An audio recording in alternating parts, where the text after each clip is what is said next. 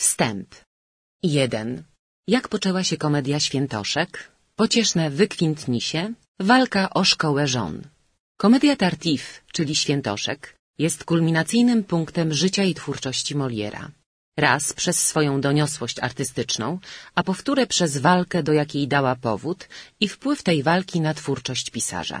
Ale już sam Świętoszek jest dalszym ciągiem, jest, mimo swego olbrzymiego znaczenia, tylko epizodem walki, jaką toczy Molière niemal całe życie. Aby właściwie zrozumieć ten utwór, trzeba tedy sięgnąć wstecz aż do początków paryskiej kariery Moliera, a nawet jeszcze wcześniej. W kilku słowach. Dwudziestoletni chłopiec z dobrego mieszczańskiego domu, od dziecka trawiony pasją do teatru, zakochał się w młodej aktorce, Magdalenie Beżart i założył z nią teatr w Paryżu. Teatrzyk bankrutuje. Molière puszcza się z młodą trupą, której rychło staje się głową, na prowincję i obiega ją przez kilkanaście lat. Rozgłos wędrownego teatrzyku rośnie. Wreszcie otwiera Molierowi drogę do Paryża i to pod najlepszymi auspicjami. Trupa debiutuje z powodzeniem przed samym królem. Molière miał wówczas lat 36. Jako autor nie dał jeszcze miary tego, czym jest. Poza licznymi farsami kleconymi na prędce dał dopiero Wartogłowa i Zwady miłosne. Pierwszą nowością, z jaką wystąpi w Paryżu, będą pocieszne wykwintnisie. Przybywszy do Paryża, Molière, który opuścił stolicę tak młodo, a kilkanaście lat strawił na swobodzie cygańskiego życia, rozgląda się dokoła siebie. Widzi wielką komedię próżności. Salony literackie, koterie silące się zmonopolizować talent i zamknąć go w swoich regułach. Mizdrzenie się języka, a pod nim chamstwo uczuć. Autorów obnoszących się z ważną miną z lada madrygałem, aktorów dostrajających się do tonu powszechnej sztuczności i parska śmiechem, śmiechem młodym, zdrowym, z pełnej piersi. To pierwsze wystąpienie Moliera jest kijem wsadzonym w mrowisko. Pierwszy to raz zabrzmiała na scenie satyra i to tak mocna. Cały Paryż tłoczy się na tę sztukę, która staje się wypadkiem dnia, ale odtąd Molière ma mnóstwo wrogów, czyhających na chwilę odwetu. Autorzy, aktorzy, salony. Wszystko to utworzy niebawem wspólny front przeciwko niemu. Już pewne sfery czyniły starania o zakaz grania tej zuchwałej sztuki.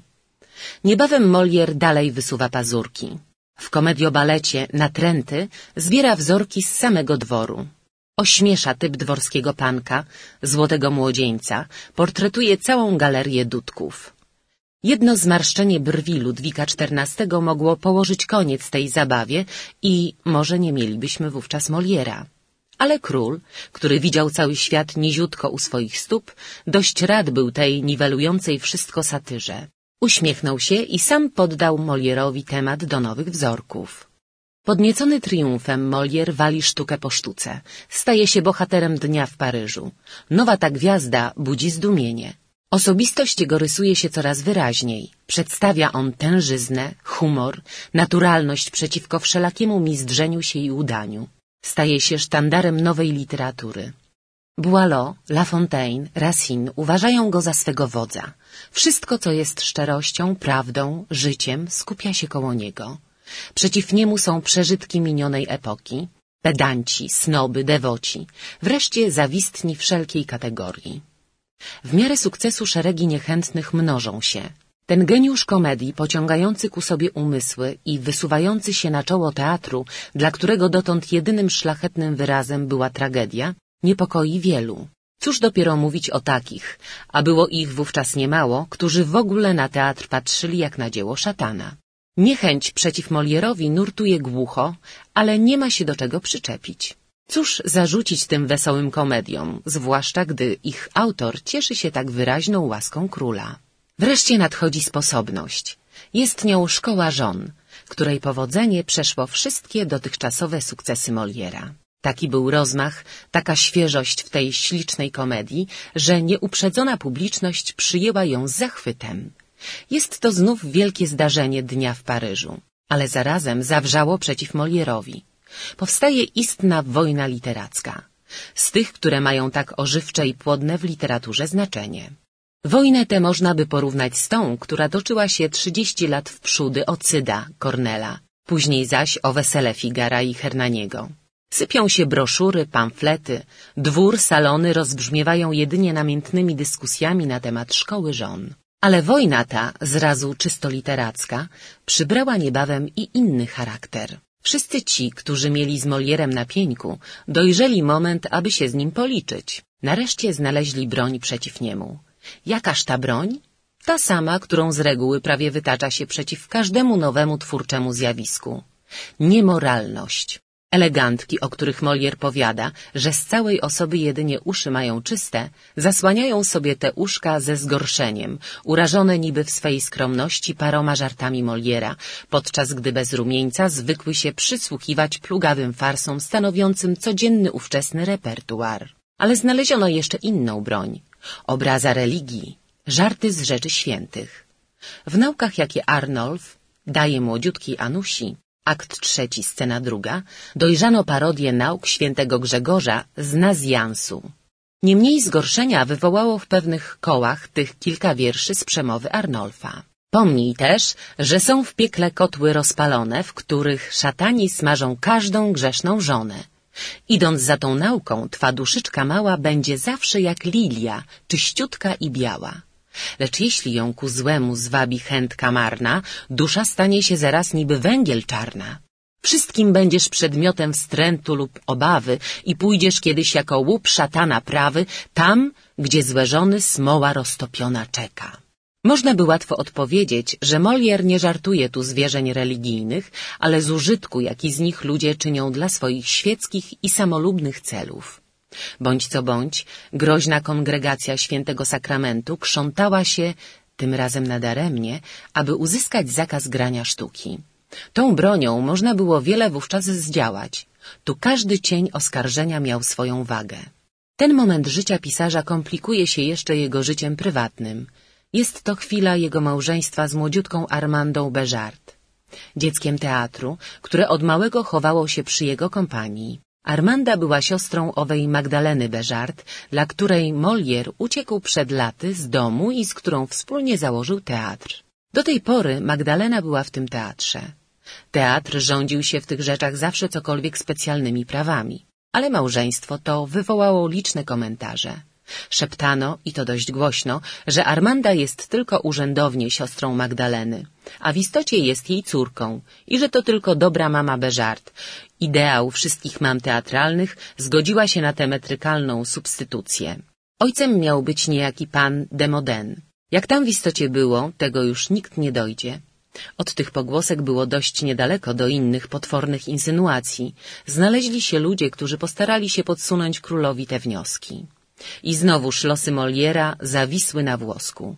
Ale tym razem chodziło o niebezpieczniejsze sprawy. Król odpowiedział na te potwarze po królewsku. Ofiarował się trzymać do chrztu dziecko swego nadwornego komika. Sam zachęcił Moliera, aby odpowiedział napastnikom.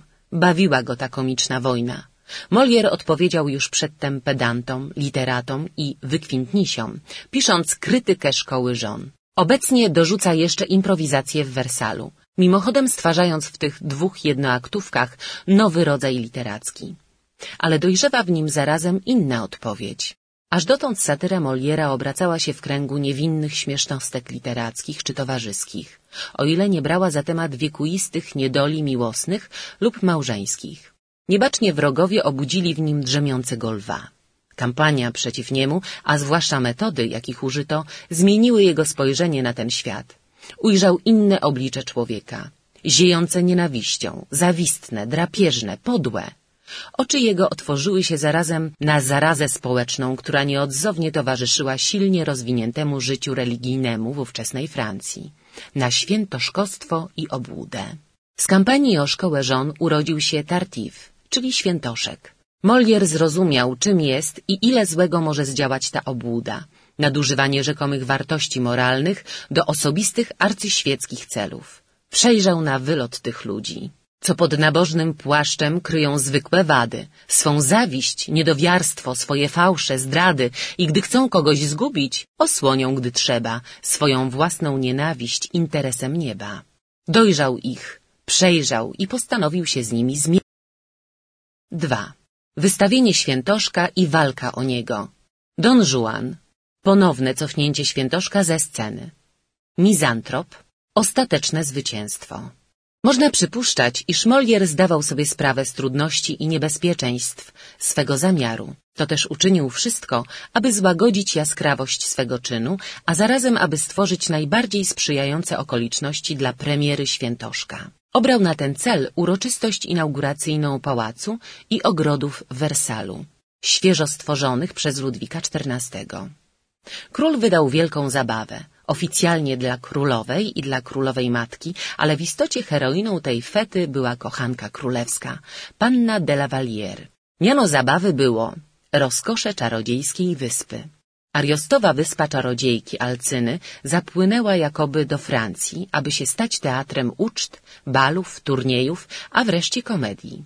Molière, impresario całej zabawy, rozwija niestrudzoną czynność, odgrywa Boga Pana, wygłasza powitanie królowej, wystawia z dawniejszych utworów natrętów i małżeństwo z musu. Prócz tego zaś dwie nowe sztuki. Księżniczkę Elidy 8 maja, zaś 12 maja 1664 trzy akty świętoszka. W jakim stosunku te trzy akty świętoszka były do dzisiejszej pięcioaktowej komedii, nie wiemy. Zdaje się, że nie była to skończona sztuka, ale zdaje się również, że nie były to pierwsze trzy akty komedii w jej obecnej formie. Te trzy akty świętoszka rozpętały nad głową pisarza burzę trwającą lat pięć. Burzę, której następstwa mogłyby być dlań okropne, gdyby nie to, że w całej tej kampanii miał on potężnego, choć dyskretnego sprzymierzeńca, a był nim sam król. Ale gdy mowa o stosunku Moliera do króla, trzeba sobie uprzytomnić, z którym Ludwikiem XIV mamy do czynienia. Ludwik żył trzy ćwierci wieku i panował bez mała tyleż. Otóż w machinalnym skrócie myślowym tworzymy sobie często fizycznie i moralnie niejako przeciętną tego długiego panowania i tej postaci. Otóż, kiedy Molière w 1658 roku pierwszy raz miał zaszczyt wystąpić na dworze, Ludwik XIV miał lat dwadzieścia. Obecnie ma ich dwadzieścia sześć.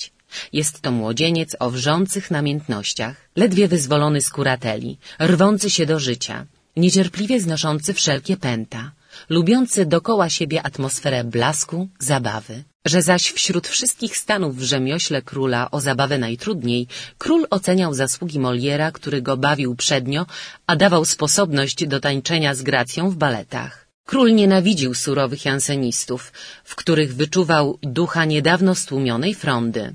Król zgniecie niebawem kongregację świętego sakramentu, która ważyła się przeciwstawić jego jowiszowym miłostkom. Gdy pani de Navaille, ochmistrzyni dworu, za poradą księdza Jolie, zamknęła kratą wszystkie przejścia, którymi król mógł się udawać do apartamentów panien dworskich, król wypędził panią de Navaille i jej męża. Molière czuł tedy w królu sprzymierzeńca, inaczej komedia jego byłaby nie do pomyślenia. Król, któremu cenzorowie moralności dawali się we znaki, przyjął tedy nowy utwór z zadowoleniem. Niektórzy posuwają się aż do podejrzeń, że go inspirował. Nie znalazł natomiast świętoszek łaski w oczach królowej matki, Anny Austriackiej. Wówczas już tkniętej śmiertelną chorobą i tym skłonniejszej do powagi i dewocji. Ale na ogół zawrzało. Zaczęły się krzątania na dworze, aby udaremnić wystawienie sztuki. Na czele zgorszonych stanął Monseigneur de Perefix, arcybiskup Paryża. Ludwik XIV, mimo swej wszechwładzy, musiał się liczyć z głosem, który przemawiał w imię religii i moralności. Starając się osłodzić Molierowi przykrość, zabronił wszakże grać świętoszka publicznie. Nie przeszkodziło to fanatykom ogłaszać przeciw Molierowi pism, w których nazywano go czartem obleczonym w ciało i przebranym za człowieka, zasługującym na karę ognia, zanim dosięgnie go ogień piekielny. A w owym czasie nie były to przenośnie poetyckie. Ledwie kilka lat upłynęło, jak za sprawą kongregacji świętego sakramentu spalono na stosie mistyka Morina. Molière wynagradzał sobie zakaz, czytając sztukę po znamienitych domach, a nawet grając ją prywatnie, między innymi u brata królewskiego. Mimo to zakaz był dlań ciosem jako dla dyrektora teatru. Aby wypełnić lukę w repertuarze, pisze na prędce Don Juana w 1665. Ale i ten romansowy temat zmienił się pod koniec sztuki w gryzący pamflet przeciw obłudzie. Don Juan, bezbożnik, cynik i łotr bez czci i wiary nawraca się pod koniec sztuki. Otóż to nawrócenie jest udaniem, które marze tanim kosztem minione przestępstwa i zabezpiecza bezkarność dalszym. Słowem Don Juan staje się Moliera nową odmianą świętoszka. Tartif to świętoszek plebejusz, karierowicz. Don Juan to świętoszek wielki pan, dyletant zepsucia. Rzecz prosta, że sztuka ta była dolaniem oliwy do ognia. Padały też pioruny na głowę Moliera. Któż zdoła znieść, pisano, zuchwalstwo błazna, który stroi żarty z religii, daje lekcje wyuzdania i czyni majestat Boży igraszką pana i sługi. Ateusza, który się zeń śmieje i Lokaja, który bezbożniejszy jeszcze od pana, rozśmiesza innych. Król milczał. Kiedy mu przedstawiono bluźnierstwa i zbrodnie Don Juana, odpowiadał tylko — to też źle na nich wychodzi. Bronić jawnie Moliera nie mógł. Już na drugim przedstawieniu trzeba było skreślić niektóre ustępy. Po piętnastym poradzono wymownie Molierowi, aby sztukę cofnął z afisza, mimo że zawczasu postarał się o przywilej na druk, nie wydrukował jej nigdy. Ten drugi cios, połączony z najgwałtowniejszą kampanią osobistą przeciw niemu, przygnębił Moliera do ostatnich granic. Myśli niemal o rzuceniu pióra, w drugim podaniu do króla o Tartifa pisze — to pewna, najjaśniejszy panie, że trzeba mi będzie w ogóle poniechać komedii, jeśli świętoszki mają zostać górą. Wrogowie Moliera nie ustają w zabiegach przeciwko pisarzowi. Puszczają w obieg jakąś ohydną książkę, której autorstwo przypisują jemu. Z goryczy, jakimi napojono Moliera w owej epoce, a do których dołączyły się i zgryzoty domowe, urodził się mizantrop. Tyrady Alcesta przeciw światu, aluzje do jego procesu, wzmianka wreszcie o tej bezecnej książce, której autorstwo silono się mu podsunąć, to są echa ówczesnych udręczeń Moliera.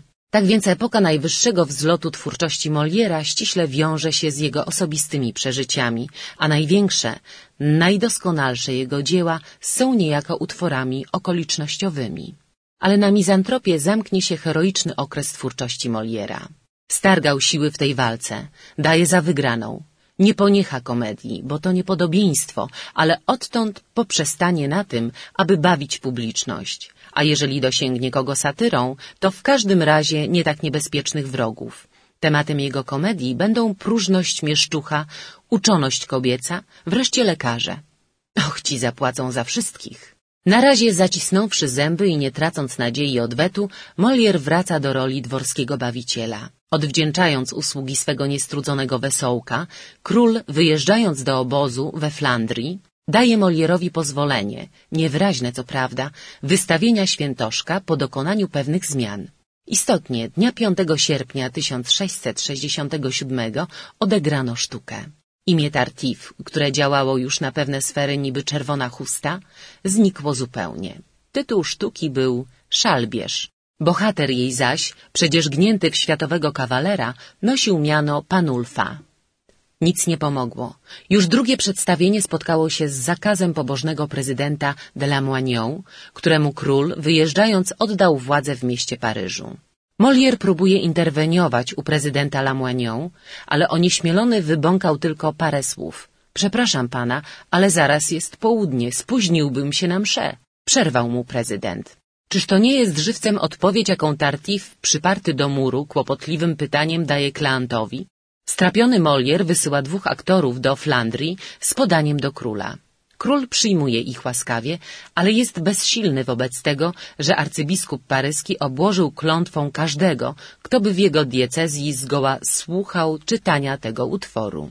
Dopiero w dwa lata później, przy pomyślnym układzie okoliczności, chwilowe załagodzenie sporu między jansenistami a jezuitami, Tartif uzyskał wreszcie trwałe prawo do sceny. Dzień 5 lutego 1669 roku był dniem odwetu i triumfu Moliera. 44 wieczory tłoczono się na świętoszku. Sam Molier grał Orgona, żona jego Armanda Elmirę. Jednakże mimo, że odtąd Tartif nie zeszedł już ze sceny, jeszcze długi czas po śmierci Moliera utwór ten był przedmiotem ataków. Burdelu, Bossuet, jako szczególnie niebezpieczny dla religii. Napoleon wyrażał zadowolenie, iż sztuka ta przeszła cenzurę za Ludwika XIV, gdyż on sam nigdy by jej nie pozwolił wystawić. 3. Podłoże świętoszka. Życie religijne we Francji w XVII wieku. Aby oglądać arcydzieło Moliera we właściwym świetle, trzeba sobie uprzytomnić w kilku słowach charakter życia religijnego we Francji w epoce powstania komedii. Ingerencja religii we wszystkie sfery życia była w XVII wieku olbrzymia. Niedawno jeszcze ster rządów dzierżyli kolejno dwaj kardynałowie Richelieu i Mazarin. Katolicyzm, zagrożony postępami protestancyzmu i pogaństwem odrodzenia, skupia się do obrony. Wyrazem tego jest wskrzeszenie idei zakonnej, zwyrodniałej poniekąd na schyłku średniowiecza, przygasłej pod wpływem intelektualnego przeobrażenia renesansu. Powstaje mnóstwo zakonów, bądź nowych, bądź odnowionych w surowym ascetycznym duchu.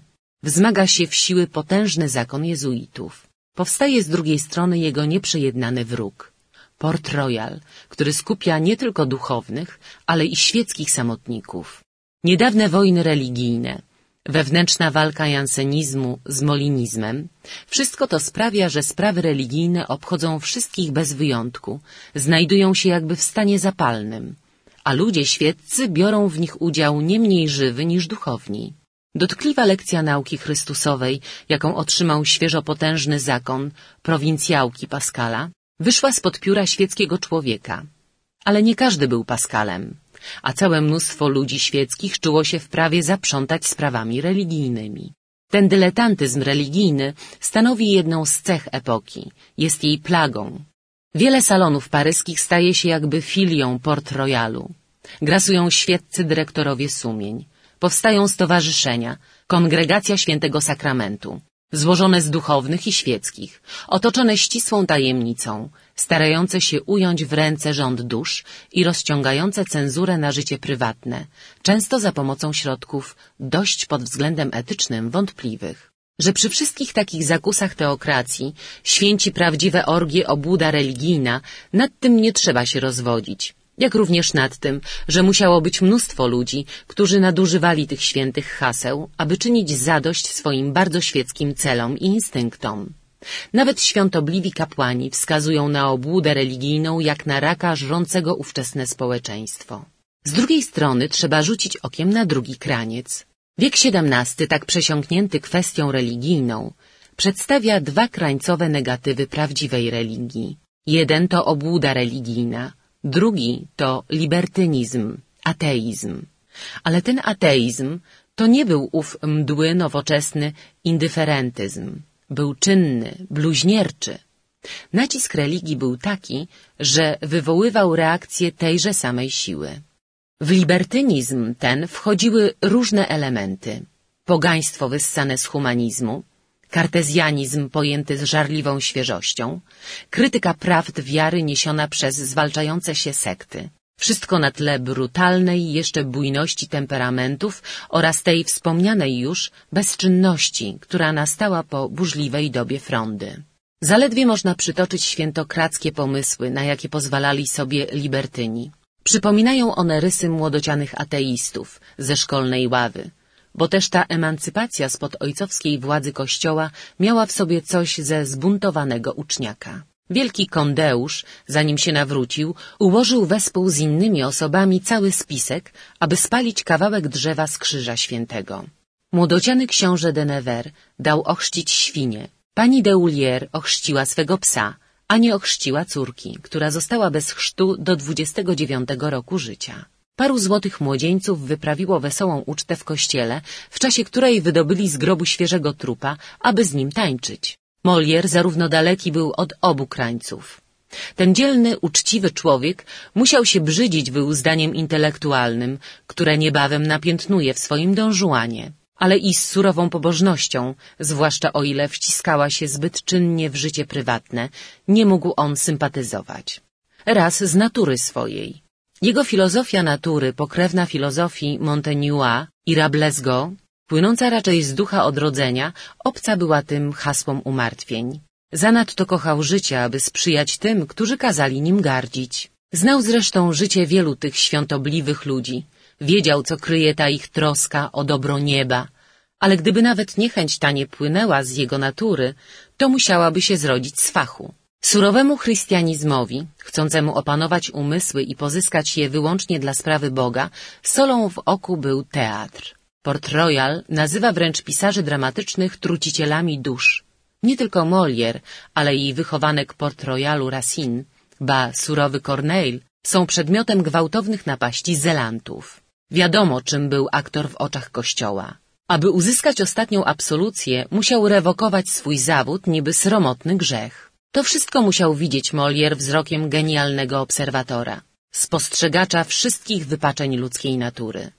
Ale można przypuszczać, że nie przyszłoby mu do głowy poruszać podobne tematy. Były one zbyt niebezpieczne, nie dopuszczała ich zresztą ówczesna forma teatralna. Nie było dla nich po prostu miejsca na scenie. Wyzwany jednak, podrażniony, dotknięty, w najboleśniejszych strunach, podjął wyzwanie. Napisał. 4. Stosunek Moliera do swego tematu. Stosunek jego przeciwników. W tydzień po zakazie, jakim król zmuszony był obłożyć świętoszka po jego pierwszym wystawieniu, włoscy aktorzy grali na dworze bardzo drastyczną farsę pod tytułem Skaramusz pustelnikiem. Wychodząc, król rzekł do Kondeusza — Chciałbym wiedzieć, czemu ludzie, którzy się tak gorszą komedią Moliera, nie mówią nic na Skaramusza. Na co Konteusz? Bo Skaramusz wyszydza niebo i religię.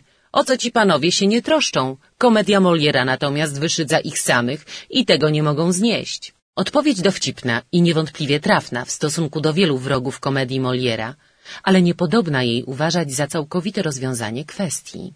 Niepodobna powiedzieć, żeby wszyscy, których gorszyła komedia Moliera, byli obłudnikami. Sądzę, że gdyby komedia ta była napisana dziś, w naszej wolnomyślnej epoce, niełatwo by się dostała na scenę. Cóż dopiero wówczas. Samo poruszenie tych tematów, samo wprowadzenie przedmiotu z natury swojej należącego do ambony i konfesjonału na scenę, do komedii, która daleką była wówczas od dzisiejszej swej godności i sąsiadowała najbliżej z plugawym błazeństwem, była, powtarzam, dla wielu skandalem.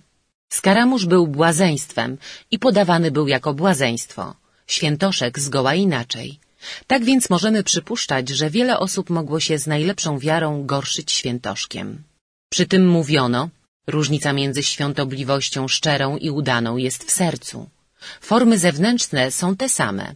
Niepodobna tedy okryć śmiesznością jednej, aby coś z tej śmieszności nie przylgnęło i do drugiej. Niepodobna skaleczyć maski, aby przy tym nie drasnąć i twarzy. Tartif jest obłudnikiem, ale Orgon jest szczerze, choć ciasno nabożnym. I cóż zrobiła zeń ta rzekoma religia? Głupca, człowieka bez serca, wyzutego z ludzkich uczuć, złego ojca rodziny. Kwestia jest tedy dość złożona. Jak pojmować, nie biorąc się dosłownie na lep jego wymownej argumentacji w podaniach do króla, prawdziwy stosunek Moliera do jego tematu, do religii?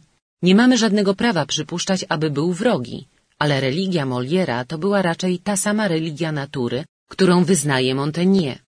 Schylenie głowy przed niewiadomym, przed formami katolicyzmu, przy równoczesnym żądaniu swobodnego rozwoju instynktów.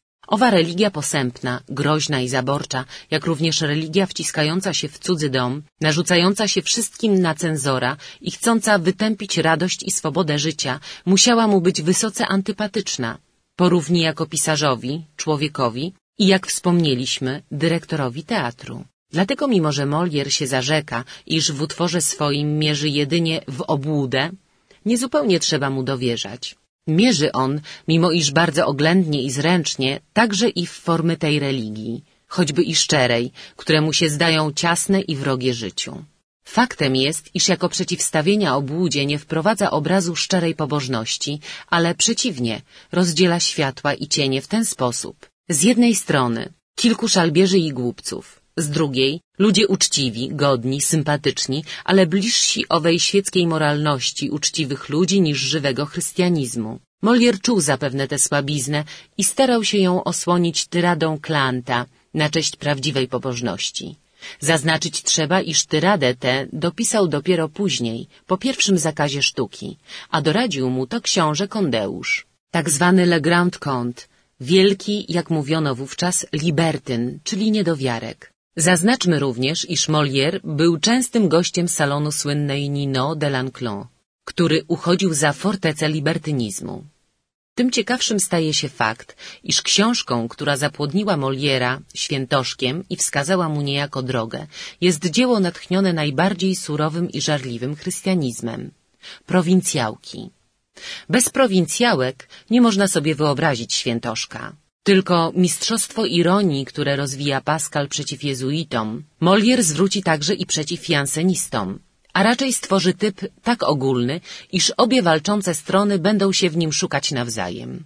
Jansenistą mógłby być Tartif wtedy, gdy nakrywa chusteczką pierś Doryny i gdy uczy Orgona patrzeć na ziemię, jak na kupę błota. Molinistą, kiedy wtajemnicza Elmirę w sposoby porozumienia się z niebem i oczyszczenia uczynku przez dobrą intencję. Ujęcie typu jest tu tak szerokie, iż dociekania, w kogo Molière mierzył w szczególności, zawsze będą ścieśnianiem jego satyry. Mimo to, jak zawsze współcześni wskazywali palcem kilka osób, których portretem ma być biedaczek Tartif.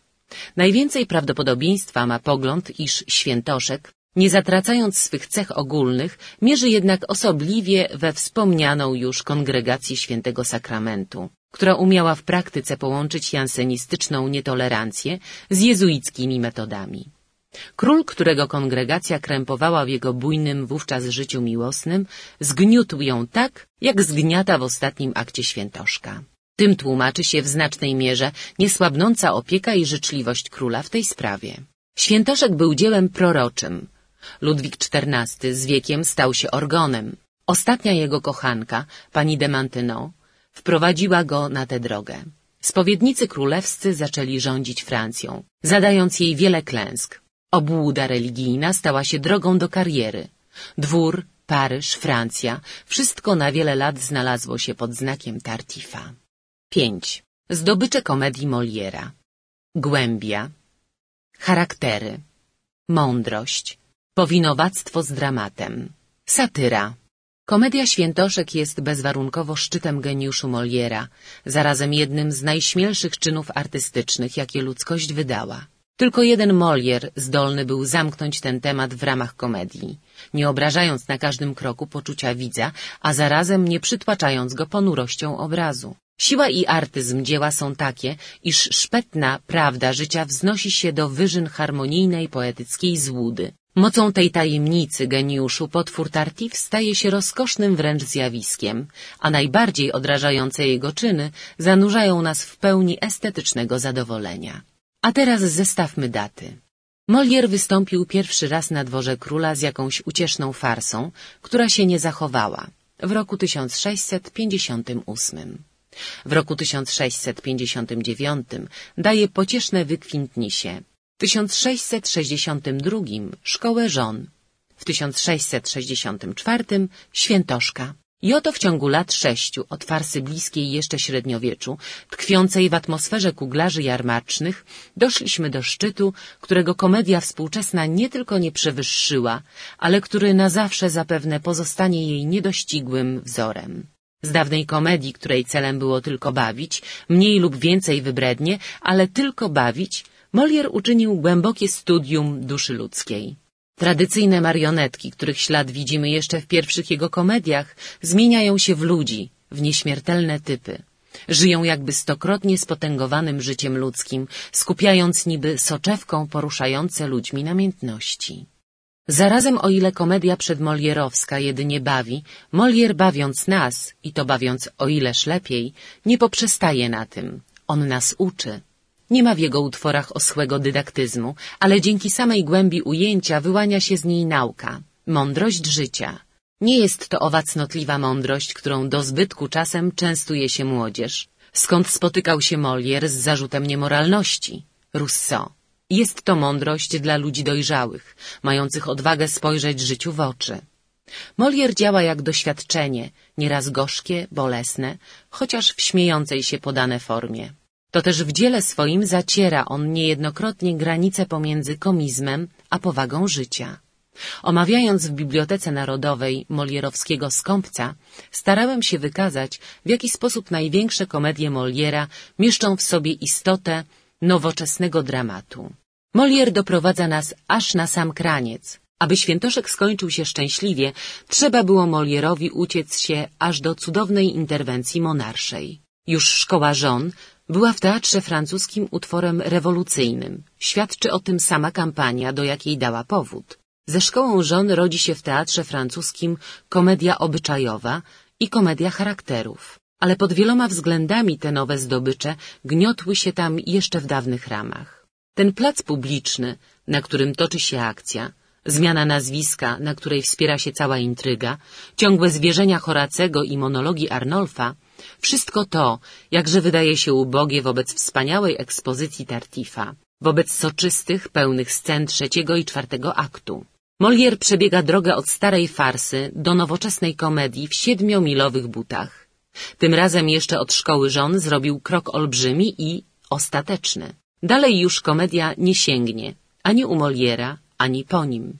Niepodobna mi tu obszernie rozwodzić się nad rysami, które czynią z świętoszka komedię na wskroś obyczajową, wprowadzającą nas do wnętrza domu paryskiej mieszczańskiej rodziny, nad tymi, które czynią zeń arcydzieło komedii charakterów, gdzie zewnętrzna intryga nie gra żadnej roli, a cała akcja wynika z zazębienia się i tarcia tych charakterów o siebie. Niepodobna też wyszczególniać wszystkich genialnie prostych i celnych rysów komicznych, w których Molière ujmuje swój temat. Ale w scenach tych, naznaczonych najwyższym komizmem, Molière nie zaparł się tej macierzy, z której wyrósł, starej farsy francuskiej. Bez jej szerokiej wesołości nie zdołałby zneutralizować elementów ponurego dramatu, w każdej chwili gotowych wcisnąć się tu na scenę. Pani Pernel, Doryna, pan Zgoda, Orgon wreszcie w scenie, gdy siedzi pod stołem, to są owe farsowe tradycje, jakże wzbogacone, jak szczęśliwie przeobrażone pod piórem Moliera. Ale Tartif jest czymś więcej niż arcydziełem komedii obyczajowej i komedii charakterów. Jest to zarazem pierwsza od Arystofanesa satyra społeczna na scenie i to satyra o najwyższej doniosłości. Jest to jedno z tych dzieł, o których można powiedzieć, że ważą na losach ludzkości.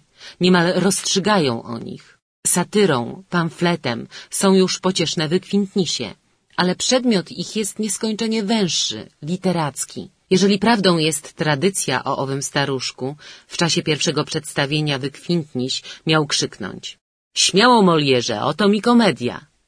Trzeba uznać, iż Molier posłuchał zachęty. Tartif, a później Don Juan, dają miarę śmiałości i głębi, z jaką Molier zdolny był ujmować zjawiska społeczne. Kto wie, co byłby jeszcze osiągnął na tej drodze, gdyby zbyt nierówna walka nie złamała jego sił. 6. Doniosłość społeczna satyry Moliera Molière odkrył jedną tajemnicę. Odkrył w teatrze nową potęgę. Jedną z największych, jakie istnieją. Mianowicie zabijać śmiechem. Śmiechem brzmiącym ze sceny. W ręku Moliera komedia staje się satyrą. Jedną z najgwałtowniejszych, najcelniejszych, jakie istnieją. A równocześnie, piętnując to, co go przejmuje wstrętem, Molier głosi swą twórczością własny ideał życia. Komedia staje się u niego niejednokrotnie trybuną, mównicą. I posiadłszy tę potęgę, Molière jest nie tylko twórcą komedii. On jest i twórcą życia. Przyszedł, spojrzał dokoła siebie i powiedział — to a to jest głupie, złe i śmieszne, nie chcę, aby to istniało. I to, co on tak napiętnował, znikało strawione własną śmiesznością. Jeżeli problem świętoszka jest dziś poniekąd przebrzmiały, to właśnie jest największą zdobyczą Moliera. Nie zmienił oczywiście Molière zasadniczych cech ludzkiej natury, ale w momencie przeobrażania się społeczeństwa zwalił swoją satyrą niejeden z bałwanów stających na przeszkodzie idącemu nowemu życiu i tak potężnie jak może nikt inny przyczynił się do jego ewolucji w duchu światła i swobody. Przyszłość ziściła wszystkie postulaty Moliera. Od pierwszej chwili powrotu do Paryża Molière czuje się nieswojo w tym świecie. Na każdym kroku widzi panoszące się głupstwo, ciasnotę pojęć, bakalarstwo, obłudę, przemoc, ucisk.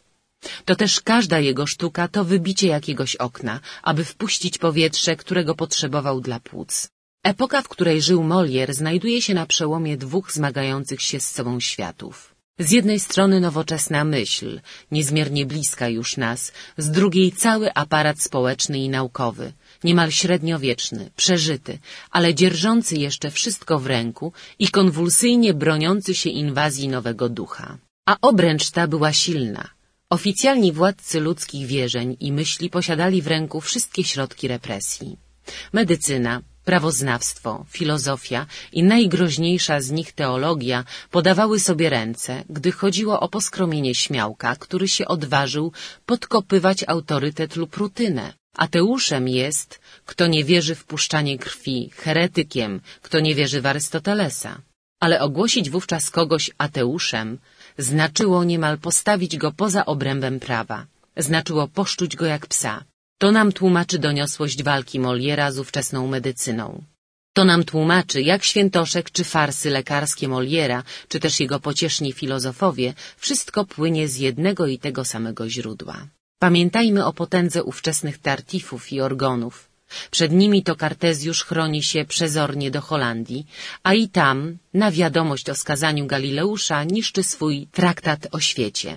Wobec zjednoczonych potęg duchownych i świeckich jakże słabe były środki, którymi rozporządzali ówcześni bojownicy światła. Myśli ich, wyrażane z nieskończonymi ostrożnościami, krążyły wyłącznie niemal w szczupłym kręgu naukowego świata. Przenikanie ich do ogółu było bardzo ograniczone. I naraz przybył im nieoczekiwany sukurs. Ten aktor wędrowny, wesołek królewski, który nim puścił się z trupą komediantów na prowincję, liznął co nieco z filozofii Gassendiego, a później nauczył się po prostu czytać w księdze życia. Stanął w szeregu walczących o światło, mając w ręce najsprawniejszą broń — śmiech i szyderstwo. I stał się ten cud, iż od potężnego wybuchu śmiechu, wywołanego geniuszem komicznym Moliera, zatrzęsły się mury gmachu, którego nie mogły zburzyć zespolone trudy uczonych.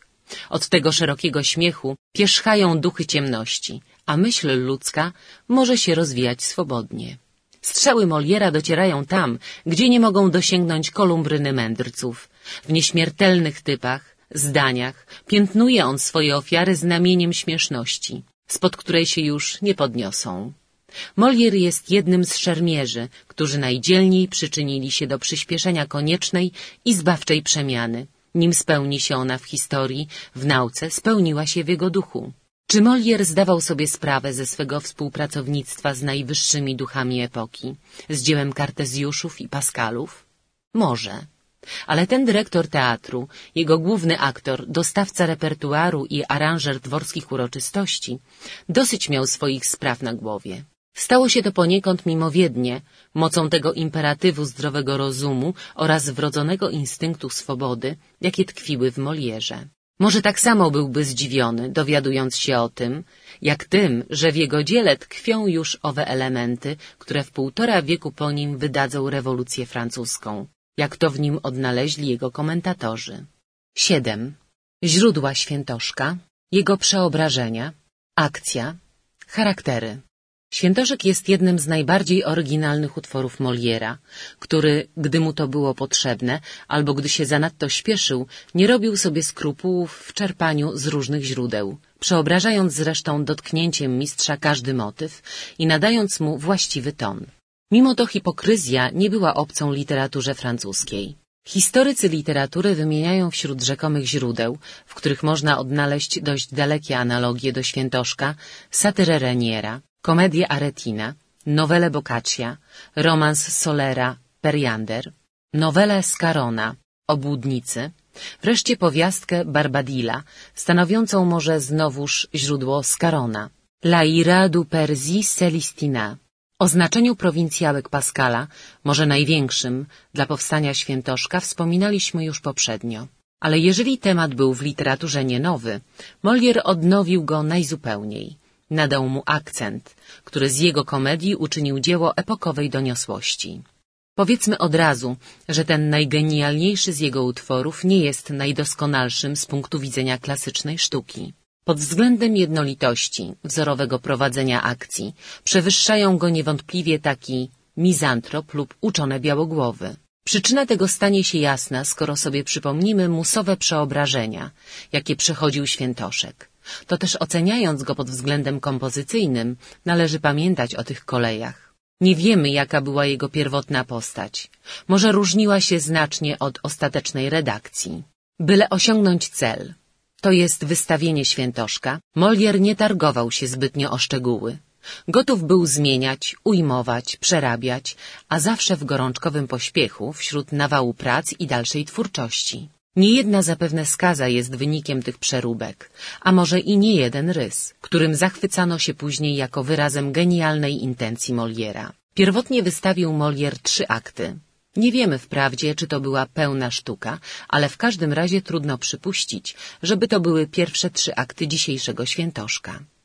Później wiemy, że Molière przerabiał go, łagodził, że Tartif, który zrazu występował niemal w duchownej sukience, przemienił się na dwornego i modnie odzianego panufla, aby potem znowu wrócić do postaci Tartifa.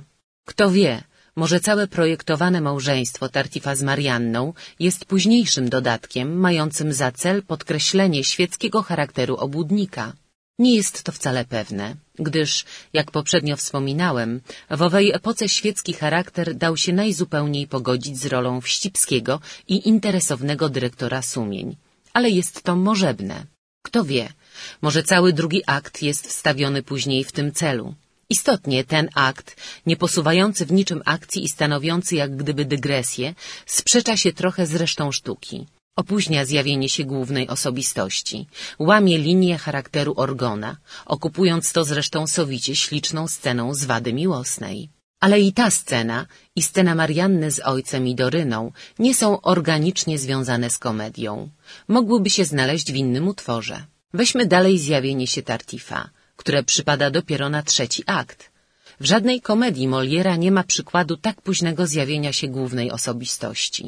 Sarsej tłumaczy to tym, iż wobec tego, że cała akcja polega na ślepym zaufaniu Orgona, trzeba było aż tyle czasu, aby to zaufanie w oczach publiczności ugruntować. Tak, ale to się dzieje w pierwszym akcie. Drugi akt nie przydaje już nic w tej mierze. Zakończenie Tartifa było przedmiotem licznych komentarzy. Nieraz obwiniano Moliera o niedbałe i sztuczne zakończenia sztuk. Można by rzec na to, iż musi być poniekąd sztuczne zakończenie tam, gdzie przedmiot godny dramatu pisarz zamknął w ramach komedii. Tak na przykład tutaj. Trudno wręcz sobie wyobrazić, jakie byłoby możebne inne zakończenie. Wady, śmieszności może komedia ukarać swym bacikiem, ale tu, jakże zrobić porządek z tym zbrodniarzem bez udziału ręki sprawiedliwości? I tu jednak trzeba pamiętać, że nie wiemy, czy Tartif miał to zakończenie od początku, czy też dorobił je Molière później, zarówno aby okazać wdzięczność królowi, jak aby go niejako wciągnąć do wspólnictwa.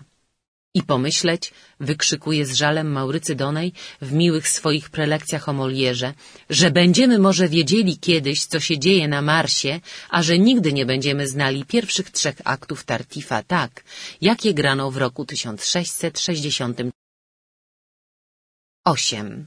Artyzm Świętoszka ale czymże są owe drobne skazy wobec genialnych rysów tej komedii? W całej literaturze świata nie ma tak świetnej ekspozycji, tej ekspozycji, dla której Goethe nie miał dość słów podziwu. Jak tutaj, gdy w scenie pełnej ruchu, życia pani Pernel, roztaczając przed nami swój charakter, mimochodem stawia i charakteryzuje cały dom Orgona, wszystkie figury, zdanie świata o nich, stosunek ich do Tartifa i wreszcie wypada impetycznie, stwierdziwszy policzkiem danym Filipocie swoje miłosierdzie chrześcijańskie. W całym dziele Moliera, gdzie zwykle ekspozycja rozwija się zwolna w rozmowie między dwiema postaciami, nie ma tak świetnej sceny. A potem zjawienie się Orgona, jego sławny biedaczek, powtórzony czterokrotnie z coraz to komiczniejszym efektem i potem opowiadanie jego o swoim poznaniu się z Tartifem. Jak cudownie przygotowane jest zjawienie się szalbierza, z jakim naprężeniem go oczekujemy. I w akcie trzecim zjawia się wreszcie. W czterech wierszach mówionych za sceną jest już cały. Jeszcze dorzuca soczysty i zabawny rys obłudy w króciutkim dialogu z Doryną, aby natychmiast w karkołomnej scenie przejść do oświadczyn Elmirze. Nie ma może w literaturze świata śmielszego, genialniejszego skrótu. Poznaliśmy Tartifa jako gracza niezwykłej siły i tu poznajemy jego słabiznę, zmysłowość. Pod tą surową suknią, pod tą obleśną twarzą wrą namiętności. I co za formę znalazł Molière dla ich wyrażenia. Jak te oświadczyny świętoszka całe wygrane są na języku dewocji i pokory, którym jest przesiąknięty. A potem w scenie z Orgonem, kiedy Tartif zdemaskowany, chwycony za rękę, znajduje się w położeniu, zdawałoby się bez wyjścia i nagle śmiałym zwrotem staje się panem sytuacji, kiedy ci dwaj ludzie, Tartif i Orgon klęczą nawzajem przed sobą, lejąc łzy rozczulenia i kiedy wreszcie szalbierz zgarnia tłusty zapis z pobożnym westchnieniem Wola niebios we wszystkim niechaj się wypełni. Patrzymy na to z uczuciem bezgranicznego podziwu, z pełnią zadowolenia. Wyżej w teatrze nikt nie poszedł, nie sięgnął. Zarzucano czasem temu świętoszkowi, że jest kreślony rysami zbyt grubymi, że obłuda jego jest zbyt jawna. Zarzut niesłuszny. Właśnie dzięki tej śmiałości skrótu ta figura jest tak teatralna, tak silnie stoi na nogach. Przy tym trzeba pamiętać o jednym. Nie sam Tartif jest bohaterem sztuki. Jest nim dopiero łącznie z Orgonem. Ta para dopiero daje dwie fizjonomie problematu. Szalbierstwo i zaślepienie. Szalbierstwo Tartifa musi być grube, aby na jego tle uwydatniła się ślepota i zacietrzewienie Orgona. W akcie czwartym śmiałą ręką sięga Molière do skarbca efektów farsowych, aby w scenie Orgona pod stołem złagodzić drastyczność naocznego dowodu, którego koniecznie było trzeba, aby przekonać Orgona. To była ta scena, którą Napoleon uważał za szczególnie zuchwałą. A w końcu, gdy zdawałoby się, że już wszystkie źródła komizmu wyczerpane, że już Molière wystrzelał wszystkie strzały z kołczana, znajduje jeszcze przezabawną scenę pani Pernel, gdy z kolei przekonany Orgon natyka się na ślepy upór swej nieodrodnej matki i wreszcie kapitalną scenę z panem Zgodą. Ta scena z panem Zgodą jest głębokim i mądrym rozszerzeniem perspektywy świętoszka. Czujemy tu, że w osobie Tartifa nie z jednym świętoszkiem mamy do czynienia – ale z całą kliką, z kilką czarno odzianych, słodko mówiących jegomościów, którzy stanowią wszyscy jedno wielkie bractwo, zawsze gotowe udzielić sobie pomocnej ręki. Mamy tu wszystkie szczeble. Tartif, pan Zgoda i niewidzialny Wawrzyniec to szalbierze. Pani Pernel i Orgon to członkowie tej samej kliki, tym niebezpieczniejsi, że wnoszą w nią przy swoim zaślepieniu uczciwość i dobrą wiarę. Tej klice przeciwstawia Molière Elmirę, dzieci Orgona, rozsądną Dorynę i szlachetnego Klitandra. Bezsprzecznie uczciwi ludzie, ale raczej wcielający świecką uczciwość niż przeciwstawiający rzetelną pobożność fałszywej. Rzetelna pobożność znajdzie swego cokolwiek zimnego i urzędowego obrońcę w Kleancie. Gorzej jeszcze zdarzyło się jej w Don gdzie ataki na religię wkłada Molière w usta świetnemu Juanowi, a obronę jej powierza ciurze i głupcowi z Ganalerowi. Artyzm Moliera sprawia, iż dzisiaj, gdy tło jego komedii stało się na pozór tak mało aktualne, sztuka ta pozostała jedną z najbardziej teatralnych, jedną z najbardziej ulubionych. Nie zestarzała się ani trochę, mimo że zestarzał się jej temat. Ale czy ten temat naprawdę się tak zestarzał? Nie sądzę. Wprawdzie nacisk spraw religijnych na życie społeczne i indywidualne nie jest dziś taki, jaki był wtedy, ale cóż stąd? Czyż mało jest innych terenów, na których grasuje świętoszek? Dobro nieba zmieniło się dziś może na dobro kraju, dobro ludu, dobro społeczeństwa, ale istota rzeczy jest ta sama. Jest nią nadużywanie szanownych i świętych haseł dla osobistych celów. A sztuka, a ideały jakiego bądź rodzaju, czyż to nie żer dla tartifów? Trzeba tylko umieć patrzeć, a odkryje się tartifa częściej niż się myśli. Jest on nieśmiertelny. Jeżeli nie całego, bo to jest genialna synteza, skrót, to ułamki jego spostrzega się raz po raz. Świat jest pełen tartifów i organów we wszelkich kombinacjach. Notuję za Kielskim utwory, w których można dopatrzyć się od dźwięków tej komedii. Bohomolca, Figlacki z Księżyca, Krasickiego, Frant, Fredry Zemsta i Ostatnia Wola. Ja bym dodał z nowszych Sąsiadkę Jaroszyńskiego, Eustachy. Przekłady. Baudin, 1781, Franciszek Kowalski, 1848, Aureli Urbański i Kazimierz Zalewski. Przekład niniejszy dokonany został wedle pomnikowego wydania Le Grand Écrivain de France.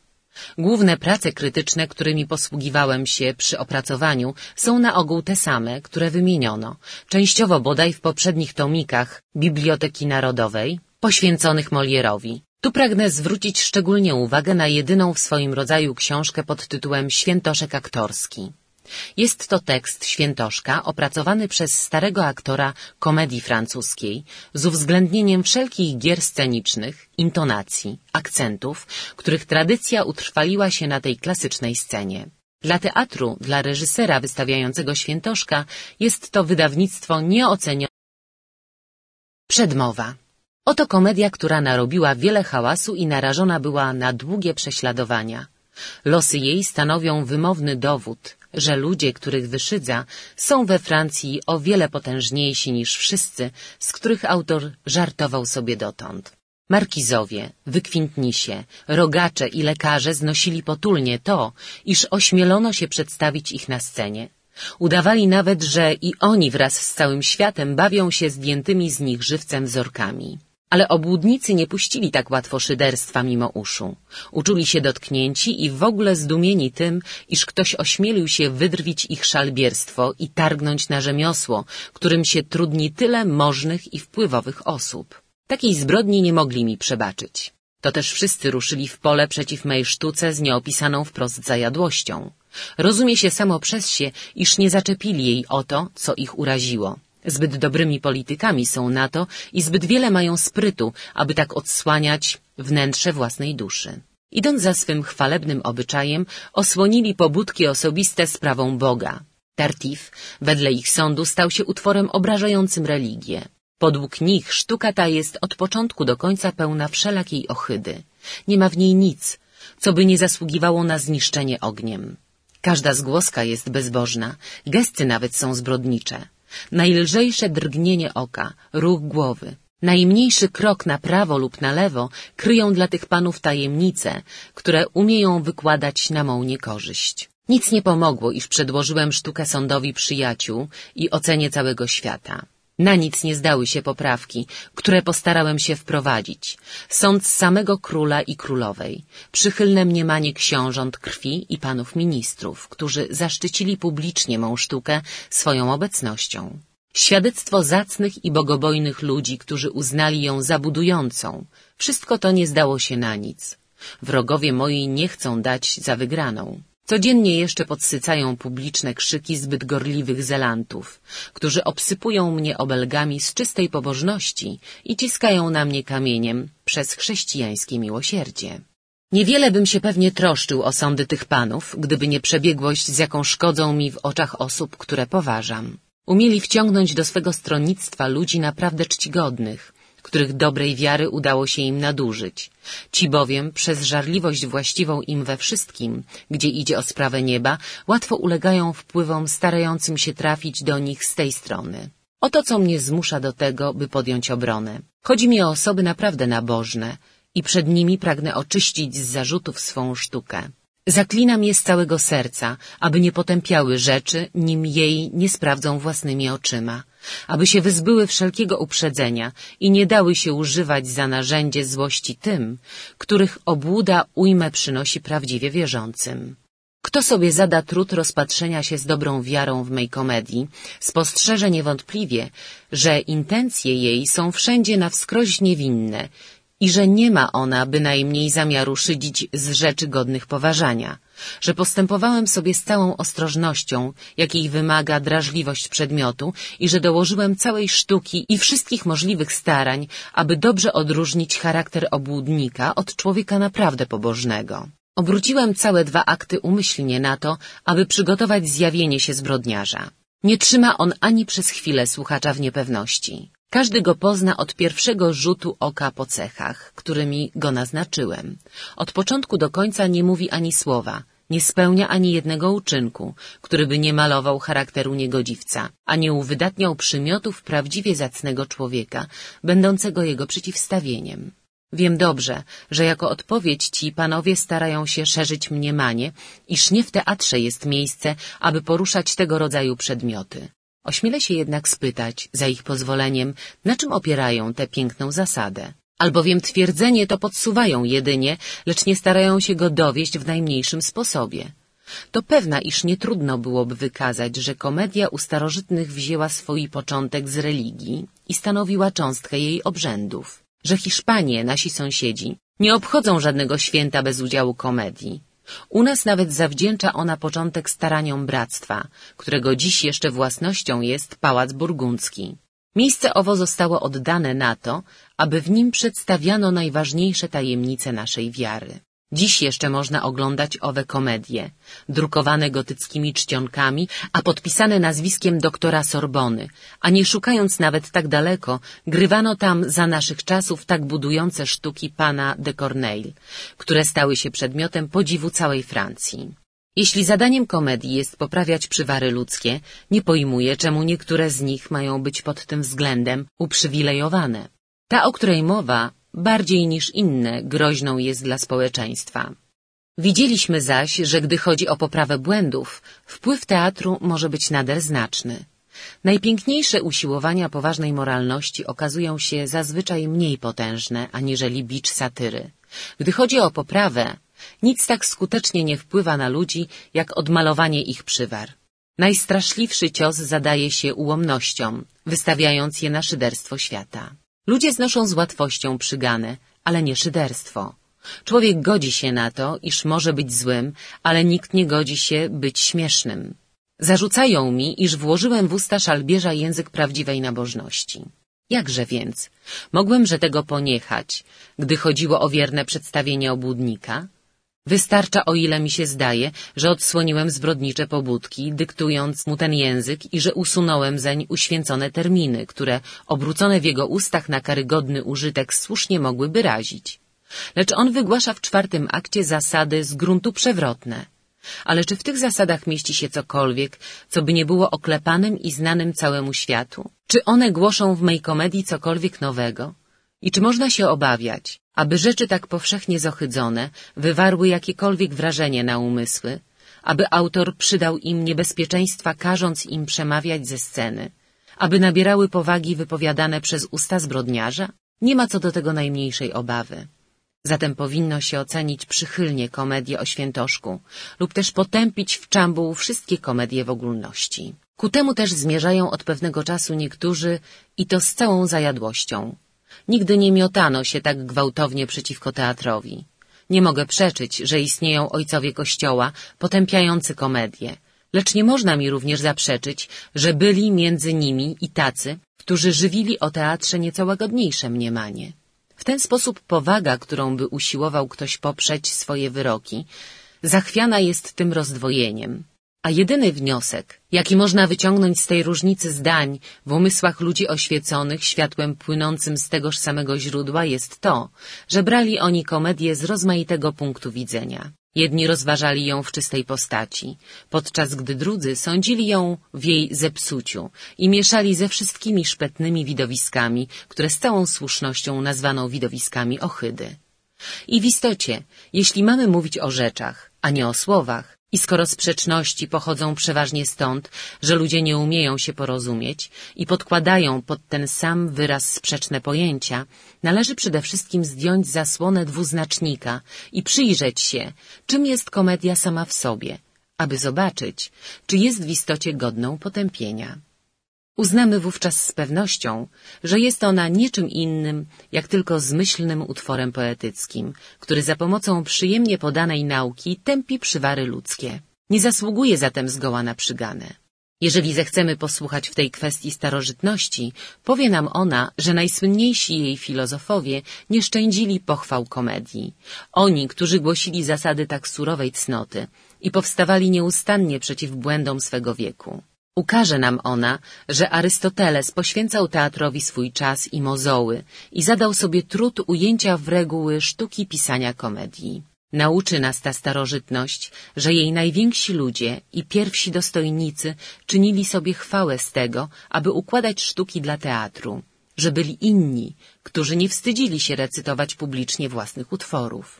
Grecja dała świetny wyraz czci dla tej sztuki przez wspaniałe nagrody i pyszne teatry, poświęcone jej kultowi.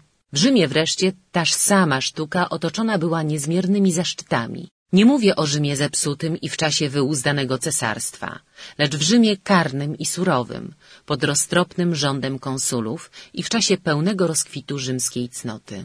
Wyznaję, że bywały czasy, w których komedia uległa skażeniu. I czegóż na tym świecie ludzie każdego dnia nie psują? Nie masz rzeczy tak niewinnej, z której by nie mogli uczynić narzędzia zbrodni. Nie masz sztuki tak godziwej, której intencji nie byliby zdolni przeinaczyć. Niczego tak dobrego w istocie swojej, czego by nie mogli obrócić do złego użytku. Medycyna jest pożyteczną sztuką i każdy ją poważa jako jedną z najlepszych rzeczy, które posiadamy. A jednak był czas, gdy otoczona była wstrętem i często czyniono z niej sztukę zabijania ludzi. Filozofia jest wszak darem niebios. Została nam dana, aby wznosić nasz umysł do poznania Boga przez rozważanie cudów przyrody. A przecież nie jest dla nikogo tajemnicą, że nieraz odwracano tę naukę od jej przeznaczenia i używano jej publicznie do podsycania bezbożności. Najświętsze nawet rzeczy nie są bynajmniej ubezpieczone przed ludzkim zepsuciem.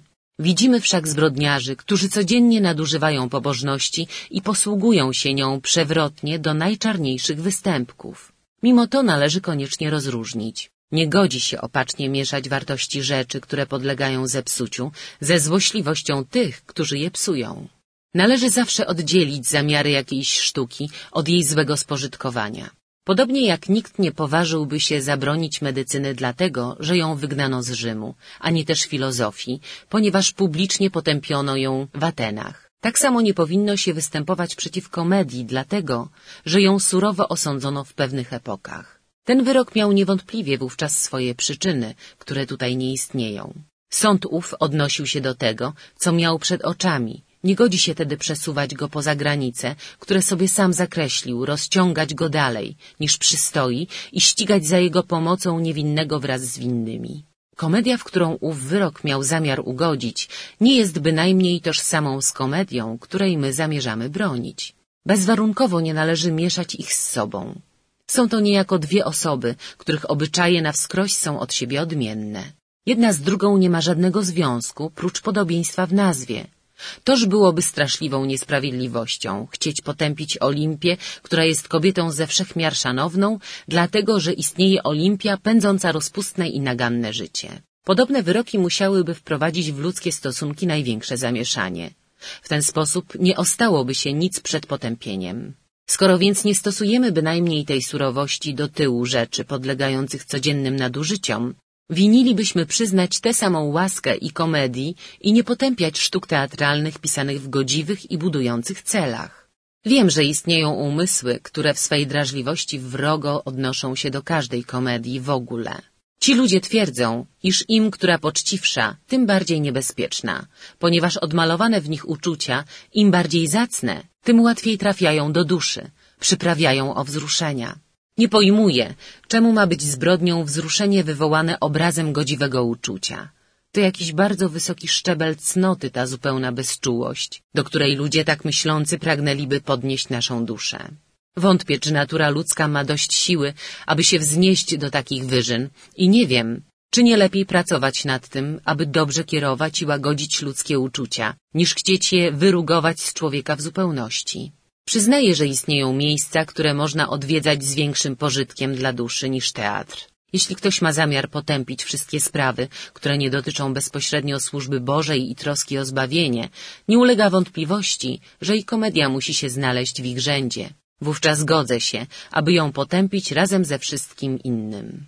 Lecz przyjąwszy, jak jest w istocie, że w wykonywaniu pobożnych ćwiczeń dozwolona jest niejaka pauza i że pewna rozrywka niezbędna jest dla ludzi, twierdzę, że nie możemy wynaleźć dla nich niewinniejszej uciechy. Rozwiodłem się nad tą kwestią może zbyt obszernie. Zakończymy rzecz przytoczeniem uwagi pewnego dostojnego księcia krwi o komedii Tartif. W tydzień po zakazie grania tejże wystawiono przed zebranym dworem sztukę Skaramusz pustelnikiem. Wychodząc, król odezwał się do księcia, o którym wspomniałem. Radbym bardzo wiedzieć, czemu ludzie, którzy się tak bardzo gorszą komedią Moliera, nie mówią ani słowa na Skaramusza. Na co ów książę odpowiedział. Przyczyna w tym, że Skaramusz szydzi z nieba i religii. O to ci panowie niewiele się troszczą, podczas gdy sztuka Moliera maluje ich samych. I tego nie mogą ścierpieć. Pierwsze podanie przedłożone królowi w sprawie komedii Tartif, jeszcze nie przedstawianej publicznie. Najjaśniejszy panie, ponieważ zadaniem komedii jest poprawiać ludzi, bawiąc ich równocześnie, mniemałem, iż z tytułu mego powołania nie mogłem znaleźć sobie lepszego celu, niż ścigać za pomocą uciesznych obrazów błędy epoki. Że zaś obłuda bez wątpienia jest jednym z najbardziej rozpowszechnionych, najdokuczliwszych i najniebezpieczniejszych, sądziłem, najjaśniejszy panie, iż oddałbym niemałą przysługę wszystkim poczciwym ludziom, gdybym napisał komedię, która by zochodziła obłudników i wydobyła jak należy na wierzch wszystkie sztuczki tych przesadnych świętoszków, zamaskowane szelmostwa tych fałszerzy monety zbawienia, usiłujących chwytać ludzi na lep udanego zapału i obłudnej miłości bliźniego. Napisałem, najjaśniejszy panie, tę komedię, jak mniemam, z całą starannością i wszelkimi względami, których mogła wymagać delikatność przedmiotu. Aby tym bardziej uwydatnić cześć i szacunek winne ludziom istotnie nabożnym, oddzieliłem od nich najtroskliwiej charakter będący przedmiotem satyry. Nie zostawiłem miejsca dla żadnej dwuznaczności. Usunąłem wszystko, co mogłoby sprowadzić pomieszanie złego i dobrego. Posłużyłem się w swoim obrazie najjaskrawszymi farbami oraz zasadniczymi rysami, które pozwalają rozeznać już na pierwszy rzut oka prawdziwego i oczywistego szalbierza. Jednak wszystkie ostrożności okazały się daremne. Skorzystano, najjaśniejszy panie, z drażliwości uczuć twoich w sprawach religijnych i umiano trafić do ciebie jedyną drogą, na której można cię było podejść, to jest drogą czci dla rzeczy świętych. Świętoszki umiały zręcznością swoją znaleźć łaskę w oczach waszej królewskiej mości. Oryginałom udało się uprzątnąć z widowni kopię, mimo jej całej niewinności i mimo jej uznanego powszechnie podobieństwa. Jakkolwiek to zniweczenie mego dzieła było dla mnie nad wyraz bolesnym ciosem, nieszczęście moje osłodził mi sposób, w jaki wasza królewska mość raczyła wyrazić mniemanie swoje w tym przedmiocie. Uważałem, najjaśniejszy panie, że nie mam prawa się skarżyć, skoro wasza królewska mość była łaskawą oświadczyć, iż nie znajduje nic nagannego w tej komedii, zakazując mi jej zarazem wystawiać publicznie. Jednak mimo tego zaszczytnego oświadczenia, największego i najoświeceńszego z królów świata, mimo przychylnej oceny jego świątobliwości, legata papieskiego i znacznej większości prałatów, którzy wszyscy zezwoliwszy, abym im oddzielnie odczytał mą sztukę, podzielili w zupełności zdanie waszej królewskiej mości, mimo to wszystko, powiadam, pojawiła się książka napisana przez księdza, zadająca jawny kłam wszystkim tym dostojnym świadectwom. Nic nie pomogło zdanie waszej królewskiej mości. Nic nie pomogło, iż jego świątobliwość, legat papieski i wielebni prałaci wydali swe orzeczenie. Komedię moją, na niewidziane zresztą, uznano jako dzieło diabelskie, jak również z diabła poczęty ma być mój umysł. Wedle tej książki jestem jeno złym duchem, przybranym w ciało i przystrojonym za człowieka, niedowiarkiem, bezbożnikiem, godnym odstraszającej kary. Nie wystarczy, by ogień zniszczył publicznie sam przedmiot zgorszenia. Zbyt tanio w ten sposób wymigałbym się ze sprawy. Mimosierna gorliwość tego przezacnego człowieka nie poprzestaje na tym. Nie godzi się na to, abym mógł znaleźć litość bodaj przed obliczem Boga. Żąda koniecznie, abym był potępiony. To rzecz postanowiona. Książkę tę, najjaśniejszy panie, przedłożono waszej królewskiej mości. Bez wątpienia wasza królewska mość sama ocenia, jak bolesnym jest dla mnie znosić codziennie tego rodzaju zniewagi. Jaką krzywdę wyrządziłyby mi w świecie podobne oszczerstwa, gdyby się miały cieszyć zupełną bezkarnością. Jak ważną wreszcie jest dla mnie rzeczą oczyścić się z tej potwarzy i przekonać publiczność, że moja komedia nic zgoła wspólnego nie ma z tym, co z niej chcą uczynić. Nie będę mówił, najjaśniejszy panie, jakie zadośćuczynienie byłoby pożądane dla mej dobrej sławy i chęci dowiedzenia całemu światu niewinności mego dzieła. Królowie oświeceni, jak ty, najjaśniejszy panie, nie potrzebują, aby im wyrażać to, czego się pragnie. Widzą podobnie jak Bóg, czego nam trzeba i wiedzą lepiej od nas, czym nas obdarzyć. Wystarcza mi, iż składam mą sprawę w ręce waszej królewskiej mości i oczekuję od niej z całym uszanowaniem wyroku, jaki się jej spodoba wydać. Drugie podanie, przedłożone królowi w obozie jego pod miastem Lille we Flandrii przez de la Torillier i de la Grand aktorów jego królewskiej mości i towarzyszów w imć pana Moliera, a spowodowane zakazem wydanym dnia 6 sierpnia 1667 roku, zabraniającym grywania Tartifa aż do nowego wyroku jego królewskiej mości. Najjaśniejszy panie, Niezmierne to zaiste zuchwalstwo z mej strony niepokoić w ten sposób wielkiego monarchę w chwili, gdy jest zajęty chlubnymi podbojami. Gdzież jednak znajdę, najjaśniejszy panie, w położeniu swoim pomoc i oparcie, jeśli nie u stóp twego majestatu? Gdzież szukać opieki przeciw prześladowaniom wpływów tak potężnych, jeżeli nie w samym źródle potęgi i władzy, jeśli nie u sprawiedliwego rozdawcy nieodwołalnych rozkazów, u najwyższego sędziego i pana wszelkich spraw naszych? Komedii mojej, najjaśniejszy panie, nie pozwolono korzystać z dobroci waszej królewskiej mości. Próżno ogłosiłem ją pod tytułem szalbierza i przebrałem tę osobistość w szaty wytwornego światowca.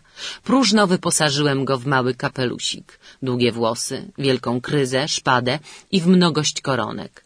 Próżno złagodziłem rzecz w wielu ustępach i usunąłem troskliwie wszystko, co wedle mego uznania mogłoby posłużyć za cień pretekstu sławetnym oryginałom skreślonego przeze mnie portretu.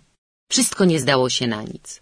Klika zwietrzyła rychło niebezpieczeństwo, jakie jej zagraża. Intrydze udało się dotrzeć do osób, które w każdej innej sprawie szczycą się tym, iż żadna intryga nie ma do nich przystępu. Ledwie komedia moja pojawiła się na scenie, ściągnęła na siebie natychmiast gromy władzy, przed którą nie pozostaje nam nic, jak tylko ze czcią uchylić czoła. Jedyną rzeczą, którą mogłem uczynić w owej potrzebie, aby przynajmniej siebie samego ratować od wybuchu burzy, było powiedzieć, że wasza królewska mość raczyła mi zezwolić na to przedstawienie. Nie sądziłem zaś, aby mi trzeba było jeszcze starać się o pozwolenie u innych osób, skoro zakaz leżał również wyłącznie w mocy waszej królewskiej mości. Nie wątpię ani na chwilę, najjaśniejszy panie, że ludzie, których odmalowałem w mej komedii, poruszą u waszej królewskiej mości wszystkie sprężyny i wciągną do swego obozu, jak już przedtem uczynili. Ludzi naprawdę czcigodnych, a tym łatwiejszych do zbałamucenia, ile że sądzą innych wedle siebie. Obłudnicy posiadają sztukę zabarwiania pięknymi kolorami wszystkich swych intencji. Co bądź by się silili udawać, nie troska o dobro Boga porusza nimi z pewnością tutaj. Dość jasno to pokazali, cierpiąc rozmaite komedie, które tylekroć wystawiano publicznie i to bez słówka protestu z ich strony. Tamte sztuki godzą jedynie w pobożność i wiarę, rzeczy, które tym panom najmniej leżą na sercu. Ta przeciwnie dotyka i chłoszcze ich samych i tego nie mogą ścierpieć. Nie mogą mi przebaczyć, iż odsłaniam ich szalbierstwa przed oczami świata. To też jestem pewny, nie omieszkają powiedzieć waszej królewskiej mości, że moja komedia wywołała u wszystkich zgorszenie. Jednak szczerą prawdą jest, najjaśniejszy panie, że cały Paryż zgorszony był jedynie zakazem jej grania i że najbardziej skrupulatni ludzie uważali wystawienie tej sztuki za rzecz pożyteczną i zbawienną. Powszechnie dziwiono się, iż osoby znane z zacności do tego stopnia ulegają wpływom ludzi, którzy powinni być przedmiotem wstrętu dla całego świata i którzy obcy są wręcz uczuciom prawdziwej pobożności, mimo że je głośno wyznają. Oczekuję z uszanowaniem wyroku, jaki wasza królewska mość raczy wydać w tej sprawie, lecz to pewna, najjaśniejszy panie, iż trzeba mi będzie w ogóle zaniechać pisania komedii, jeżeli świętoszki mają zostać górą. Zwycięstwo to da im niejako prawo prześladowania mnie więcej niż poprzednio. Niebawem gotowi będą zaczepiać najniewinniejsze rzeczy za to tylko, iż wyszły spod mego pióra. Oby dobroć Twoja, najjaśniejszy Panie, raczyła udzielić mi swej pomocy przeciw ich zatrutej wściekłości. I obym mógł za jej powrotem, z wyprawy tak pełnej chwały, umilić Waszej królewskiej mości wytchnienie po tylu zwycięstwach, dostarczyć jej niewinnej rozrywki po tak wspaniałych dziełach i pobudzić do śmiechu monarchę, który budzi drżenie w całej Europie. Trzecie podanie przedłożone królowi dnia 5 lutego 1669. Najjaśniejszy panie, pewien bardzo znamienity lekarz, którego mam zaszczyt być pacjentem, przyrzeka mi i zobowiązuje się rejentalnie, iż utrzyma mnie przy życiu jeszcze trzydzieści lat jeśli zdołam mu uzyskać jedną łaskę waszej królewskiej mości. Powiedziałem mu na tę obietnicę, że nie żądam tak wiele i zadowolę się w zupełności zobowiązaniem, iż mnie nie zgładzi ze świata. Ta łaska, najjaśniejszy panie, to kanonia nadwornej kaplicy w Vinson, opróżnionej przez śmierć. Czy wolno mi będzie prosić jeszcze o tę łaskę, waszą królewską mość, właśnie w dniu wspaniałego zmartwychwstania Tartifa, wskrzeszonego dzięki jego dobroci? Przez ten pierwszy znak Twojej dobroci pojednałem się z ludźmi wiary.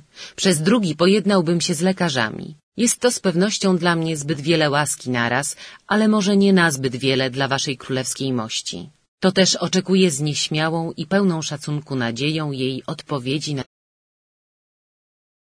Molière. Świętoszek. Tartif. Osoby.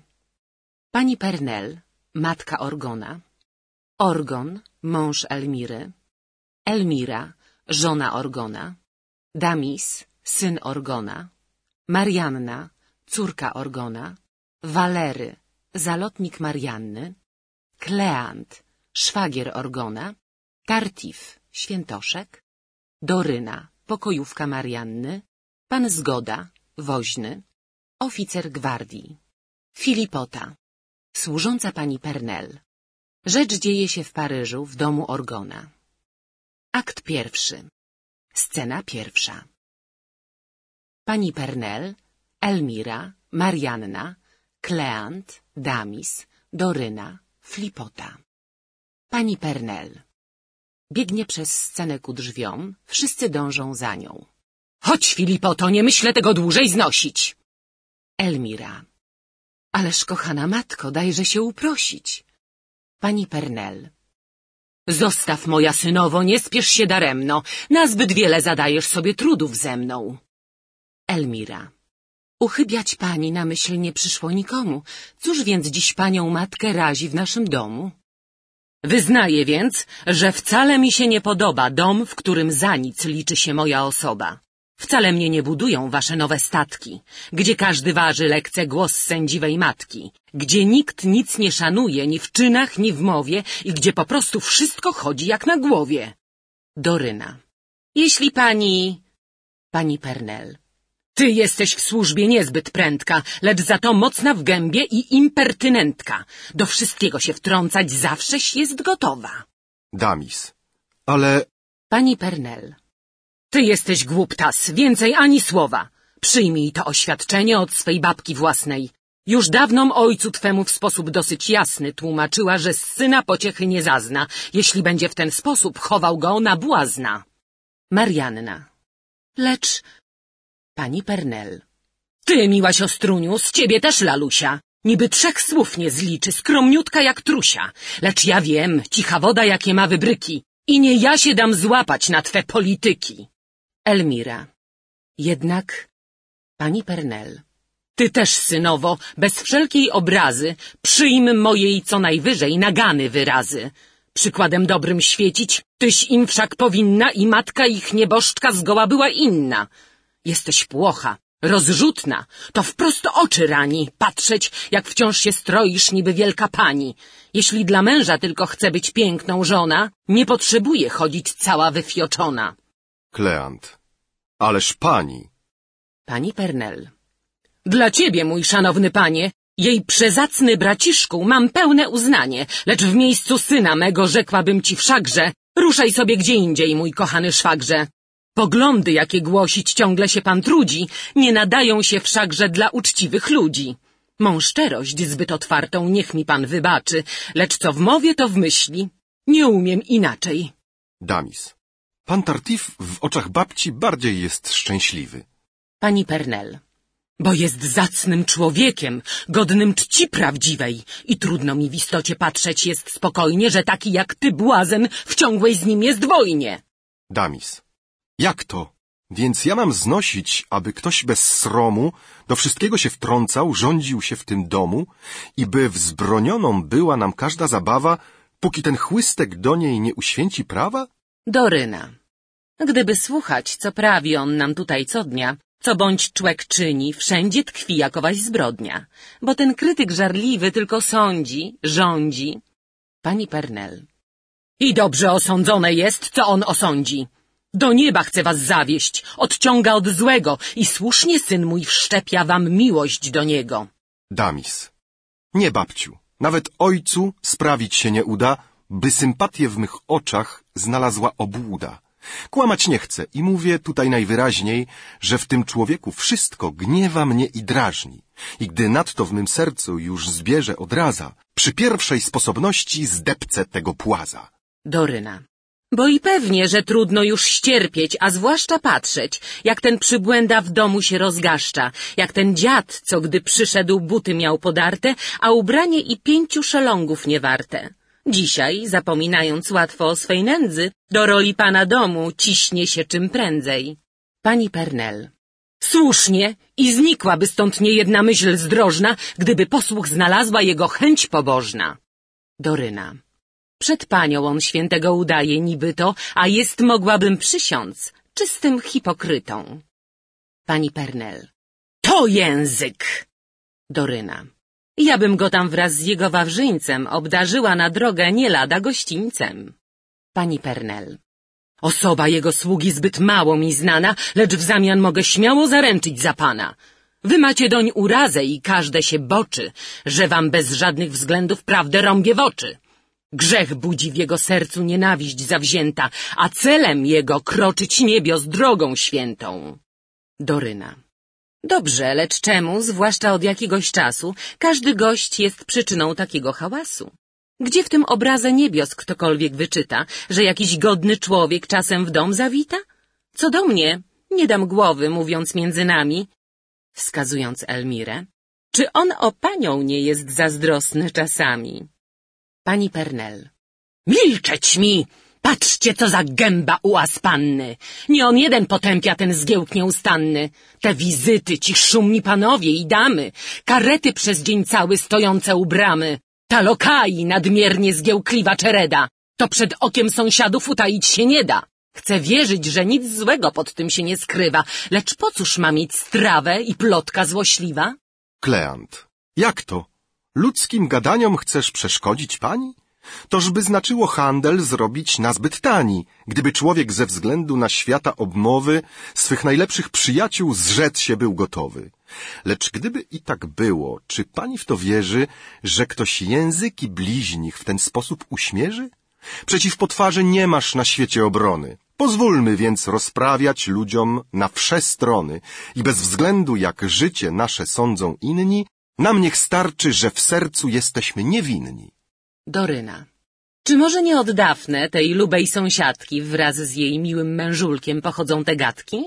Zwykle kto sam jest w świecie celem pośmiewiska, ten na dobrą cześć drugich najłacniej się ciska. Tacy wszędzie wglądają i puty się biedzą, aż pozór złudny jakiejś skłonności wyśledzą. Wydmuchają go w bajkę i z całą rozkoszą, ubrawszy po swojemu, po świecie obnoszą. Szerząc o czynach drugich zmyślone gawędy, w oczach świata złagodzić pragną swoje błędy i zręcznie je przybrawszy kształtem podobieństwa, niewinnością zabarwić własne bezeceństwa lub na innych przerzucić obłudnym zapałem część hańby, która dotąd była ich udziałem. Pani Pernel, cały ten wywód zgoła chybiony tym razem. Przyznacie, że Oranta świeci cnót obrazem, modlitwy, pobożności, a jest mi wiadomem, że też się nie buduje wcale waszym domem. Doryna. W istocie dla przykładu wybornie dobrana. Ani słowa, surowość jej zasad jest znana, lecz wszak to wiek w tej damie zbudził tchnienie Boże i żyje cnotą, odkąd już grzeszyć nie może. Dopóki mogła w sercach rozniecać płomienie, korzystała z swych wdzięków dość nieustraszenie. Dziś, widząc, że jej pokus daremna jest praca, gardzi światem, co sam się już od niej odwraca i płaszczem cnoty wszelkim uciechom okrutnej osłania zwiędłych wdzięków upadek zbyt smutny. Tą naszych zalotniś jest koniec nierzadki. W miarę jak wielbiciele pakują manatki, aby nie nazwać rzeczy swym właściwym mianem, chronią się za surowych zasad parawanem – Stąd też sąd każdej takiej zawziętej dewotki skwapliwie chwyta wszystkie najcenniejsze plotki i wkoło siebie z grzechów świat skwapliwie czyści, nie z miłości bliźniego, lecz z prostej zawiści, co nie zniesie, by innych nęciła zabawa, do której same z wiekiem straciły już prawa. Pani Pernel do Elmiry. Oto jakim bajeczkom chętnie daje ucha pani córka.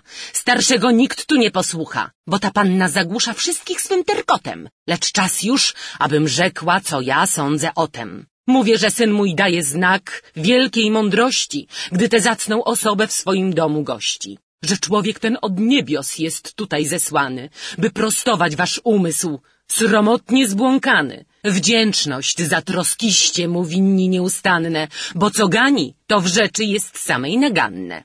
Te wizyty, te bale, ta cała nic warta zabawa, to są wszystko pokuszenia czarta. Tu człowiek nie usłyszy pobożnego słowa. Same śmieszki, piosneczki, ba, nawet obmowa. Gdy się zejdą ci mili panowie i panie, nieraz tam i bliźniemu dobrze się dostanie. Słowem, człowiek stateczny musi nabrać wstrętu do zebrań, w których nie masz nic oprócz zamętu. Gdzie jeden przez drugiego paple jak szalony, jak słusznie powiedział ów doktor uczony, że to prawdziwie istna babilońska wieża, gdzie wszystko możesz słyszeć, wszystko, prócz pacierza. I doprawdy powtarzam, że trzeba mieć czoło, wskazując Kleanta. Widzę, że temu panu coś bardzo wesoło. Racz pan dla swoich dudków zachować te drwinki i... Do Elmiry. Żegnam cię, synowo. Nie rób słodkiej minki. Możesz być pewna, wody o dużo upłynie, zanim mnie znowu ujrzysz w tej miłej gościnie. Dając policzek flipocie. Hej ty! Czego tak sterczysz z tą gębą niemądrą, jakbyś wronę połknęła? No, różże się, flądro! Scena druga. Kleant do Ryna. Kleant. Co do mnie, chyba tu zostanę. Znów bym czymś mógł zasłużyć na srogą przyganę, a to mi starowinka. Do Ryna. To szkoda prawdziwa, że nie może usłyszeć, jak ją pan nazywa. Powiedziałaby panu, iż nie dała wcale przyczyn, byś z nią obchodził się tak poufale. Kleant. Najlepiej świadczy owa humoru odmiana, jak ona przez Tartifa swego osiodłana. Do Ryna. Z tego niechaj pojęcie sobie pan wytworzy o synu, ale tutaj to już trochę gorzej. Był to wprzód człowiek z duszą roztropną i godną. W służbach króla okazał tęgość niezawodną. Teraz, odkąd Tartifem swym przejął się cały, od tego czasu chodzi niby ogłupiały. Nazywa go swym bratem, miłuje go bardziej niż własną matkę, przy nim żoną, dziećmi gardzi. To dziś tajemnic jego powiernik jedyny. Jego zdaniem kieruje się każdej godziny. Jego wciąż ściska, pieści. Dla kochanki młodej tkliwość iść by nie mogła z tym czuciem w zawody. Przy stole pierwsze miejsce daje mu jak księciu. Patrzy z lubością, gdy ten zjada za dziesięciu. Dobrego kąska przed nim nikt tu wziąć nie może, a gdy mu się odbija, pan woła — szczęść Boże! Słowem szaleje za nim, świat w nim widzi cały, przytacza jego słowa, obnosi pochwały, każdy postępek zachwyt w nim budzi niezwłocznie, a słówko bynajmniejsze ma wprost za wyrocznie. Tamten to szczwana sztuka, więc mu nie jest trudno sidłać swoją ofiarę świętością obłudną i raz w tak niezawodną trafiwszy słabiznę, za swe szczytne maksymy ciągnąć gotowiznę. Ba, i ten sługus jego też bawi się w księdza i nam również zrzędzenia swego nie oszczędza. Przewraca gały, wzdycha i prawi jak z książki. Swe kazania na muszki, bielidła i wstążki. Wszak nie dalej niż wczoraj rzucił mi do błota chusteczkę wywleczoną gdzieś z świętych żywota, mówiąc, że to jest zbrodnia straszna, niesłychana, mieszać ze świętościami przybor. Scena trzecia. Elmira, Marianna, Damis, Kleant, Doryna. Elmira. Do Kleanta. Dziękuj Bogu, żeś został. Minęła cię cała porcja, która nam we drzwiach jeszcze się dostała. Lecz właśnie mąż nadchodzi, zatem pozwolicie, że zaczekam na górze na jego przybycie. Kleant. Ja tu zostanę. Nie mam czasu do zabawy, a muszę z nim omówić pewne... Scena czwarta. Kleant, Damis, Doryna. Damis. O małżeństwie mej siostry niech wuj też natrąci. Boję się, że pan Tartif nam tu wodę mąci. Stąd o decyzję ojca dręczy mnie obawa. Wujaszek wie, jak bardzo drogą mi ta sprawa, że gdy mą siostrę czucia związały z Walerym, dla jego siostry znowuż płonę ogniem szczerym i gdyby... Doryna. Pan tu idzie. Scena piąta. Orgon, Kleant, Doryna. Orgon. A, to ty! Jak się masz? Kleant. Cieszę się, że cię widzę z powrotem. Cóż mnie masz o zasiewach? Czy na wsi czas ci zeszedł mile? Orgon. Doryno! Do Kleanta. Mój szwagierku, wstrzymaj się na chwilę. Czy pozwolisz, bym przedtem przez minutkę małą wypytał tej dziewczyny, co się w domu działo? Do Doryny. No, niechajże mi panna nowiny opowie. Przez te dwa dni, co słychać, czy wszyscy tu zdrowi? Doryna. Przedwczoraj pani nasza była bardzo chora. Gorączka ją dręczyła silna do wieczora. Orgon. A Tartif? Doryna. Tartif? O ten bez żadnej odmiany, zawsze z pulchniutką buzią, czerstwy i rumiany. Orgon. Biedaczek. Doryna. Wieczór pani bardzo z sił opadła, choć zeszła do kolacji, nic zgoła nie jadła, na ból głowy się straszny uskarżała przytem. Orgon. A Tartif? Doryna. On wieczerzał z wielkim apetytem i z nabożnym skupieniem w sposób dosyć łatwy, wsunął barani comber i dwie kuropatwy. Orgon. Biedaczek. Doryna. Potem pani przez noc niemal całą uporczywe cierpienie zasnąć nie dawało. Poty przyszły tak silne, że do rana prawie czuwaliśmy wciąż przy niej w niezmiernej obawie. Orgon. A Tartif? Doryna. Po wieczerzy, czując senność błogą, od stołu do sypialni przeszedł chwiejną nogą i sprawdziwszy, czy pościel dość dobrze wygrzana, legł w łóżku i bez przeszkód przespał aż do rana. Orgon. Biedaczek. Doryna. Wreszcie po tej nocy niespokojnej nakłoniliśmy panią na krwi hojny i wkrótce potem ulgę uczuła zupełną. Orgon. A Tartif? Doryna. Tartif? Ha, cóż, z duszą hartu pełną, okazując, co może pobożności siła, chcąc odzyskać krew, co ją pani utraciła, cztery lampeczki wina wypił na śniadanie. Orgon. Biedaczek. Doryna. Dziś oboje są już w dobrym stanie. Teraz spieszę do pani, niech się biedna dowie, z jaką pan troskliwością pytał o jej zdrowie. Scena szósta. Orgon, Kleant. Kleant. Ta dziewczyna, mój bracie, w nos się z ciebie śmieje i doprawdy, gdy widzę, co się tutaj dzieje, nie mogę jej potępić za owe przytyki. Widział, że kto na świecie podobne wybryki? Jakie szczary znalazłeś dziwne w tym przybłędzie, że poza nim nic zgoła nie chcesz mieć na względzie, że przyjąwszy w dom własny, dobywszy go z nędzy, teraz jeszcze... Orgon? Mój szwagrze, nie sądź rzeczy prędzej, aż sam poznasz człowieka, o którego chodzi. Kleant. Nie znam go dotąd, prawda, lecz mniemać się godzi, że nie trudno jest zgadnąć, co to za jegomość. Orgon. Mój bracie, rozkosz sprawi ci jego znajomość. Dziwne uczucie szczęścia w twą duszę zawita, bo też to człowiek, człowiek, no, człowiek i kwita. Kto z nim żyje, błogiego zażywa spokoju. Na cały świat spogląda, jak na kubkę gnoju. Przy nim cała się moja odradza istota. On wyzwala mą duszę z doczesnego błota. Dzięki niemu z przywiązań ziemskich oczyszczony mógłbym na zgon dziś patrzeć matki, dzieci, żony i nie uczułbym w sercu od nawet ukłucia. Kleant. A to niezwykle ludzkie w istocie uczucia. Orgon. Ach, gdybyś wiedział, jak go poznałem niechcący, nie dziwiłbyś się mojej przyjaźni gorącej. Każdego dnia biedaczek ten o słodkiej twarzy opodal mnie pokornie klękał u ołtarzy, a zapał, z jakim wznosił do nieba swe modły, oczy wszystkich obecnych wciąż ku niemu wiodły. To wzdychał, to się krzyżem rozkładał na ziemi, aby dotknąć posadzki usty pokornemi. A gdym wychodził za mną, pospieszał w zawody, aby w drzwiach jeszcze podać mi święconej wody. Że zaś mnie sługa jego objaśnił czym prędzej, kto on zacz i wyjawił, że jest w srogiej nędzy.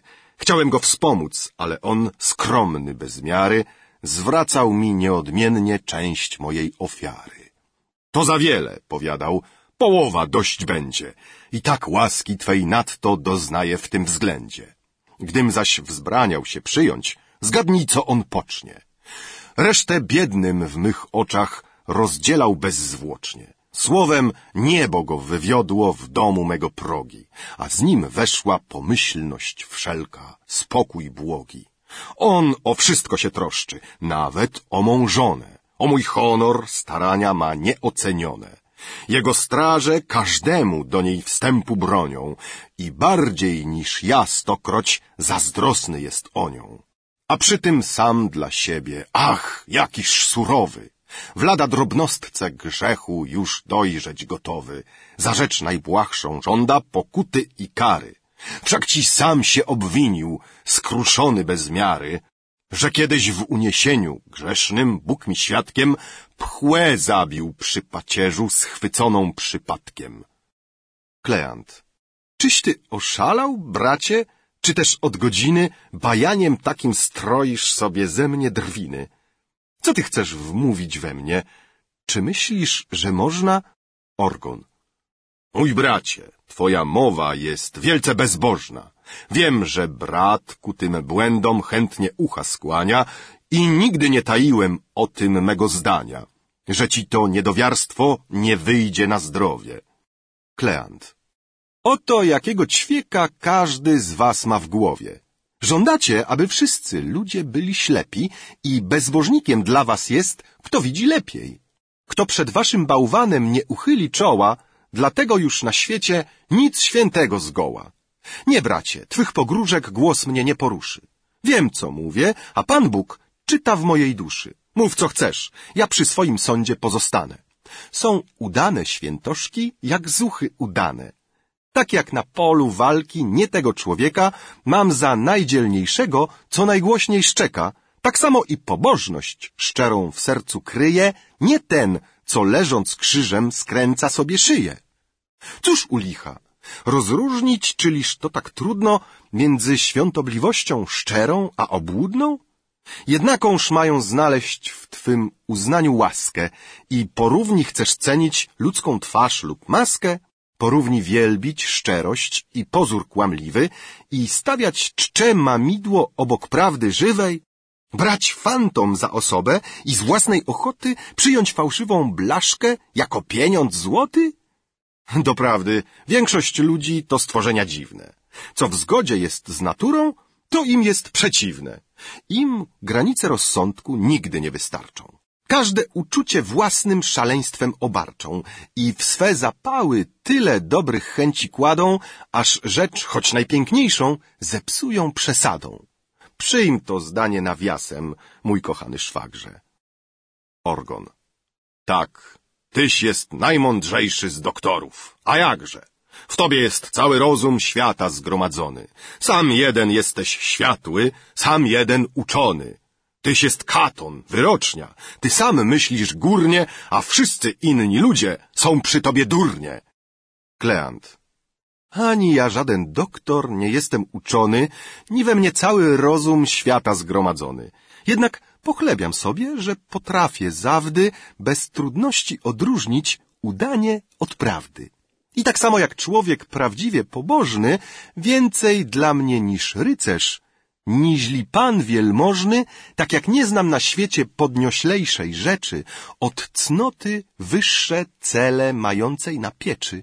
Tak znów nic mnie nie mierzi bardziej na tej ziemi, niż fałsz, co się pozory barwi nabożnymi, niż owi obłudnicy, nędzne szarlatany, którzy podłych grymasów dewocji udanej używają bezkarnie, by ciągnąć korzyści z tego, co ludzie w sercu swym wielbią najczyściej. To, co dla wszystkich świętym być winno i wzniosłem, oni czyją niegodnie towarem, rzemiosłem i od losu pragną zyskać korzystną odmianę przez obłudne wzdychania i posty udane.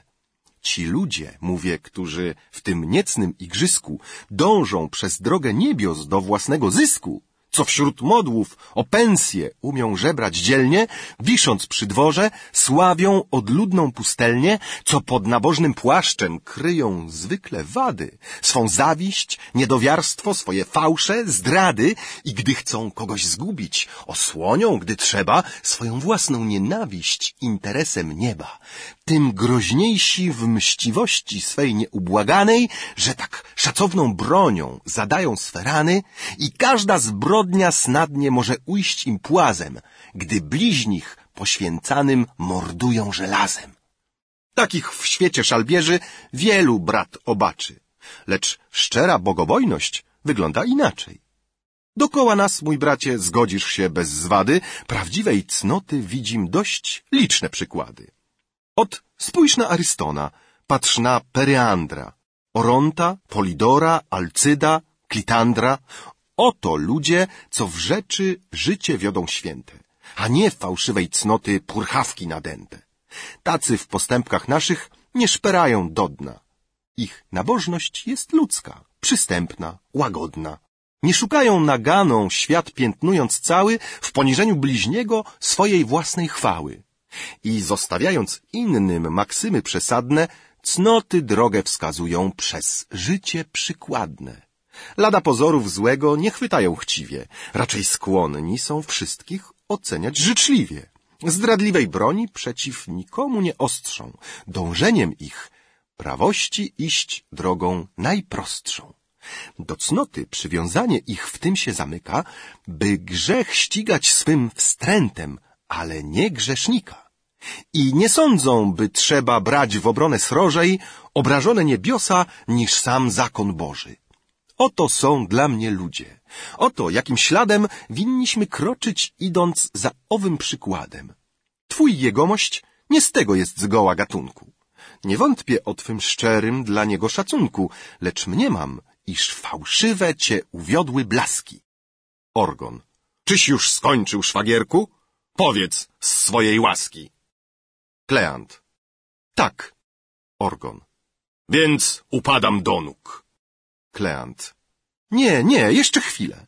Dajmy pokój dysputom. Jeśli się nie mylę, wszak Walery ma z dawna twe ojcowskie słowo. Orgon. Tak. Kleant. Dzień ślubu obrany był wspólną umową. Orgon. Masz słuszność. Kleant. Czemuż zatem odwlekać to święto?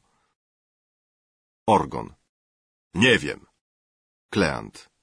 Czyliżby inne zamiary powzięto? Orgon. Być może. Kleant. Cofnąć słowo, czyżbyś miał powody? Orgon. Tego nie mówię. Kleant. Zatem, gdy nie ma przeszkody, spełnienia obietnicy chyba nic nie wstrzyma. Orgon. To zależy. Kleant. Zagadką widzę końca nie ma. Sam Walery mnie prosił, aby cię odwiedzić. Orgon. Niebu niech będzie chwała. Kleant. Cóż mu odpowiedzieć? Orgon. To, co ci się spodoba. Kleant. Na to muszę ściślej poznać twoje zamiary. Cóż więc szwagier myśli? Orgon. To, co niebo rozkaże. Kleant. Ale prosto z mostu. Dotrzymasz słowa, czy nie? Gadajże po prostu. Orgon. Bywaj zdrów. Odchodzi. Kleant. Sam. Ten zwrot cały dość mnie niepokoi. Ostrzegę Walerego. Niech wie, jak rzecz. Akt drugi. Scena pierwsza. Orgon. Marianna. Orgon. Marianno! Marianna. Czego żądasz, ojcze? Orgon. Czego żądam? Zbliżno się. Marianna. Do Orgona, który zagląda do przyległego gabinetu. Ojciec szuka czego? Orgon. Nie, zaglądam, czy kto nie podsłuchuje, bowiem moje dziecko łatwo mógłby nas tutaj kto podejść zdradziecko. Tak, jesteśmy bezpieczni. Zatem, dziecię złote, ceniłem w tobie zawsze posłuszeństwa cnotę i zawszem w tobie widział swą córkę kochaną. Marianna. Wdzięczność ci za to, ojcze, winna mnie kłamaną. Orgon. I słusznie, słusznie. To też mając to w pamięci, możesz dzisiaj odpłacić me ojcowskie chęci. Marianna. Uległość. Oto dziecka największa ozdoba. Orgon. Ślicznie. Powiedz, jak ci się pan Tartif podoba? Marianna. Co? Mnie? Orgon. Tak, powiedz, ale po dobrej rozwadze. Marianna. Powiem, co każesz, ojcze. Szanuję. Scena druga. Orgon, Marianna, Doryna, która wchodzi po cichu i staje niepostrzeżona za Orgonem. Orgon. Oto roztropne słowa. Zatem powiedz sobie, że mnóstwo zalet widzisz w tej godnej osobie i że zaszczyt spostrzegasz w tym wielki i szczęście, by z mej ojcowskiej woli z nim wstąpić w zamęście. Cóż? Marianna cofa się zdumiona. Marianna. Ja? Orgon. No? Marianna. Co? Orgon. Hę? Gadaj. Marianna. Chyba słuch mnie myli. Orgon. Jak to? Marianna. Tyś mnie zapytał, mój ojcze, w tej chwili, że w czym zaszczyt największy mam widzieć i szczęście i z kim z ojcowskiej woli mam wstąpić w zamęście? Orgon. Z Tartifem. Marianna. Nie, mój ojcze, mam sumienie czyste. Czemuż więc kłamstwo we mnie wmawiasz oczywiste? Orgon.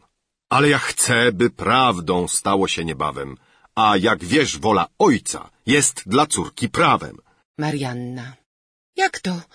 Ty chcesz, mój ojcze? Orgon.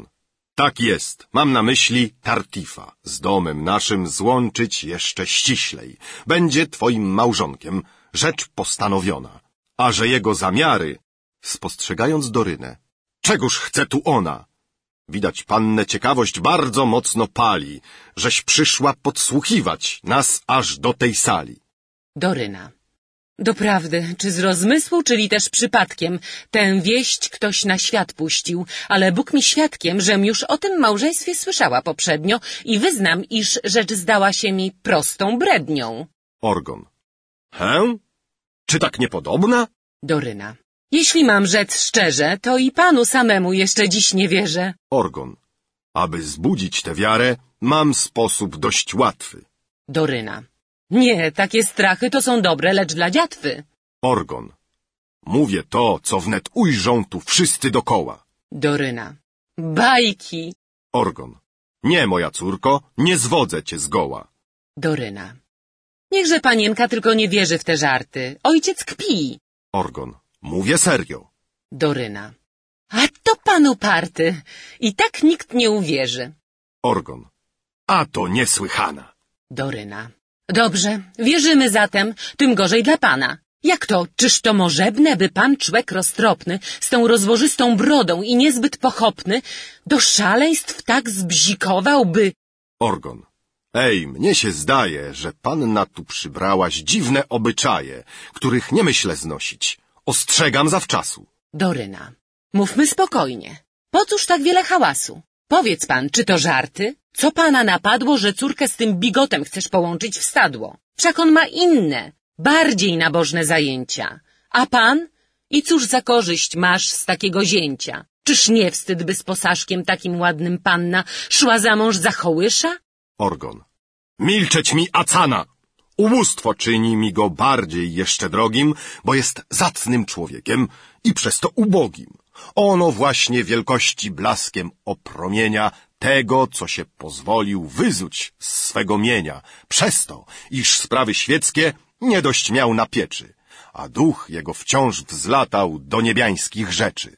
Lecz dzięki mej pomocy już jest chwila bliska, w której on swój majątek stracony odzyska. Dobra jego są znane w stronach, skąd pochodzi, a on sam, jak go widzisz, ze szlachty się rodzi. Doryna.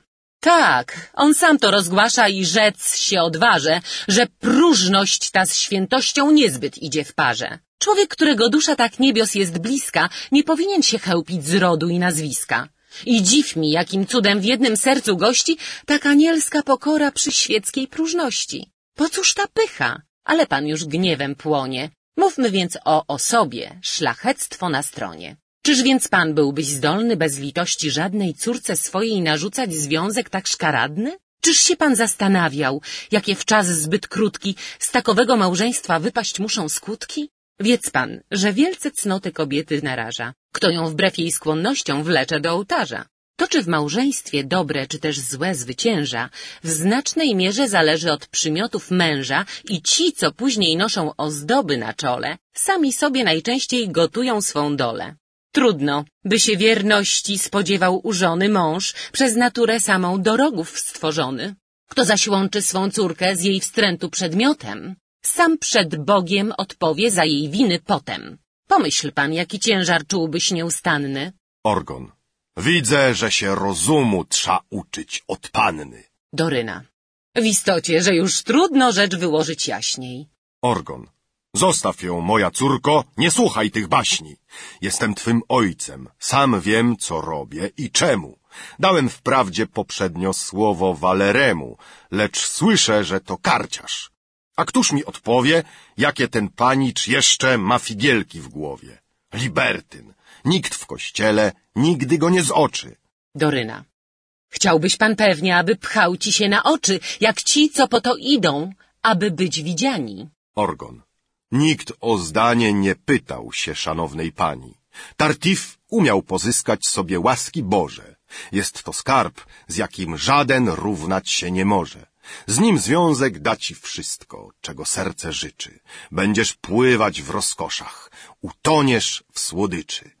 Będziecie żyli w zgodzie, w miłości, bez sprzeczki, jak para dzieci małych, jak dwie turkaweczki. Szczęścia waszego żadna nie zaciemni plama i zrobisz z męża wszystko, co zapragniesz sama. Doryna. Ona? Rogala z niego zrobi lub niech zginę. Orgon. Cóż za mowa bezwstydna. Doryna. Taką już ma minę, że mimo pańskiej córki najszczytniejsze cnoty musi nim zostać, choćby i bez jej ochoty. Orgon. Przestań mi raz przerywać i miej to na pieczy, aby nie wściubiać nosa do nieswoich rzeczy. Doryna. Przerywa mu zawsze w chwili, w której on się odwraca, aby przemówić do córki. Jeśli wściubiam, to tylko ze względu na pana. Orgon. Zbytek łaski. I proszę, mniej bądź wygadana. Doryna. Za to, że pana kocham. Orgon. Nie chcę tej miłości. Doryna. A ja chcę pana kochać, chociaż się pan złości. Orgon. Ech, Doryna. Cenię pański honor i patrzeć nie mogę, jak samochcąc wstępujesz na śmieszności drogę. Orgon. Nie zmilczysz mi nareszcie? Doryna. To mój obowiązek, dopóki sił mi stanie odradzać ten związek. Orgon.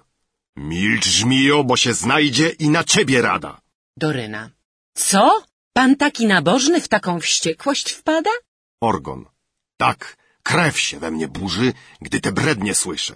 I jeszcze raz ostatni upraszam o ciszę. Doryna. Dobrze, lecz choć po cichu i tak myśleć będę. Orgon. Myśl, co ci się podoba.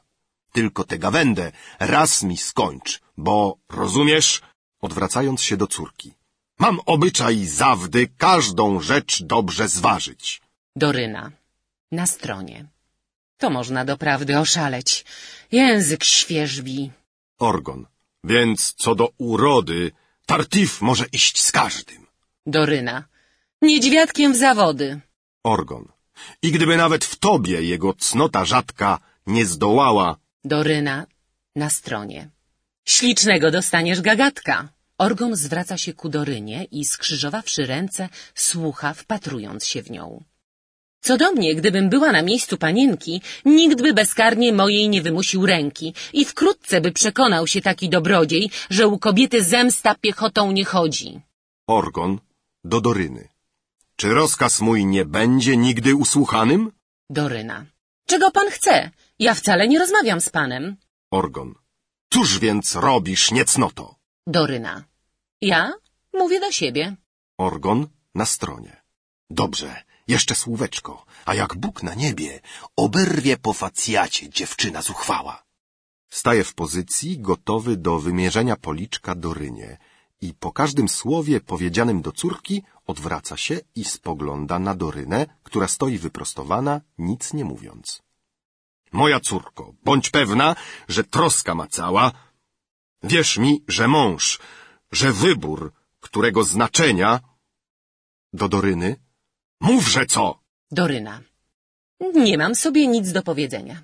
Orgon. Jeszcze jedno słóweczko. Doryna. Na nic pańska sztuka. Orgon. Czekam tylko. Doryna. Niech głupszej pan sobie poszuka. Orgon.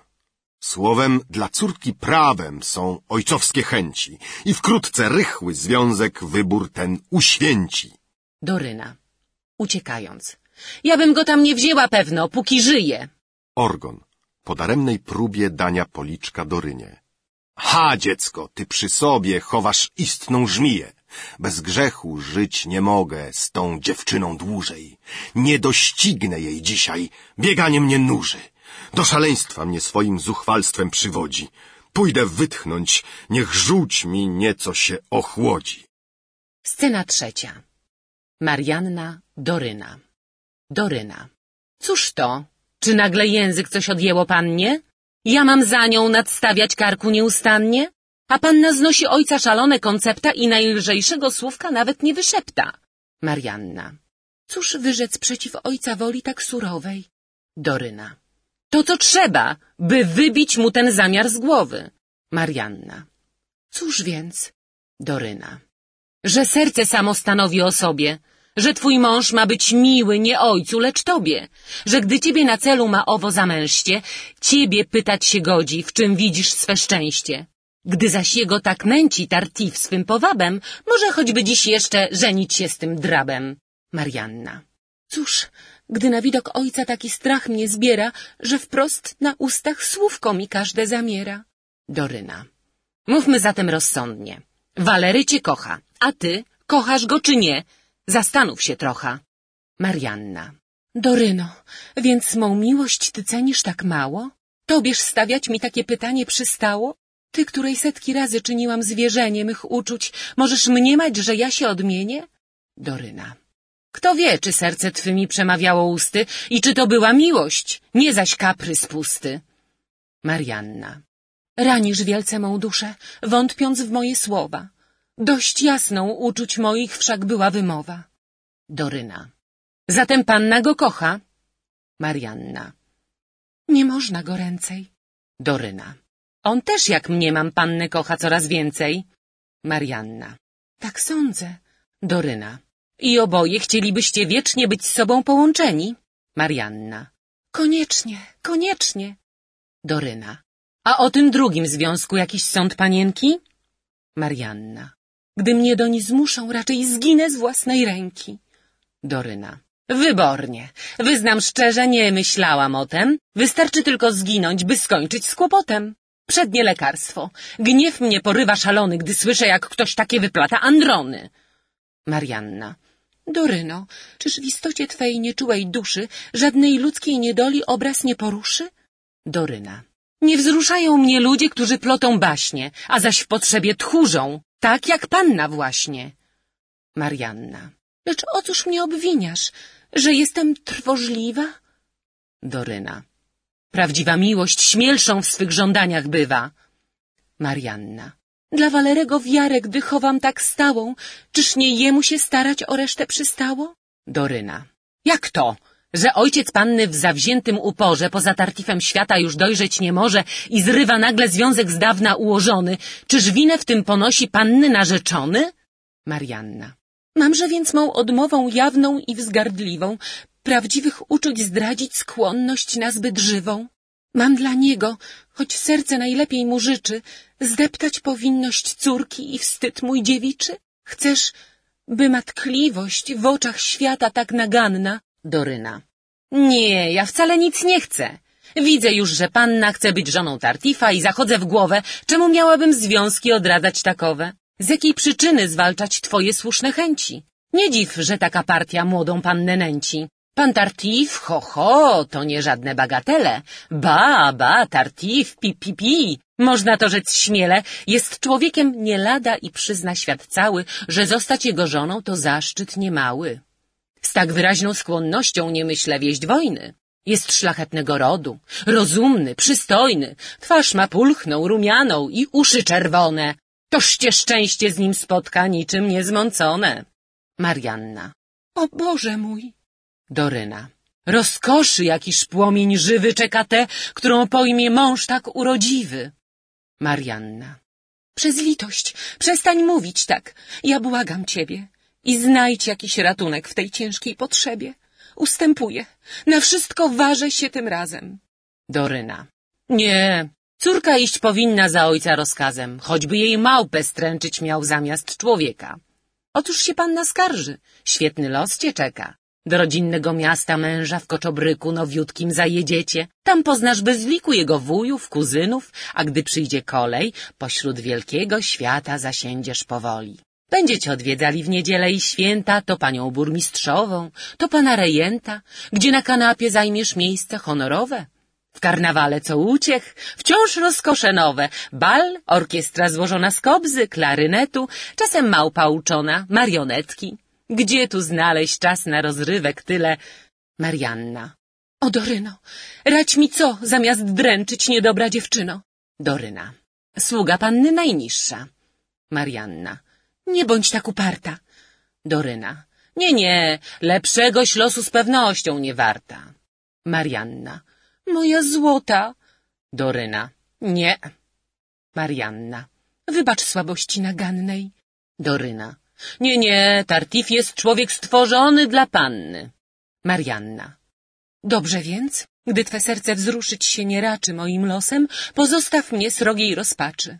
W niej przeto dusza moja w swym ciężkim frasunku niezawodnego dzisiaj poszuka ratunku. Chcę odchodzić. Doryna. No wstrzymaj się, panienka, gniew gniewem wszelako, teraz musimy obmyśleć dla was pomoc jaką. Marianna. Jeśli nie zdołam wyrwać się dzisiaj z tej matni, będziesz na życia mego patrzeć dzień ostatni. Doryna. Niech się panna nie martwi. Znajdziemy w tej biedzie jakiś sposób. Lecz oto Walery tu idzie. Scena czwarta. Walery, Marianna, Doryna. Walery. Usłyszałem przed chwilą nowinę nie lada. Nie wiem, czy mi się cieszyć, czy dziwić wypada. Marianna. Cóż tedy? Walery. Że Tartifa masz zaślubić pono? Marianna. To mój ojciec mnie pragnie widzieć jego żoną. Walery. Ojciec pani? Marianna. Odmienił dawniejsze widoki i dziś właśnie obwieścił mi swoje wyroki. Walery. Jak to? I to na serio mówił? Marianna. Nie inaczej. Bardzo jasno w tym względzie chęci swe tłumaczy. Walery. I z jakim przyjęciem jego zamiar spotka u pani? Marianna. Jeszcze nie wiem. Walery. Odpowiedź dość słodka, więc jeszcze nie wiesz? Marianna. Nie. Walery. Nie? Marianna. Cóż pan mówi na to? Walery. Ja? Ja radzę w tym względzie iść za dobrym tatą. Marianna. Pan mi to radzi? Walery. Tak jest. Marianna. Szczerze? Walery. Jak najszczerzej. Wybór piękny i szczęście twe pewno w nim leży. Marianna. Dobrze więc? Radą pańskim zostanę powolną? Walery. I bez wielkiej przykrości tak mnie mać mi wolno. Marianna. Nie z większą niż sam pan mi związek ten doradza. Walery. Ja radzę to, co pani widocznie dogadza. Marianna. Ja zaś, by cię ucieszyć, usłucham twej rady. Doryna, cofając się w głąb sceny. Zobaczmyż, co na końcu wyniknie z tej zwady. Walery. Toż więc była twa wiara? Twa miłość gorąca? I kiedy ja... Marianna. Te kwestie po cóż pan potrąca? Wszakże sam mnie pan prosto i szczerze nakłania, bym przyjęła ojcowski wyrok bez wahania. Ja zaś oznajmiam panu, iż ceniąc twe słowa, iść za twoją wskazówką dziś jestem gotowa. Walery. Nie chciej pani udawać naiwności świętej. Wybór pani w tej mierze dawno był powzięty. I dziś chwytasz skwapliwie za pozór najlżejszy, mniemając, iż to winę zdrady twej umniejszy. Marianna. Ma pan słuszność. Walery. Stąd wnosić godzi się najprościej, żeś nigdy w sercu szczerej nie czuła miłości. Marianna. Wolno panu obwiniać mnie o wszystkie zbrodnie. Walery. Tak, wolno. Lecz me serce, zdradzone niegodnie, może zdoła wyprzedzić cię w zmienności twojej i wiem, dokąd me uczucia zanieść mi przystoi. Marianna. Och, nie wątpię ni chwili, że każdej kobiety serce zalety pańskie. Walery. Zostawmy zalety. Mam ich zbyt mało, skorom przez ciebie wzgardzony, lecz ufam, iż nagrody doznam z innej strony. I wiem, kto, zdobywszy dawnych mych ogniów z pamięci, zgodzi się bez wahania wysłuchać mych chęci. Marianna. Strata to niezbyt ciężka i losu przemiana. Bardzo łatwo się w radość obróci dla pana. Walery. Wierz mi, że wszelkich starań po temu dołożę, dumy naszej bezkarnie nikt zdeptać nie może. Gdyby sercu zapomnieć nawet było trudno, winno na obojętność zdobyć się obłudną, bo tej hańby sam sobie człowiek nie przebaczy, by kochać te, co sama kochać nas nie raczy. Marianna. Tak wzniośle czuć potrafi jedynie mężczyzna. Walery. Tak jest, tak czuć się godzi. To każdy mi przyzna. Jak to? Sądziłaś pani więc, że moje serce, wiecznie nieukojone w miłosnej rozterce, ścierpi, że ty z kim innym zażywasz słodyczy i że nikt mu pociechy w zamian nie użyczy? Marianna. Przeciwnie, twym zamiarem cieszę się niemało i chciałabym doprawdy, by już się tak stało. Walery. Chciałabyś pani? Marianna. Tak jest. Walery. Na tym poprzestanę. Chęci pani bezzwłocznie będą wysłuchane. Zwraca się do wyjścia. Marianna. I owszem. Walery, wracając. Lecz przynajmniej niech pani pamięta, że to jest twoja wola, zawsze dla mnie święta. Marianna. Tak jest. Walery, wracając znowu. I że w zamiarze powziętym w tym względzie idę za twym przykładem. Marianna. Niechaj tak będzie. Walery, odchodząc. Będziesz zaspokojoną pani należycie. Marianna. Tym lepiej. Walery. Jeszcze wracając. Żegnam zatem i na całe życie. Marianna. Dobrze? Walery odchodzi. Kiedy jest przy drzwiach, odwraca się. Co? Marianna. Co? Walery. Myślałem, że pani wołała. Marianna. Ja? Śniło się coś panu. Walery. Zatem rzecz się stała. Żegnam cię pani. Oddala się zwolna. Marianna. Żegnam pana. Doryna do Marianny.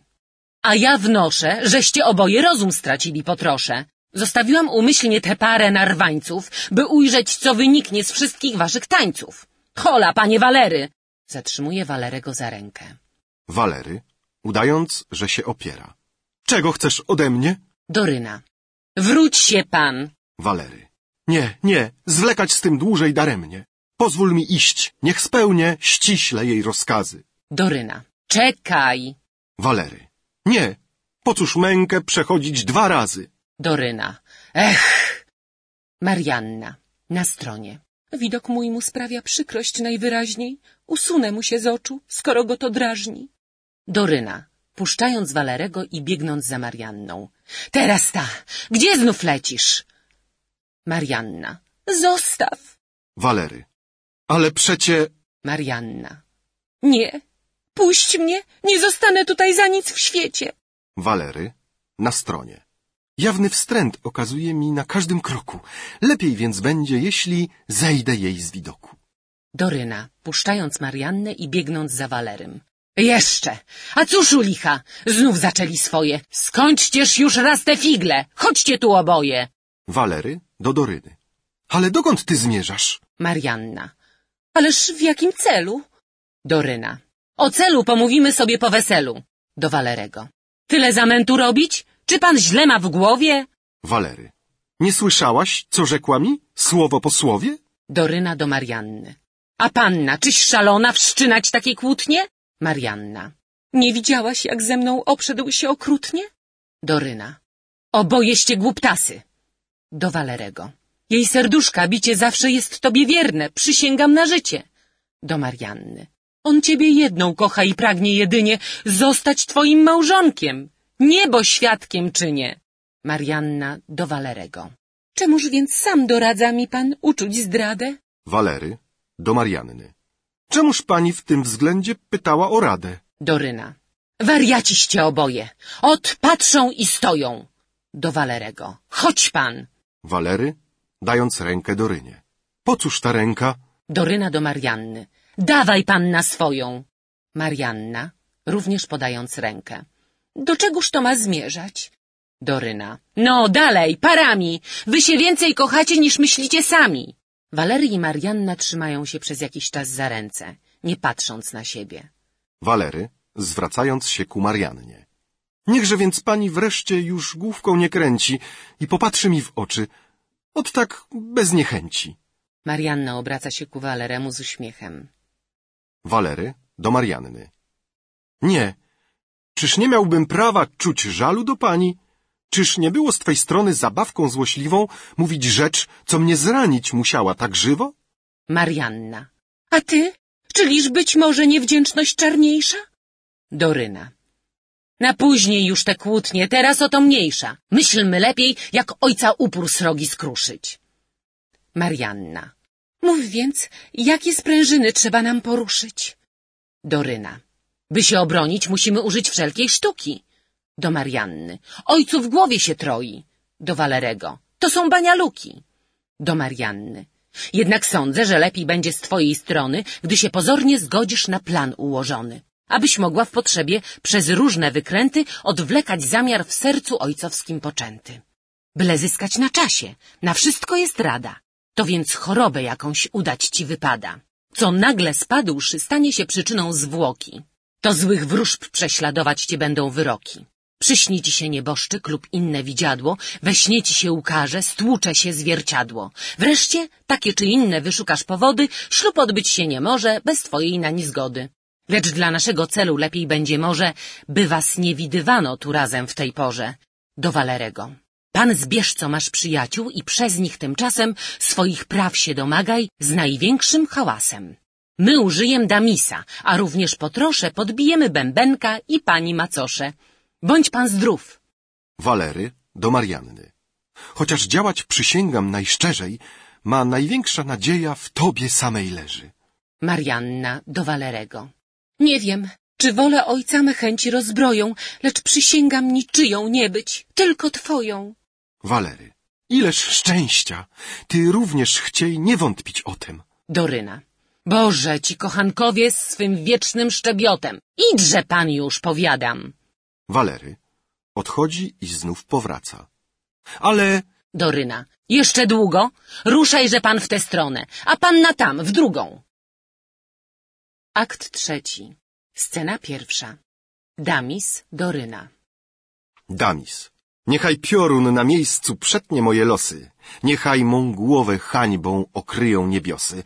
Jeśli dzisiaj na żadne już nie bacząc względy, nie wezmę się na dobre do tego przybłędy. Doryna. Przez litość niechże się pan trochę uspokoi. Wszakże ojciec o chęci tylko mówił swojej. Do czynu stąd daleko i nieraz już prysły najgorętsze pragnienia ludzkie i zamysły. Damis. Nie, przysięgam nie cofnąć się dzisiaj przed niczym, aby już raz gruntownie skończyć z tym paniczem. Doryna. Tylko nie naglić zbytnio. Chciej mi wierzyć, proszę, że lepiej pozostawić rzecz pani macosze. Ona ma wpływ na niego we wszystkim, co powie. Jej stara się przymilić i myślę, że kto wie, czy coś więcej nie kryje ta słodycz układna. Dałby Bóg, by tak było. Rzecz byłaby ładna. Słowem, pani ma widzieć się z nim w sprawie twojej. Chce zbadać, czy cię słusznie wieść ta niepokoi, przeniknąć jego chęci i dać do poznania, iż sam prosty rozsądek upierać się wzbrania przy planie, co z oporem spotka się gorącym. On teraz przy pacierzu. Mówiłam z służącym, bo z nim samym nie mogłam, lecz rychło tu stanie. Oddal się więc, by owo ułatwić spotkanie. Damis. Wszak może się i przy mnie odbyć ta rozmowa. Doryna. Nie, muszą zostać sami. Damis. Nie rzeknę ni słowa. Doryna. Żartuje pan. Wszak jednym zwykłym swym wybuchem gotów byś całą sprawę zepsuć nam z tym zuchem. Idź już. Damis. Nie, nazbyt blisko sprawa ta dotyka. Doryna. Ach, jaki pan nieznośny. Idzie, niech pan zmyka. Damis chowa się w przyległym gabinecie w głębi. Scena druga. Tartif, Doryna. Tartif. Tartif, spostrzegłszy Dorynę, mówi głośno do służącego za sceną.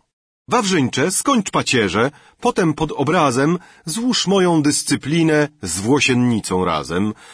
Odwiedzającym powiedz, że chęci ich próżne, bo idę między więźniów rozdzielać jałmużnę. Doryna. Na stronie. Ileż w tym komediantstwa i szpetnej obłudy. Tartif. Czego chcesz? Doryna. Chciałam panu... Tartif, wyjmując chustkę z kieszeni. Proszę panny wprzódy, by wzięła tę chusteczkę, nim się zwróci do mnie. Doryna. A na co? Tartif, pierś przysłonić, co sterczy nieskromnie. Duszy spokój widokiem takim zmącić można i w ten sposób najłacniej myśl przychodzi zdrożna. Doryna. Ho, ho, coś na zgorszenie, pan wrażliwy bardzo i zmysły pańskie widać pokusą nie gardzą. Nie wiem, na co tam panu zaraz idzie chętka, lecz ja znów do pożądań nie jestem tak prędka i choćbyś stał tu nagi od dołu do góry, nie skusiłby mnie widok całej pańskiej skóry. Tartif. Proszę panny hamować języka swawole lub jeśli nie przestaniesz, ja stąd odejść wolę. Doryna. Nie, nie, to ja usunę się z oczu wać pana. Powiem tylko w dwóch słowach, z czym jestem przysłana. Za chwilę tu do sali zejdzie pani nasza i o rozmowę pana króciuchną uprasza. Tartif. Och, najchętniej. Doryna na stronie. Złagodniał dziwnie w jednej chwili. Pewna mi jest, że mnie moje przeczucie nie myli. Tartif. Czy zejdzie tu niebawem? Doryna. Słyszę już z daleka jej kroki. Do widzenia, niech pan tu zaczeka. Scena trzecia. Elmira Tartif. Tartif. Niechaj niebo dla ciebie, pani, najłaskawsze, zdrowiem ciała i duszy obdarza cię zawsze i niechaj błogosławieństw tyle ci przysporzy, ile ich pragnie dla cię nędzny sługa Boży. Elmira. Wdzięcznością mnie przejmują pańskie zbożne chęci, lecz siądźmy. Chwilę czasu niech mi pan poświęci. Tartif, siedząc. Jakże się pani czuje po krótkiej niemocy? Elmira. Dziękuję. Już wybornie spałam dzisiaj w nocy. Tartif. Modlitwy moje pewno nie mają tej siły, bym mniemał, iż to one cud ten wyprosiły, lecz wszystkie jedno mają życzenie na celu, to jest oglądać ciebie w zdrowiu i weselu. Elmira. Brałeś pan tę drobnostkę z przejęciem zbyt żywym. Tartif. O twe zdrowie, czyż można być nadto troskliwym, by je ocalić moje oddałbym z rozkoszą. Elmira. Chrześcijańskie uczucia zbyt pana unoszą. Nazbyt pan łaskaw dla mnie, niechaj mi pan wierzy. Tartif. Mniej czy nie, niźli słusznie się pani należy. Elmira. Chcę poufnie przedstawić panu, o co chodzi i cieszę się, że tutaj nikt nam nie przeszkodzi. Tartif. I jam również szczęśliwy, że choć chwilę małą słodkim sam na sam z panią zyskać się udało. Z dawna o nią błagałem niebiosów, wszelako próżną się dotąd modlił o sposobność taką. Elmira. Liczę, że w tej rozmowie szczerze, jak na dłoni, całe swe serce pan mi z ufnością odsłoni. Damis, nie pokazując się, uchyla drzwi od gabinetu, w którym się ukrył, aby słyszeć rozmowę. Tartif. Ja również w tym pragnienie kładę najgorętsze, by otworzyć przed panią duszy moje wnętrze. Przysiąc ci, że jeślim krzywym patrzał okiem na tłum gości znęconych tu twoim urokiem, to powód nie tkwił w chęci dla cię nieżyczliwej, lecz raczej przychylności płomień nazbyt żywy, z czystych uczuć zrodzony. Elmira. Ja też zarówno wierzę, iż me zbawienie troską pana główną. Tartif, biorąc Elmirę za rękę i ściskając jej palce. O tak, pani, i gdyby mi wolno wyraźniej... Elmira. Haj, zanadto pan ściska. Tartif, to z szczerej przyjaźni.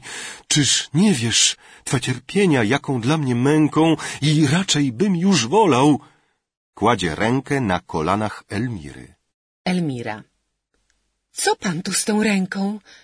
Tartif. Jaka miękka materia tej sukni. Elmira. O, proszę, niechże mnie pan zostawi, łaskotek nie znoszę. Elmira cofa się z fotelem. Tartif przysuwa się. Tartif, bawiąc się jej chusteczką. Mój Boże, tych koronek jakiż to haft przedni. Postęp dzisiaj w tych rzeczach widzim niepośledni. Wszędzie napotkać można tak cudne wyroby. Elmira.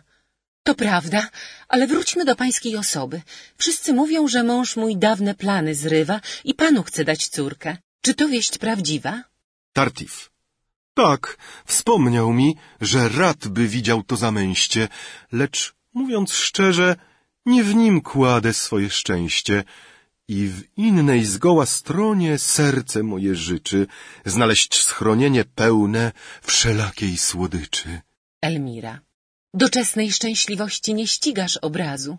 Tartif. Jednak i w moich piersiach serce nie jest z głazu. Elmira. Mniemam, iż chęci jego idą niebios drogą, z której świata pokusy zwrócić cię nie mogą. Tartif. Miłość, co do wieczystych piękności nas wabi, nie znaczy, byśmy ziemskie odczuwali słabiej i łatwo w piersiach naszych pragnienie się budzi cudnych dzieł, które niebo stworzyło dla ludzi. Niebios to blaski w oczach pięknych istot płoną, lecz najcudniej w Twym wdzięku odbija się ono. Ono w oblicze Twoje tchnęło zdrój piękności, na której widok zachwyt w sercu naszym gości i ilekroć na Tobie spoczęło me oko, podziw czułem dla Stwórcy i wdzięczność głęboką. A z nią Najtkliwsza miłość budziła się razem dla tej, co najpiękniejszym jest jego obrazem. Zrazu mlękał się, zali ten płomień tak żywy. Nie płynie ze złego ducha pokusy zdradliwej. Chciałem unikać ciebie w niepewności srogiej, widząc w tobie przeszkodę do zbawienia drogi. Lecz gdy przejrzałem wreszcie piękności czarowna, iż nie jest zbrodnią tkliwość moja niewymowna, iż słuchając jej z wstydem nie stawam w rozterce, odtąd nagłos tak słodki otwarłem me serce. Wyznaję, iż to śmiałość jest nad wszelką miarę, ważyć się z serca swego, składać ci ofiarę. Lecz czyniąc to, jedyniem dobroci Twej pomny, a nie własnej zasługi, lichej i ułomnej. W Tobie, moja nadziejo, dobro, spokój leży. Od Ciebie me zbawienie lub rozpacz zależy. Rzeknij słowo, a sługa twój ze snu się zbudzi, najnędzniejszym albo też najszczęśliwszym z ludzi. Elmira.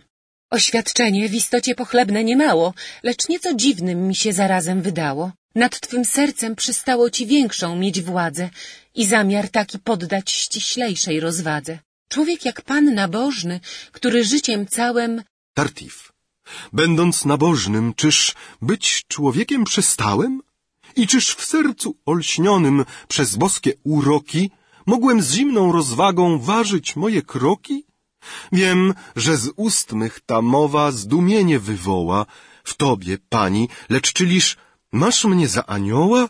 Toż jeżeli jak zbrodzień dziś przed tobą stoję, nie mnie potępiaj, pani, lecz powaby swoje odkąd ich moc poznałem iście nadzmysłową. W Tobie ma dusza swoją uczuła królową i spojrzeń Twoich boskich czary niezwalczone wszelką w mym biednym sercu zniszczyły obronę. Przezwyciężyły wszystko, posty, łzy i modły i wszystkie me pragnienia ku Tobie uwiodły.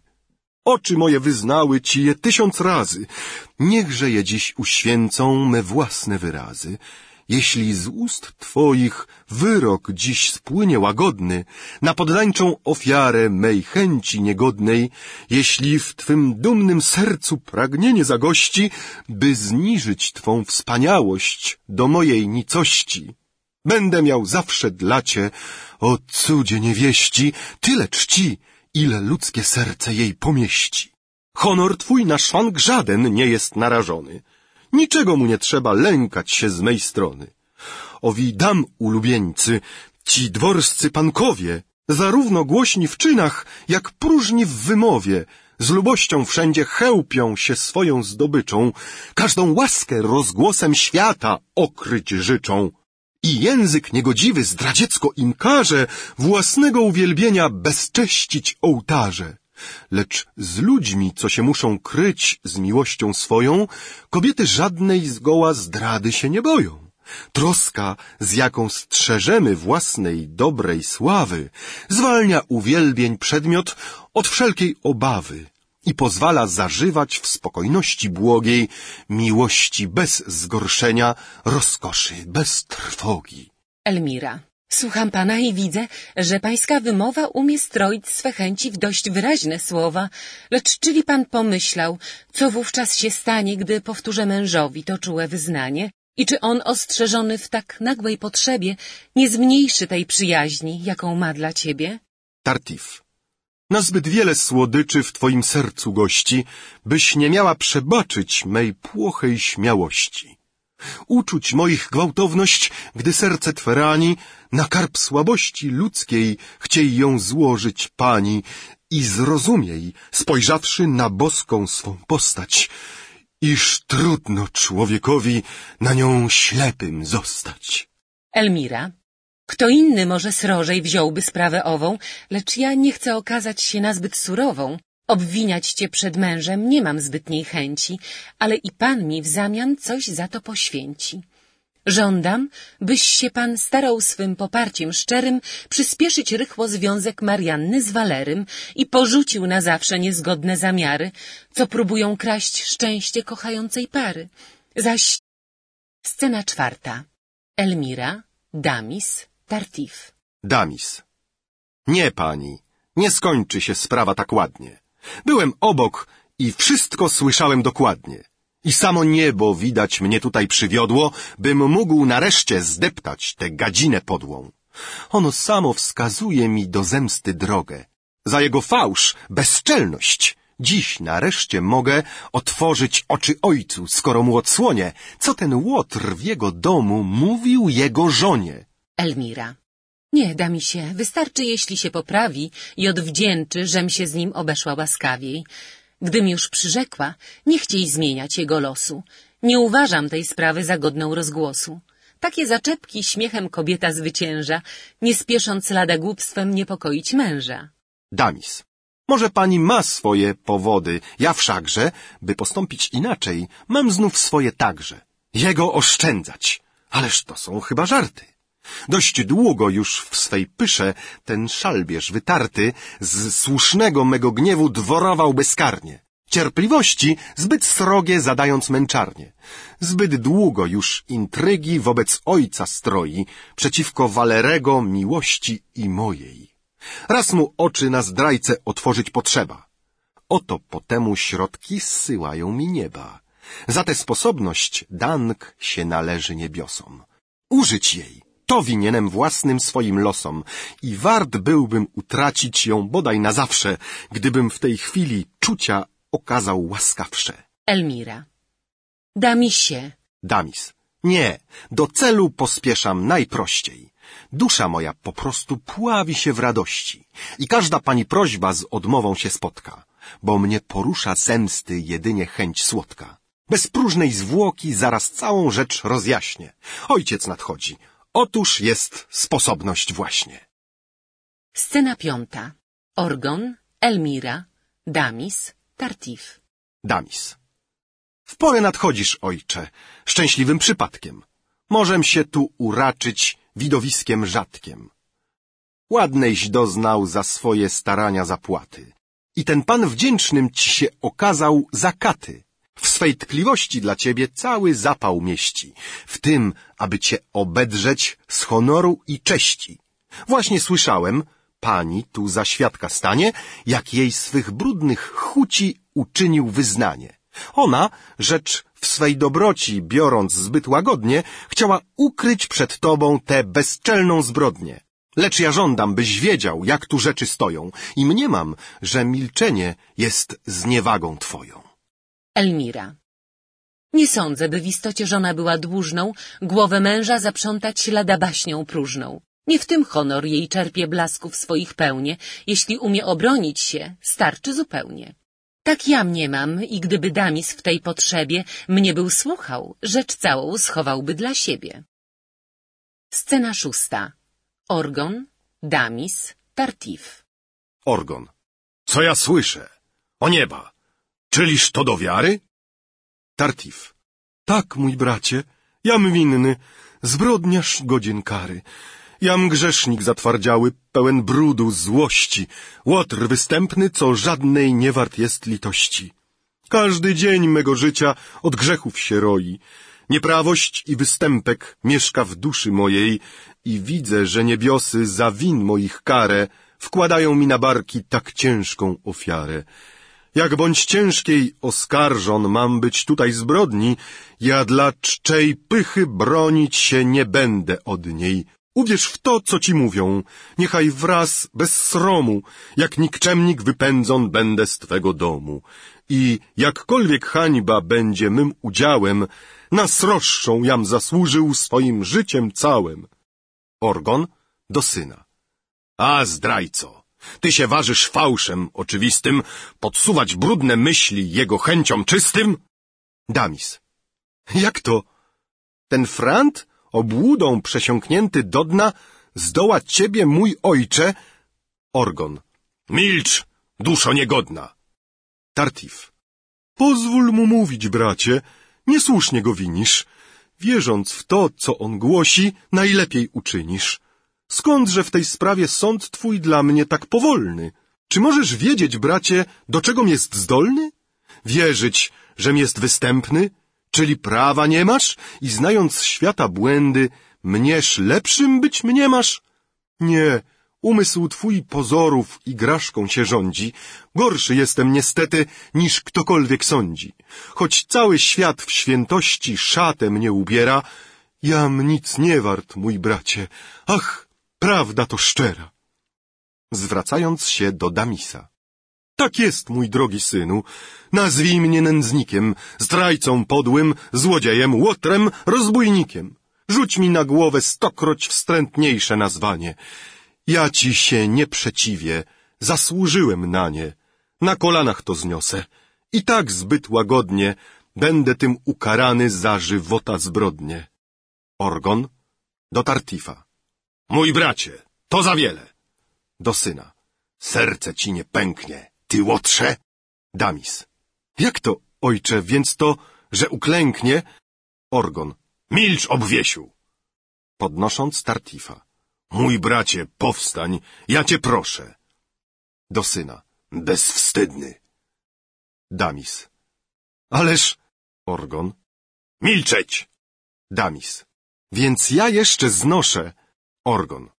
Jeżeli piśniesz słowo, łotrze jeden, ja cię... Tartif. Na miłość Boga błagam, nie unoś się, bracie. Wolę najsroższe męki znosić życie całe, niżby jego spotkało choć draśnięcie małe. Orgon do syna. Niewdzięczny. Tartif. Daj mu spokój, gdy chcesz na kolana przed tobą. Orgon, klękając również i ściskając Tartifa. O dobroci wielka, niesłychana! Do syna. Łotrze, widzisz? Damis. Więc... Orgon. Cicho! Damis. Jak to? Orgon. Cicho, żmijo! Twoje wszystkie ataki wiem, co w sobie kryją. Wszyscy go nienawidzą i wiem dobrze czemu.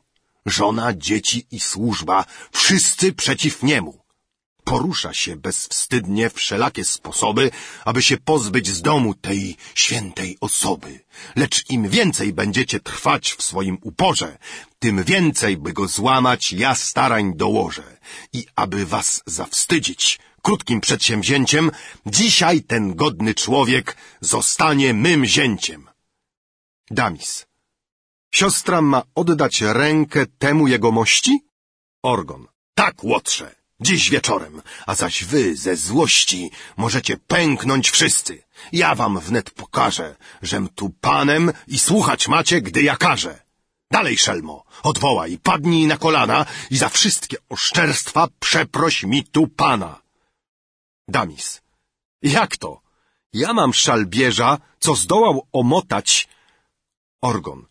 Co, ty łajdaku? Jeszcze śmiesz zniewagi miotać? Kija! Kija mi tutaj! Do Tartifa. Nie wstrzymuj mnie, proszę! Do syna. Precz! Niechaj w domu twego widoku nie znoszę! Ruszaj i niech mi noga twoja nie postanie! Damis. Odchodzę, ale... Orgon. Prędzej! Ruszaj stąd, mospanie!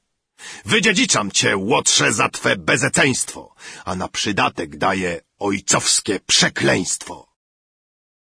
Scena siódma. Orgon, Tartif. Orgon. Znieważać tak człowieka, co swym życiem całym. Tartif. Niech mu niebo daruje, jak ja darowałem. Do Orgona.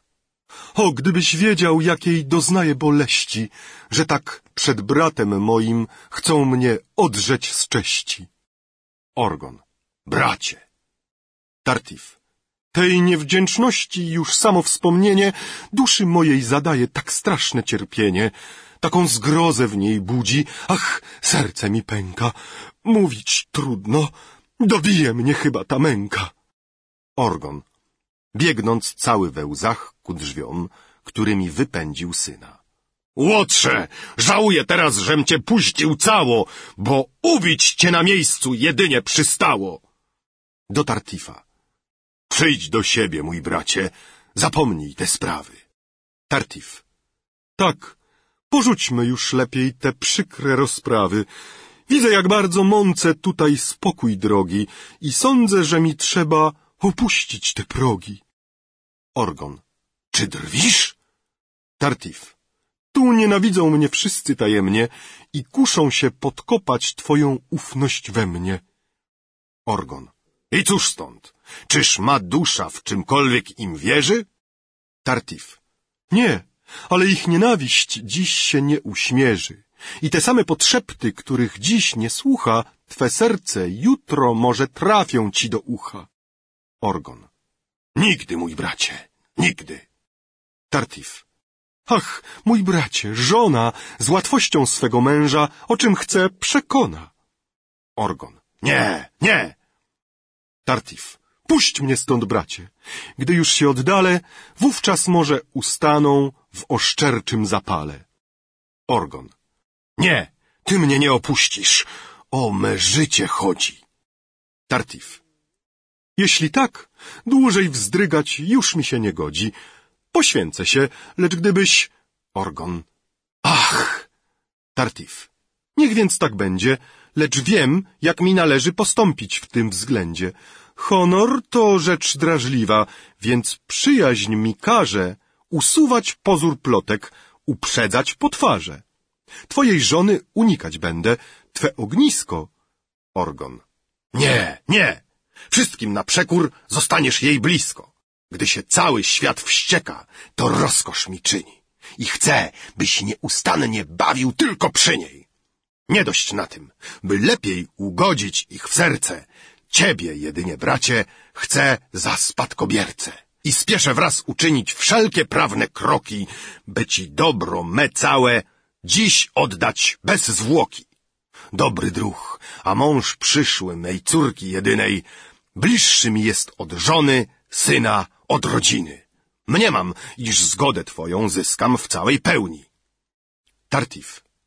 Wola niebios we wszystkim niechaj się wypełni. Orgon. Biedaczek! Chodźmy zaraz wszystko spisać pięknie, a zawiść, patrząc na to, niech ze złości. Akt czwarty. Scena pierwsza. Kleant, Tartif. Kleant. Tak, wszyscy o tym mówią i niech mi pan wierzy. Nie na twą chwałę wieść ta płynie coraz szerzej. To też, gdym pana spotkał w samą porę właśnie, Pozwól, że ci mój pogląd na rzeczy wyjaśnię. Nie pragnę się zapuszczać w ową sprawę całą i chcę z najgorszej strony wziąć to, co się stało. Przypuśćmy, że w istocie Damis tutaj zbłądził i że nie miał w tym racji, o co cię posądził. Czyliż prawem najświętszym nie jest chrześcijanina stłumić gniew, co się słusznej zemsty dopomina? A co więcej, czy godzi się to cierpieć komu, by zań własnego syna ojciec wygnał z domu? Powtarzam ci raz jeszcze i mówię to szczerze, że każdy bez wyjątku za złe ci to bierze. I jeśli mnie posłuchasz, rzecz załatwisz całą. Nie czekając, by złe się jeszcze gorszym stało. Cały twój gniew ofiaruj przed ołtarzem boskim i spraw, by syn znów stanął na progu ojcowskim. Tartif. Niestety. Sam bym pragnął tego tysiąc razy. Żadnej doń chciej mi wierzyć, nie chowam urazy. Przebaczam wszystko zgoła, nie potępiam za nic. przychylności uczuciem pałam dlań bez granic, lecz życzenia Twe sprzeczne są rozkazom nieba i jeśli On ma wrócić, mnie wyjść stąd potrzeba. Po tym, jak mnie znieważył, iście niesłychanie, zgorszenie w domu by wniosło nasze obcowanie. Bóg wie, jakbym przez ludzi został osądzony. Wzięto by to za grzeszną układność z mej strony. Powiedziano by wszędzie, iż czując się winny, pod udaną litością zamiar kryje inny, że się lękam i pragnę zjednać go dla siebie, aby móc do milczenia nakłonić w potrzebie. Kleant. Widzę, że ci na racjach wspaniałych nie zbywa, lecz nazbyt sztuczne nieco są pańskie motywa. Chcesz bronić sprawy niebios, lecz skąd i dlaczego? Czyż potrzeba im ciebie, by skarać winnego? Zostaw samemu niebu, zostaw mu te troski. Ty myśl, że przebaczenie głos zalecił boski. I niechaj sąd pospólstwa w oczy cię nie bodzie, skoroś z niebios najświętszym jest rozkazem w zgodzie. Jak to? Więc rzecz poczciwą spełnić ci zabrania wzgląd na opinie drugich? Na ludzkie gadania? Nie, nie, czyńmy to zawsze, co każe głos Boży. I żadna inna troska niechaj nas nie trwoży. Tartif. Że mu w sercu przebaczam, wszak ci już mówiłem. Spełniam zatem to właśnie, co niebu jest miłem, lecz żadnym tego niebios nie poprzesz rozkazem, abym po tej zniewadze miał tu żyć z nim razem. Kleant. A jakiż rozkaz niebios pozwala ci ulec ojcu, co traci wszelki rozsądku hamulec i przyjmować tak hojny zapis z jego dłoni, tam gdzie prawo ci wszelkiej doń pretensji broni. Tartif. Kto mnie zna, temu pewno w głowie nie postoi, płoche wnioski stąd ciągnąć o chciwości mojej. Wartość wszelkich dóbr świata oceniam najlepiej. Nie mnie z pewnością blask ich zwodniczy oślepi i jeżeli się godzę na te rzeczy kolej, biorąc dar, co dziś spada na mnie z ojca woli, jeśli chęć tę, powtarzam, swą zgodą uświęcę, to dlatego, by dobro nie poszło w złe ręce, by nie przypadło ludziom, co mając w udziale ów majątek, na zdrożne obrócą go cele. Gdy ja z mej strony zużyć go zamiar mam stały, dla bliźnich pożytku i dla niebios chwały. Kleant. Ech, panie, te subtelne porzuć pan obawy, które inaczej sądzić musi dziedzic sprawy. Pozwól, nie zaprzątając głowy sofistyką, by dóbr swoich był panem na własne ryzyko i raczej niech zmarnieją w ręku spadkobiercy, niżbyś ty odeń zyskać miał imię wydziercy. Wyznaję, że istotnie to przechodzi wiarę, jak pan mogłeś się zgodzić na taką ofiarę. Może znaną ci jakaś cnoty tajemnica, która każe obdzierać prawego dziedzica.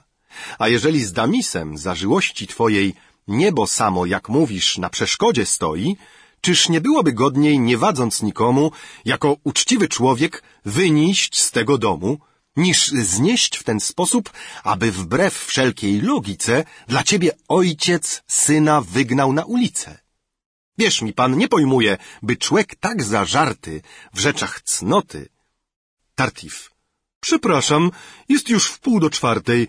Pewną nabożną sprawę przypomniałem sobie, co zmusza mnie, bym rozstał się z panem w tej dobie. Kleant sam. Ah! Scena druga. Elmira, Marianna, Kleant, Doryna. Doryna, do Kleanta. Panie, może w panu znajdziem poplecznika. Patrz pan, śmiertelna boleść duszę jej przenika. Ten związek, co go ojciec na dziś wieczór znaczy, do ostatecznej gotów przywieść ją rozpaczy. Nadchodzi już. Wytężmy wszystkie nasze siły i starajmy się w sposób miły czy niemiły zmienić zamiar, co wkrótce ma się stać Scena trzecia. Cisz sami i orgon. Orgon. A, dobrze, że was widzę wszystkich tutaj razem. Do Marianny. Oto właśnie kontrakcik, który ma tę cnotę, że panience do śmiechów wypłoszy ochotę. Marianna, klękając przed orgonem. Ojcze, przez litość Boga, co znamy, katusze, na wszystko to, co zmiękczyć zdoła Twoją duszę. Nie chciej się tak upierać w swym ojcowskim prawie i racz od posłuszeństwa zwolnić mnie łaskawie. Nie przymuszaj mnie, ojcze, rozkazem tak srogim, bym musiała na ciebie skarżyć się przed Bogiem. I życia, które dałeś mi, niestety, ojcze, nie chciej zamieniać dzisiaj w katusze zabójcze. Jeśli wbrew twojej woli nie śmiem marzyć o tem, bym mogła się połączyć z mych uczuć przedmiotem, niechaj choć dobroć twoja to pragnienie ziści, bym nie żyła z przedmiotem swojej nienawiści i gdy twa wola błagań mych słuchać nie raczy, nie chciej mnie rzucać bodaj na pastwę rozpaczy. Orgon na stronie wzruszony. Odwagi, serce moje, precz z ludzką słabością. Marianna. Na twą przyjaźń ku niemu nie patrzę ze złością. Okaż ją światu, oddaj mu fortunę całą, oddaj i mój majątek, jeśli to za mało. Zgadzam się chętnie. O to me serce nie stoi, lecz przynajmniej osoby chciej oszczędzić mojej i pozwól mi w klasztoru surowej ustroni dni pędzić, gdy mi szczęścia zakaz ojca broni. Orgon. Otóż to! Zaraz mowa o mniszej sukience, gdy się ojciec w miłostkach przeciwi panience. Wstań mi zaraz! Im więcej czujesz doń niechęci, tym więcej jej zwalczanie duszę twą uświęci. Dla umartwienia zmysłów sposób masz gotowy. I proszę mi już więcej nie zawracać głowy. Doryna. A to! Orgon. Milczeć! Z równymi sobie możesz gęby rozpuszczać. Tutaj język dobrze ściśnij w zęby. Kleant. Jeżeli rady jakiejś udzielić się godzi... Orgon. Nieocenione rady daje brat dobrodziej. Rozumne, pożyteczne, lecz szwagier wybaczy, jeśli w każdziutkiej rzeczy postąpię inaczej. Elmira. Do męża. Widząc to, na co patrzę, słów mi brak w istocie. Dziwić się tylko muszę twej rzadkiej ślepocie. Doprawdy zaślepionym trzeba być niemało, by jeszcze na mnie wierzyć po tym, co się stało. Orgon. Padam do nóg, gdy pani z tej beczki zaczyna. Wiem, jaką słabość z dawna masz do mego syna. To też nie chciałaś przeczyć mu w jawnym sposobie w sztuczce, którą zastawił tej godnej osobie. Nazbyt byłaś spokojna, gdyby prawdą było to zdarzenie, inaczej by panią wzburzyło. Elmira. Czyliż honor nasz, słysząc miłosne wyznanie, musi z całym rynsztunkiem wraz wyruszać na nie? I czyż cnota ma bronić się na każdym kroku ze zniewagą na ustach i płomieniem wokół? Dla mnie śmiech w takiej sprawie jest obroną całą. Nie sądzę, by rozgłosu szukać w niej przystało. Można z cnotą połączyć swojej płci zalety i wcale nie budują mnie owe kobiety, świętoszki, których honor pazurami zbrojny za lada śmielszym słówkiem stroi się do wojny. Tego systemu ja się z pewnością nie chwycę. Chcę cnoty, co nie zmienia kobiety w diablice i mniemam, że od gniewnych słów szermierki twardej wymowniejszym być może chłód spokojnej wzgardy. Orgon. Ja zaś wiem, co mam sądzić i nikt mnie nie zmami. Elmira. Naiwność ludzka bywa bezmierną czasami. Ale cóż wówczas, pytam, twa niewiara pocznie, gdyby ci ktoś rzecz całą dał widzieć naocznie? Orgon. Widzieć? Elmira. Tak, Orgon. Bajki. Elmira. Jednak gdyby się udało w pełnym świetle do oczu rzecz ukazać całą? Orgon. Gadanie. Elmira. Cóż za człowiek. Więc mówmy inaczej. Słowu mojemu wiary pan mąż dać nie raczy, lecz jeśli na własne i uszy, i oczy całą prawdę z ukrycia usłyszy i z oczy, cóż wówczas powiesz? Jeszcze trwać będziesz w swym szale? Orgon. Wówczas powiem, że jeśli nic nie powiem wcale, bo to jest niemożebne. Elmira. Raz niech koniec będzie. Zbyt długo znoszę, byś mnie krzywdził swym obłędzie. Dobrze więc, chętnie wszystkim tę przyjemność zrobię, aby ci rzecz pokazać w niezbitym sposobie. Orgon. Dobrze. Trzymam za słowo. Zobaczym w tej chwili, na jakie sztuczki chytrość twoja się wysili. Elmira do Doryny. Poproś go do mnie. Doryna do Elmiry. Ależ z nim niełatwa sprawa i kto wie, czy powiedzie się nam ta obława. Elmira do Doryny. Kto czegoś pragnie, łatwo zwiedzionym być może, a jego własna próżność w tym nam dopomoże. Poproś go. Do Kleanta i Marianny. Wy oddalcie się na chwilę. Scena czwarta. Elmira, Orgon. Elmira. Przysuń ten stół i schowaj się pod nim cichutko. Orgon. Jak to? Elmira. Dobra kryjówka rzecz tu najważniejsza. Orgon. Ale czemuż pod stołem? Elmira. Ech, cóż, oto mniejsza. Mam swój plan, a czy dobry, przekonasz się z czasem. No wchodź już raz, powtarzam, i bacz byś hałasem żadnym, gdy on tu będzie, nie zdradził swej roli. Orgon. Na cóż jeszcze cierpliwość moja nie zezwoli? Lecz chcę ci dać sposobność, byś zarzuty swoje... Elmira. Mniemam, iż twe życzenia w pełni zaspokoję. Do męża, który jest pod stołem. Bądź co bądź, dość drażliwa jest ta sprawa cała. Nie gorsz się więc, gdy będę w mych czynach zbyt śmiała. Co bądź bym rzekła, wszystko niech mi będzie wolno. Wszak jedynie rozkazom twym jestem powolną. Choć łaskawość dla niego grać mi będzie trudno, chcę w ten sposób obnażyć tę duszę obłudną, pobudzić jego żądze i sprawić, by widne w całej pełni się stały zamiary bezwstydne. Że zaś tylko dla ciebie, a dla jego próby chcę udać miłość, co go przywiedzie do zguby, przerwę grę, skoro już się pobitym okażesz. I tylko tak daleko zajdę, jak sam każesz. Ty sam będziesz mógł skończyć zabawę z tym panem, skoro uznasz, że dosyć jesteś przekonanym i gdy się twa niepewność wreszcie zaspokoi, twoją rzeczą oszczędzać będzie żony swojej. O ciebie chodzi tutaj. Czyń wedle swej woli i... Już nadchodzi. Cicho. Teraz na mnie kolej. Scena piąta. Tartif, Elmira, Orgon pod stołem. Tartif. Podobno chce mnie pani zaszczycić rozmową. Elmira. W istocie, pragnę panu zwierzyć to i owo, lecz chciej pan wprzód drzwi zamknąć. Wszystkiego się trwożę i rozejrzyj się, czyli słuchać kto nie może. Tartif idzie zamknąć drzwi i wraca. Podobna niespodzianka jak ta, co dziś z rana spadła na nas, nie byłaby zbyt pożądana. Dotąd jeszcze z wzruszenia ochłonąć nie mogę.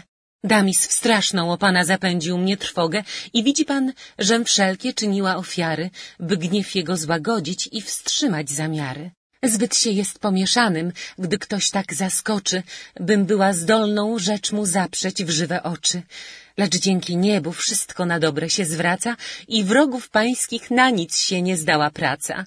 Cześć, jakiej pan zażywasz, rozwiała te burze. To też żadnych stąd obaw na przyszłość nie wróżę. Mój mąż, aby okazać, jak po twarzą gardzi, byśmy wciąż blisko siebie żyli, chce tym bardziej. Dzięki temu też nikt mi nie weźmie za zbrodnie, że tu sam na sam z Panem przebywam swobodnie i mogę Ci odsłonić serca mego wnętrze, na zbyt czułe na pierwsze Twe słowa gorętsze. Tartif. Myśl pani nazbyt trudno się dla mnie tłumaczy. Niedawno przemawiałaś tu wcale inaczej. Elmira. Jeśli za mną odprawę gniew chowasz, niestety, ach, jakże mało znanym ci serce kobiety. Jak mało czujesz, co się rozgrywa w jej łonie, kiedy tak słabo walczy w swojej czci obronie. Ach, w takiej chwili zawsze wszak srom nasz niewieści skrywa żar, co się w sercu zaledwie pomieści. I choć wybór za chlubę najwyższą mu stanie, wstydem przejmuje takie zbyt jawne wyznanie. Zrazu bronisz się tedy, lecz sposób obrony dość zdradza, że już słabnie walka z naszej strony, że usta chęcią cichym przeczą dla pozoru i że taka odmowa nie wróży oporu. Być może, iż wyznanie czynię zbyt otwarte i zbyt łatwo cześć swoją stawiam tu na kartę, lecz jeżeli już szczerze mam mówić do pana, czyż byłabym Damisa wstrzymała dziś z rana? Czy byłabym słuchała w sposób tak cierpliwy ofiary serca Twego, aż nazbyt żarliwej i całej sprawie obrót dała tak łagodny, gdybyś mniej mi się zdawał tkliwych uczuć godny? A gdy sama żądałam niby to za karę, abyś z małżeństwa swego zrobił mi ofiarę, cóż mogło budzić niechęć do takiego stadła, jeśli nie słabość zbytnia, co w duszę się wkradła i cierpienie zbyt srogie, gdyby inny związek zniszczył twych dla mnie uczuć tak luby zawiązek. Tartif. Zapewne pani, że jest miło niesłychanie z najdroższych ust posłyszeć tak chlubne wyznanie i słów twych słodycz w zmysłach moich budzi dreszcze, błogości, jakiej dotąd nie zaznałem jeszcze.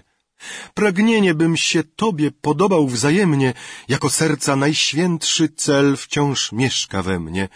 Ale właśnie dlatego, iż jedynie marzę o tym szczęściu, w Twe słowa wątpić się odważę. Mogę w nich widzieć podstęp niewinny z Twej strony, aby rozerwać związek na dziś oznaczony. I jeśli myśl mą jasno poznać pani życzy, nie uwierzę tym słowom, choć pełnym słodyczy. Póki łask twoich pani dowód wyraźniejszy, powątpiewania mego w twą szczerość nie zmniejszy i nie zaszczepi w duszy mej wiary niezmiennej w twej przychylności dla mnie skarb tak bardzo cenny. Elmira, kaszlnąwszy kilkakroć, aby zwrócić uwagę męża. Jak to? Także to szybko kroczyć ci przystało? Od razu chcesz wysączyć serca tkliwość całą? Więc, gdy kobieta dla cię wstydu swego tarczy zbywa się i to panu jeszcze nie wystarczy? Wszystkie uczuć dowody najsłodsze masz za nic, dopóki rzecz nie dojdzie do ostatnich granic? Tartif. Im mniej zasług, tym mniejsze do nadziei prawa. To też w słowach zbyt wątła dla niej jest podstawa. W los tak chlubny uwierzyć jest sercu zbyt trudno. Nim czyn wprawdę odmieni nadzieję ułudną. Ja świadom swojej nędzy, powiem bez ogródki, nie śmiem ufać w wyznania Twego lube skutki i każde Twe zaklęcie z niewiarą się spotka, póki jej nie pokona rzeczywistość słodka. Elmira. Mój Boże, miłość pańska jakże jest gwałtowną. Jej tyrania mnie w trwogę wprawia niewymowną. Jak łatwo serca chęci do swej woli nagnie i jak stanowczo żąda tego, czego pragnie. Jak to? Czyż się przed Panem człowiek niczym zgoła nie zasłoni, czy nawet odetchnąć nie zdoła? Godzisz się czyjąś cnotę oblegać tak strogo i wszystkich ofiar naraz tak żądać od kogo? Nadużywać, nastając na nie tak wytrwale, serca, co ci odmówić niezdolne ci wcale? Tartif. Lecz skoro hołd mój widzisz okiem tak łaskawem, czemuż nie chcesz obdarzyć bardziej słodkim prawem? Elmira. Lecz jakże mogę chęci okazać łaskawsze, nie obrażając nieba, którym grozisz zawsze? Tartif. Jeżeli tylko niebo nam na drodze stoi, usunąć tę zawadę leży w mocy mojej. Przeszkodą to nie będzie szczęśliwości naszej. Elmira. Lecz kara niebios wieczna, którą Pan nas straszy. Tartif. Mogę rozproszyć pani dziecinne obawy. W zwalczaniu tych skrupułów mam bo nieco wprawy. Prawda, że w oczach nieba rzecz to nieco zdrożna, lecz i z niebem dać rady jakoś sobie można. Jest sztuka, która wedle potrzeby przemienia, rozluźnia, ścieśnia węzły naszego sumienia i która umie zmniejszyć złych czynów rozmiary, jeżeli czyste dla nich wynajdzie zamiary.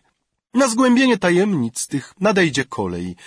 Niech mi się tylko pani prowadzić pozwoli. Chciej spełnić me pragnienia, a ja w tej potrzebie odpowiadam za wszystko. Grzech biorę na siebie. Elmira kaszle silniej. Mocny pani ma kaszel. Elmira. Tak, bardzo mnie nuży. Tartif, podając jej papierową torebkę. Ten ulepek z lukrecji może jej posłuży. Elmira.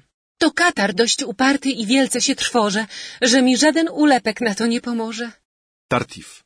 To przykre, bardzo przykre. Elmira. O tak, niewymownie. Tartif. Słowem, brać tych skrupułów nie trzeba dosłownie, wszak wiedzieć nikt nie będzie, a niech pani wierzy, że zło naszych postępków w ich rozgłosie leży. Zgorszenie świata, oto, co sumienie gniecie, i wcale ten nie grzeszy, kto grzeszy w sekrecie. Elmira. Już widzę, że nie wyjdę zwycięsko w tym sporze, że dłużej walczyć z panem nic tu nie pomoże i że za mniejszą cenę żądałabym próżno, byś mnie serca swojego chciał darzyć jałmużną. To pewna, że jest ciężką dla kobiety próbą względy płci jej należne przekraczać tak grubo. Lecz gdy już nic innego nie chcesz widzieć we mnie, gdy słowa moje żebrzą, twej wiary daremnie, póki jej ostateczny dowód nie uświęci, trzeba się poddać wreszcie i spełnić twe chęci. A jeśli mi ta słabość wstydem czoło spłoni, tym ci gorzej dlatego, kto zmusił mnie do niej. Winę za to z pewnością nie ja tu ponoszę. Tartif. Ja ją biorę na siebie. W zamian tylko proszę. Elmira. Zechciej pan drzwi otworzyć i spojrzeć dokoła, czy mój mąż w jaki sposób zajść tu nas nie zdoła. Tartif. Skądże ta troska w pani dziś się mogła zrodzić? Wszak to człowiek stworzony, by go za nos wodzić. Toż on przyjaźni naszej sam pragnie najszczerzej i sprawiłem, że choćby widział, nie uwierzy. Elmira. Mimo to, proszę bardzo, przejdź się pan po domu i zobacz, czy nie śledzi nas kto po kryjomu. Scena szósta. Orgon, Elmira. Orgon. A to jest, muszę przyznać, łotrzyk, co się zowie. Przyjść nie mogę do siebie. Mąci mi się w głowie. Elmira. Co? Ty już chcesz wychodzić? Nie, to jeszcze mało. Żartujesz chyba, wracaj. Wszak nic się nie stało. Z wydaniem sądu czekaj ostatecznej pory. Wszak ci to wszystko mogą być tylko pozory. Orgon. Nie, nic gorszego jeszcze piekło nie wydało. Elmira. Mój Boże, nazbyt lekko sądzisz sprawę całą. Czekaj pewnych dowodów. Taka nagłość zdrożna sprawia, iż niewinnego czasem winić można. Elmira ukrywa orgon. Scena siódma. Tartif, Elmira, Orgon. Tartif, nie widząc Orgona. Wszystko jak najszczęśliwiej chęciom naszym sprzyja. Nie przeszkodzi nam tutaj obecność niczyja. Całe mieszkanie puste i moment radosny. Kiedy Tartif zbliża się z otwartymi ramionami do Elmiry, chcąc ją uściskać, ta usuwa się na bok i odsłania Orgona. Orgon wstrzymując Tartifa. Powoli! Coś tak nagły w swej chętce miłosnej? Spiesząc zbytnio w osobie możesz łatwo zbłądzić. A ty, mój sługo Boży, chciałeś mnie urządzić. Tak mało na pokusy jesteś uzbrojony, iż żenisz się z mą córką, a pożądasz żony.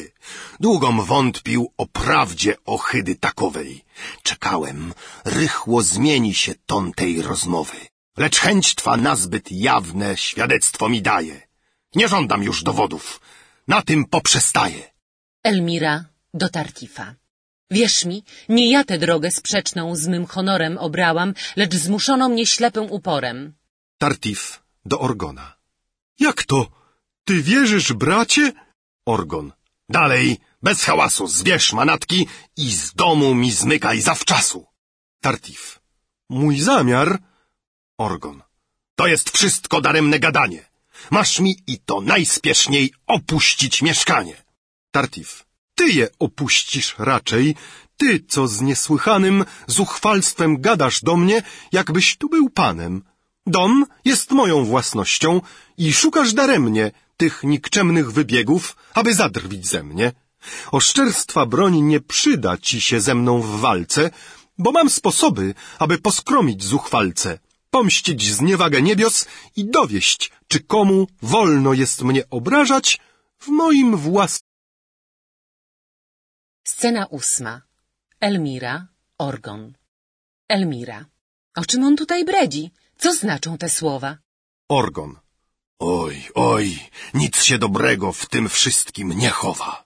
Elmira. Jak to? Orgon. Głupstwo strzeliłem, to każdy mi przyzna. I za wcześnie wypadła moja darowizna. Elmira. Darowizna? Orgon. Tak, to już odrobić się nie da. Byle tylko nie spadła na nas gorsza bieda. Elmira. Co? Orgon. Teraz biegnę spojrzeć, nim rzecz ci powtórzę, czy pewien ważny przedmiot jest jeszcze. Akt piąty. Scena pierwsza. Kleant, Orgon. Kleant. Gdzie chcesz pędzić? Orgon. Czy ja wiem? Kleant. Mnie by się zdawało, że warto się naradzić wprzód nad sprawą całą i pomyśleć spokojnie, jaką obrać drogę. Orgon. Przez tę szkatułkę zmysłów odzyskać nie mogę. Bardziej niż wszystko inne to mnie niepokoi. Kleant. Cóż wreszcie się mieściło w tej szkatułce twojej? Orgon. Depozyt, co go Argas, ten, o którym wiecie, w ręce moje przekazał w najświętszym sekrecie.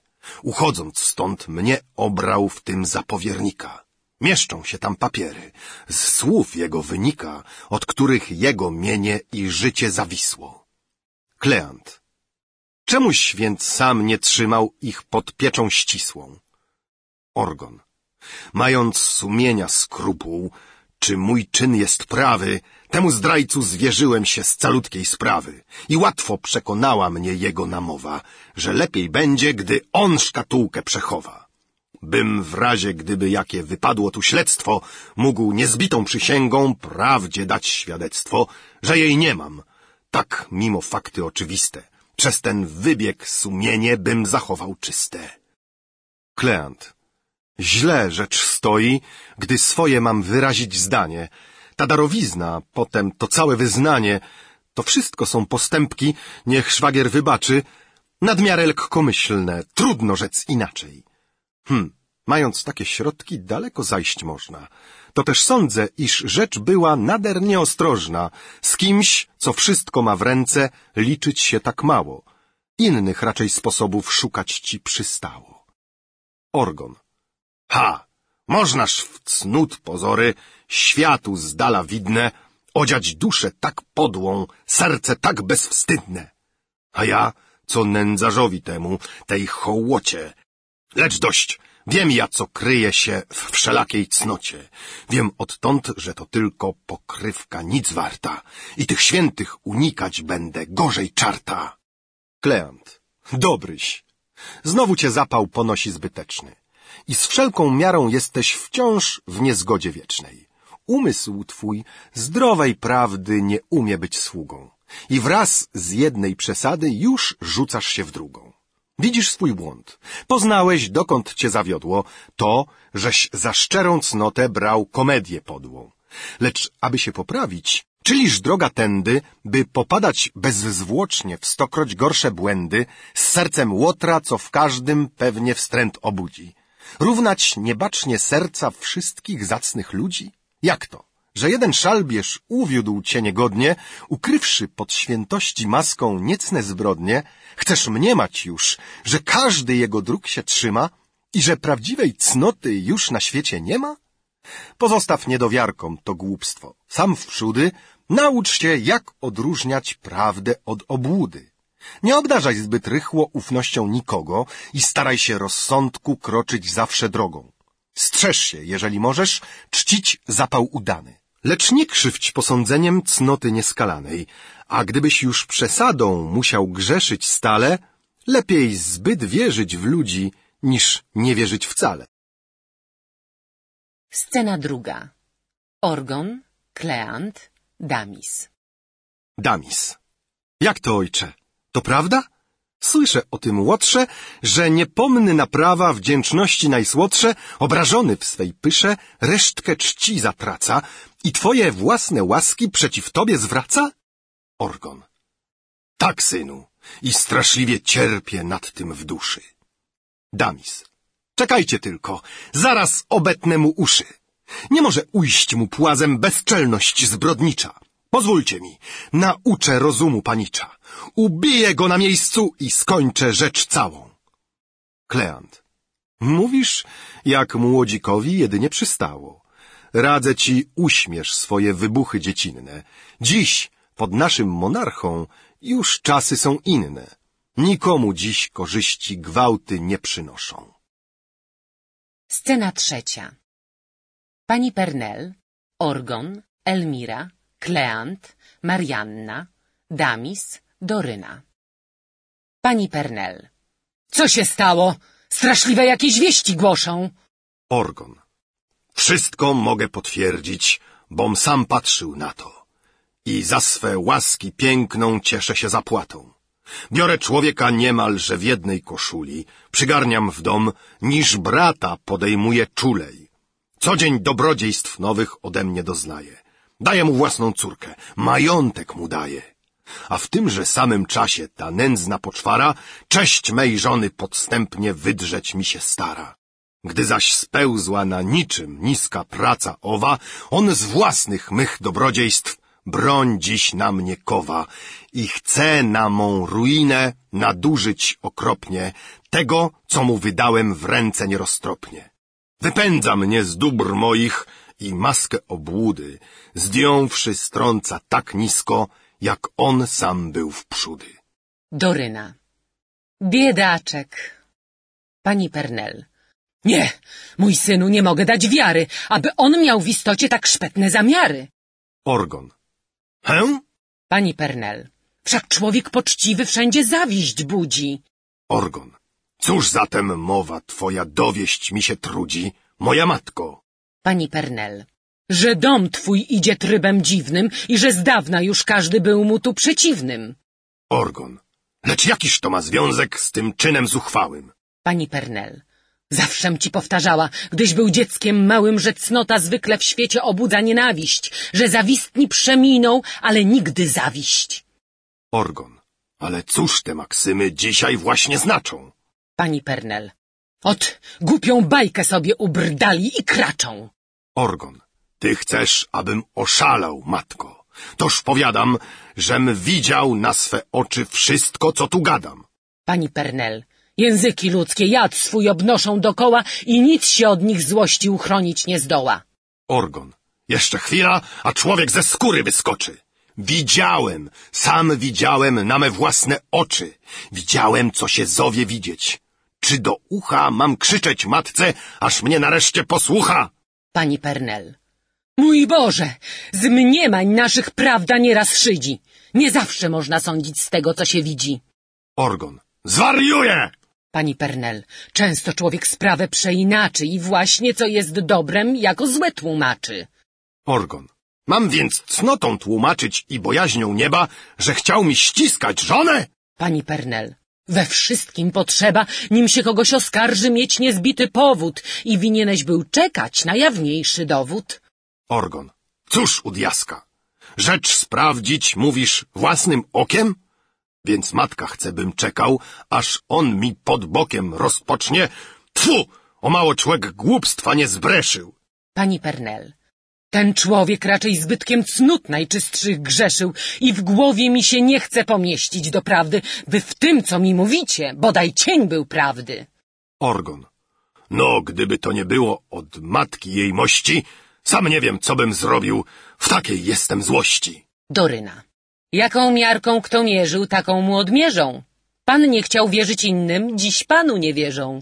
Kleant. Ale my tu tracimy drogi czas na plotki, gdy trzeba jak najśpieszniej znaleźć jakie środki na łotra, co z pewnością nie bawi się w żarty. Damis. Jak to? On by śmiał stanąć do walki otwartej? Elmira. Nie sądzę, by te groźby cel odniosły jaki. Zbyt jawne niewdzięczności w nich widne poszlaki. Kleant do Orgona. Nie licz na to, on znajdzie sprężyny najskrytsze, by poprzeć to, co uknął przeciw wam tak chytrze. I na słabszych dowodach nieraz zdrada zwykła motać sieć, której potem nikt już nie rozwikła. Powtarzam ci raz jeszcze. Gdy tą bronią włada, łagodzić go koniecznie, nie drażnić wypada. Orgon. Prawda, ale cóż robić? Bezczelności tyle sprawiło, żem o wszystkim zapomniał na chwilę. Kleant. Myślę nad wyszukaniem jakiegoś sposobu, aby chociaż pozornie pogodzić was obu. Elmira. Gdybym mogła przewidzieć, że tak sprawa stoi, nie byłabym kusiła porywczości twojej i przez... Orgon do Doryny, widząc wchodzącego pana zgodę. Co chce ten człowiek? Idź dowiedz się prędko. Też wybrał się ze swoją do odwiedzin chętką. Scena czwarta. Orgon, pani Pernel, Elmira, Marianna, Kleant, Damis, Doryna, pan Zgoda. Pan zgoda. Do Doryny w głębi sceny. Witam cię, droga siostro. Spraw dla mej miłości, abym mógł mówić z panem. Doryna. Pan ma teraz gości i wątpię, by chciał przyjąć wać pana w tej chwili. Pan zgoda. Ależ przyjmie z pewnością, przyjmie jak najmilej. Widok mój go nie może zranić w żadnym względzie i z tego, z czym przychodzę, rad niezmierny będzie. Doryna. Do zgody. Pańskie imię? Pan zgoda. Oznajmić proszę mu łaskawie, że od pana Tartifa w jego własnej sprawie. Doryna. Do Orgona. Człowiek przybył w obejściu dość miły i głosi, że od pana Tartifa jakąś wieść przynosi, która pana ucieszy, jak mówi. Kleant do Orgona. Mym zdaniem Trzeba, abyś zapoznał się z jego żądaniem. Orgon do Kleanta. A jeśli w pojednawczym przybył tu zamiarze, jak sądzisz, jakież ja mu uczucia okażę? Kleant. Niechaj cię twa porywczość znowu nie zaślepi i gdyby tego pragnął, zgódź się z nim najlepiej. Pan zgoda do Orgona. Witaj, panie, niech niebo zniszczy twoje wrogi, a w dom twój niechaj zsyła zawsze spokój błogi. Orgon po cichu do Kleanta. Ten grzeczny wstęp potwierdza przypuszczenie moje i wnet może się dowiem, czym go zaspokoję. Pan zgoda. Jeszczem, panie, u ojca sługiwał za młodu i z dawna przywiązanie mam do twego rodu. Orgon. Panie, chciej mi wybaczyć. Wstydzę się przed panem, ale pańskie nazwisko dotąd mi nieznanem. Pan zgoda. Jestem zgoda. Z Normandii się wiodę, zaś stale przebywam z przeproszeniem tu, przy trybunale. Dzięki Bogu już zbliża się latek czterdzieście, odkąd tak zacny urząd sprawuję w tym mieście. I staję tu, mam zaszczyt oznajmić to panu z racji mojej woźnieńskiej godności i stanu. Orgon. Jak to? Pan tu? Pan zgoda. Nie unoś się, czcigodny panie. Chodzi tu o drobnostkę, zwyczajne wezwanie, nakaz, abyś opuścił, ty i wszyscy twoi, ten dom, również byś meble uprzątnął z pokoi bezzwłocznie, gdyż go zająć chce właściciel prawy. Orgon. Ja mam ten dom opuścić? Pan zgoda. Jeśli pan łaskawy, mocą prawa własności, jak ci jest wiadomem, zacny pan Tartif objął rządy nad tym domem. Wyłączną władzę daje mu nad całym mieniem, ten tu kontrakcik, twoim stwierdzony imieniem, jest zupełnie formalny. Wszelki spór upada. Damis. Do pana zgody. W istocie, że bezczelność trzeba mieć nie lada. Pan zgoda. Panie, ja z panem nie mam tu nic do gadania. Wskazując Orgona. Tylko z panem, z pewnością jest mojego zdania, gdyż nie sądzę, by człowiek zacny i spokojny miał ze sprawiedliwością chcieć otwartej wojny. Orgon. Ale... Pan zgoda. Tak, jestem pewien, że i za miliony nie chciałbyś w gwałcie szukać bezprawnej obrony. I wiem, że mi pozwolisz, bez próżnej obrazy, bym sumiennie wypełnił dane mi rozkazy. Damis. A gdyby tak woźnińskiej waszej wielmożności przez te suknie kijem porachować kości? Pan zgoda do Orgona. Każ pan, niech syn twój milczy lub niech się oddali. Musiałbym go opisać, skarżyć i tak dalej, a lepiej jeśli rzecz tę na razie pominę. Doryna. Ten pan zgoda ma bardzo niezgodliwą minę. Pan zgoda. Dla zacnych ludzi tkliwość mam w sercu ogromną i jeślim przyjął, panie, ową misję skromną, to jedynie dla dobra państwa i wygody, z lęku by inny, może jaki fircyk młody, z duszą nie tak wrażliwą, z sercem mniej oddanem, znacznie srożej w tym względzie nie obszedł się z panem. Orgon. Cóż można więcej zrobić, niż nakazać komu, aby bez żadnej zwłoki wynosił się z domu? Pan zgoda. Otóż właśnie, że zwłoką chcę ucieszyć pana i spełnienie wyroku zawieszam do rana. Wszystko ułatwię. Niczym niech się pan nie trudzi. Przyjdę tu tylko na noc z dziesiątkiem swych ludzi. Dla formy, pan pozwoli, że o tym pouczę, trzeba mi będzie wieczór oddać wszystkie klucze. Sam będę w nocy czuwał nad waszym spokojem. Przestrzegać go to będzie obowiązkiem mojem. Ale jutro od rana już czas będzie wielki, aby z domu opróżnić wszyściutkie mebelki. Moi ludzie pomogą. Już takich dobrałem, że się w mig uporają z gospodarstwem całym. Trudno w życzliwszy sposób spełnić co niezbędne. Zatem w zamian za moje troski tak oględne zaklinam pana również, aby z pańskiej strony wymiar sprawiedliwości nie był utrudniony. Orgon na stronie. Gdyby można, dodałbym i z całą rozkoszą setkę ludwików z tego, co mi pozostało, bylebym w zamian za nie to otrzymał w zysku, by ma pięść mogła spocząć na twym słodkim pysku. Kleant po cichu do Orgona. Daj spokój, nie psuj sprawy. Damis. I ja się poświęcę. Choć trudno mi się wstrzymać, tak mnie świerzbią ręce. Doryna, do pana zgody. Patrząc na pańskie plecy, szczera chętka bierze, żeby tak porachować mu kijem pacierze. Pan zgoda. Możesz srodze odpłacić te bezwstydne żarty, rybeńko, i dla kobiet kryminał otwarty. Kleant do zgody. Kończmy tę sprawę, panie. Zatem, jeśli łaska, zostaw swoje papiery i ruszaj do diaska. Pan zgoda. Żegnam, oby pan niebios wszystkim błogosławił. Orgon. Bodajś kark skręcił razem z tym, Scena piąta. Orgon, pani Pernel, Elmira, Kleant, Marianna, Damis, Doryna. Orgon. No i cóż, pani matko, mam słuszność czy nie mam? To, czegoś była świadkiem, wystarczy, jak mnie mam. Czy i teraz się matka tym łotrem zachwyca? Pani Pernel. Głowę tracę, dalibóg, spadłam jak z księżyca. Doryna do Orgona. Niesłusznie się pan żali i szuka z nim zwady. Wszak w tym właśnie jaśnieją jego cnót przykłady. Dusza jego wciąż dobra swych bliźnich docieka, wiedząc jak często psuje bogactwo człowieka. Przez prostą dobroczynność chcecie obrać zmienia, by nie stanęło panu w drodze do zbawienia. Orgon. Cicho siedź! Wciąż powtarzać trzeba ci to słowo. Kleant do Orgona. Chodźmy radzić, co począć z tą napaścią nową. Elmira. Idźcie rozgłosić zdradę tego niewdzięcznika. Wszak stąd jawna nieważność kontraktu wynika i nazbyt jest bezczelność jego oczywistą, by z niej w ten sposób zyski mógł ciągnąć na czysto. Scena szósta.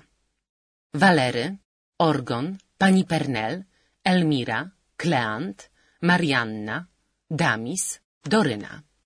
Walery. Daruje pan, że go wieścią bolesną przerażę, lecz twe dobro najśpieszniej działać tutaj każe. Przyjaciel mój, oddany mi w każdej potrzebie, wiedząc jak ścisłe węzły wiążą mnie do ciebie, z uczucia dla mnie czyniąc ten krok tak odważny, zdradził przede mną pewien sekret stanu ważny i przesłał mi wiadomość, w której wniosek mieszczę, że trzeba, byś ucieczką chronił się dziś jeszcze. Szalbierz, który się z dawna panoszył w twym domu, przed księciem cię oskarżyć zdołał pokryjomu i złożył w jego ręce coś, z czego wynika, że w tobie zbrodzień stanu znalazł powiernika i że pan obowiązków dla księcia niepomny przechowałeś w swym domu sekret wiarołomny. Nie znam, co jest w tej sprawie kamieniem obrazy, lecz wiem, że przeciw tobie dane już rozkazy. A dla większej pewności on sam ma zlecenie z pomocą zbrojną sprawić twoje uwięzienie. Kleant. Otóż i znalazł środki. Po takim początku łatwo mu wejść w dziedzictwo twojego majątku. Orgon. Człowiek, trzeba to przyznać, jest nikczemne zwierzę. Walery. Za chwilę sprawa obrót najgorszy przybierze. Zatem dalej. Już czeka mój powóz u bramy. Oto tysiąc ludwików. Śpiesz pan, a zdołamy może ujść. Skoro nie da się inaczej bronić, lepiej rychłą ucieczką żywot miły chronić. Wszystko biorę na siebie. Jestem pana gotów dowieść w miejsce bezpieczne od wszelkich kłopotów. Orgon. Ileż winien ci jestem za twoje oddanie. Przyjdzie czas, że potrafię odwdzięczyć się za nie. I błagam tylko nieba, by zesłało chwilę, w której bym mógł odpłacić szlachetności tyle. Żegnajcie mi. Wy myślcie, co czynić. Kleant. Śpiesz się żwawo. My tu będziemy, bracie, czuwać nad twą sprawą. Scena siódma. Tartif, oficer gwardii, pani Pernel, Elmira, Kleant, Marianna, Walery, Damis, Doryna. Tartif, wstrzymując Orgona. Gdzież to tak śpieszno? Zwolna, zwolna, dobry panie.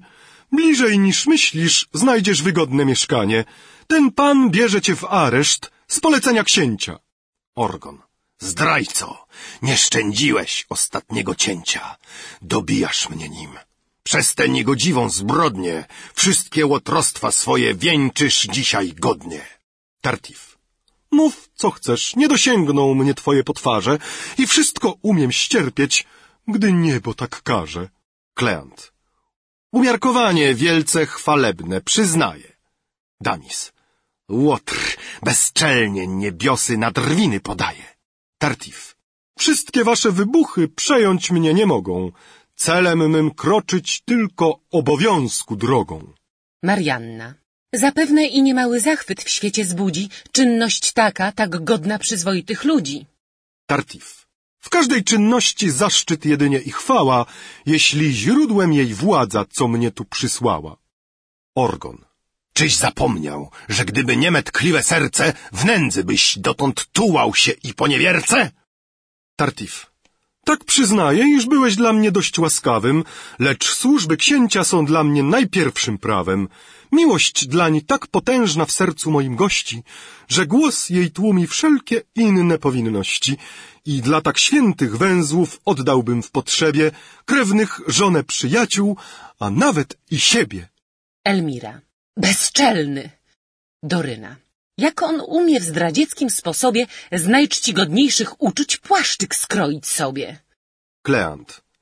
Lecz jeżeli w istocie na tyle jest święty ten zapał, którym cały głosisz się przejęty, czym dzieje się, iż wybuch jego czekał chwili, gdy cię tu na niewczesnych zalotach odkryli?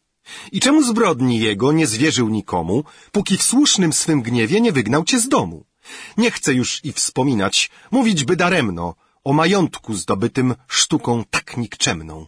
Lecz powiedz, gdyś w człowieku tym widział winnego, czemuś zgodził się przyjąć cośkolwiek od niego? Tartif do oficera gwardii. Zdaje się, że dość długo trwają już te wrzaski. Proszę powinność swoją czyń pan z swojej łaski. Oficer gwardii. Tak, masz słuszność. Zbyt długo przewlekamy sprawę. W porę słowo zachęty rzuciłeś łaskawe. By je spełnić, chciej za mną udać się bez zwłoki do więzienia, gdzie dalsze usłyszysz wyroki. Tartif. Kto? Ja, panie? Oficer gwardii. Tak, ty sam. Tartif. Czemuż do więzienia? Oficer gwardii. Nic więcej nie mam panu już do powiedzenia. Do Orgona. Chciej pan się uspokoić po przejściu tak srogiem. Panuje nam dziś książę, co podłości wrogiem. Książę, którego oko czyta w sercach ludzi i którego szalbierza przebiegłość nie złudzi. Dusza jego, tak wielka, swym objęciem bystrem, zarówno nad poddanym czuwa i ministrem. Umysł jego we wszystkim prawdzie tylko sprzyja.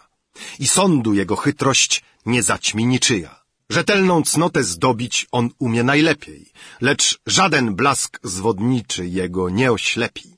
I cześć, jaką oddaje zasługom prawdziwym, wstręt do fałszu tym bardziej w sercu czyni żywym. Nie taki człowiek zdolny, by omamić księcia. Bardziej chytre on umie odkryć przedsięwzięcia. Jego bystre spojrzenie przejrzało zbyt łacno nikczemność, co się chowa pod pokrywą zacną. Chcąc cię oskarżyć, Hultaj zdradził się niebacznie. I książę, skoro zręcznie sam go badać zacznie, wnet odkrył, że pod jego imieniem się kryje znany łotr, co już dawno winien dać był szyję. Łotrostw jego i szalbierstw wyliczać nie będę. Nie mamy bowiem teraz czasu na gawędę. Słowem, monarcha przejrzał te dusze bez sromu. Poznał jego niewdzięczność względem Twego domu. Z innych jego postępków złączył to obrazem i jeśli mnie tu, w dom Twój, wyprawił z nim razem, to tylko aby stwierdzić na miejscu dowodnie podłość jego i skarać wraz za wszystkie zbrodnie. Tak, ważne te papiery, którymi Cię trwoży. Z rozkazu księcia zdrajca sam w Twe ręce złoży. Najwyższą swoją władzą, miłościwy książę, kontraktu darowizny całą moc rozwiąże. Jak również ci zaleca, byś był bez bojaźni o błąd, w który popadłeś ze zbytku przyjaźni. To książę czyni dla cię w postaci odpłaty za twe usługi jemu oddane przed laty. Chcąc okazać, iż umie, nawet nieproszony, każdy postępek darzyć wdzięcznością z swej strony. I że zawsze nim rządzi ta zasada święta, iż lepiej dobre czyny, niźli złe pamięta. Doryna. Niebu niech będą dzięki. Pani Pernel. No, wygrana sprawa! Elmira. Jakiż radosny obrót. Marianna. Czy to sen, czy jawa? Orgon. Do Tartifa, którego oficer gwardii wyprowadza. Ha! Zdrajco! Łotrze! Scena ósma. Pani Pernel, Orgon, Elmira, Marianna, Kleant, Walery, Damis, Doryna. Kleant. Panuj nad swoim porywem. Nie poniżaj sam siebie wybuchem zelżywym. Zostaw nędznika losom jego przeznaczenia i szyderstwem nie zwiększaj jego poniżenia. Życz raczej, aby duszę jego, dziś skruszoną, szczęśliwy zwrot pozyskał znów na cnoty łono. By poprawił swe życie i chęcią odmiany złagodził wyrok księcia dzisiaj nań wydany. Ty zaś za łaski z szczodrej dziś doznane ręki przed tron jego na klęczkach zanieś korne dzięki. Orgon. Masz słuszność, bracie. Zatem śpieszmy wśród wesela wielbić tego, co łaski swe dziś nam rozdziela. Potem, skoro już spłacim dług wdzięczności pierwszy, drugiemu się poświęcić mam zamiar najszczerszy i szczęśliwie uwieńczyć kochanka zapały, co i w niedoli umiał być wierny i stały. Czytała Joanna Domańska. Czytał Wiktor Korzeniewski.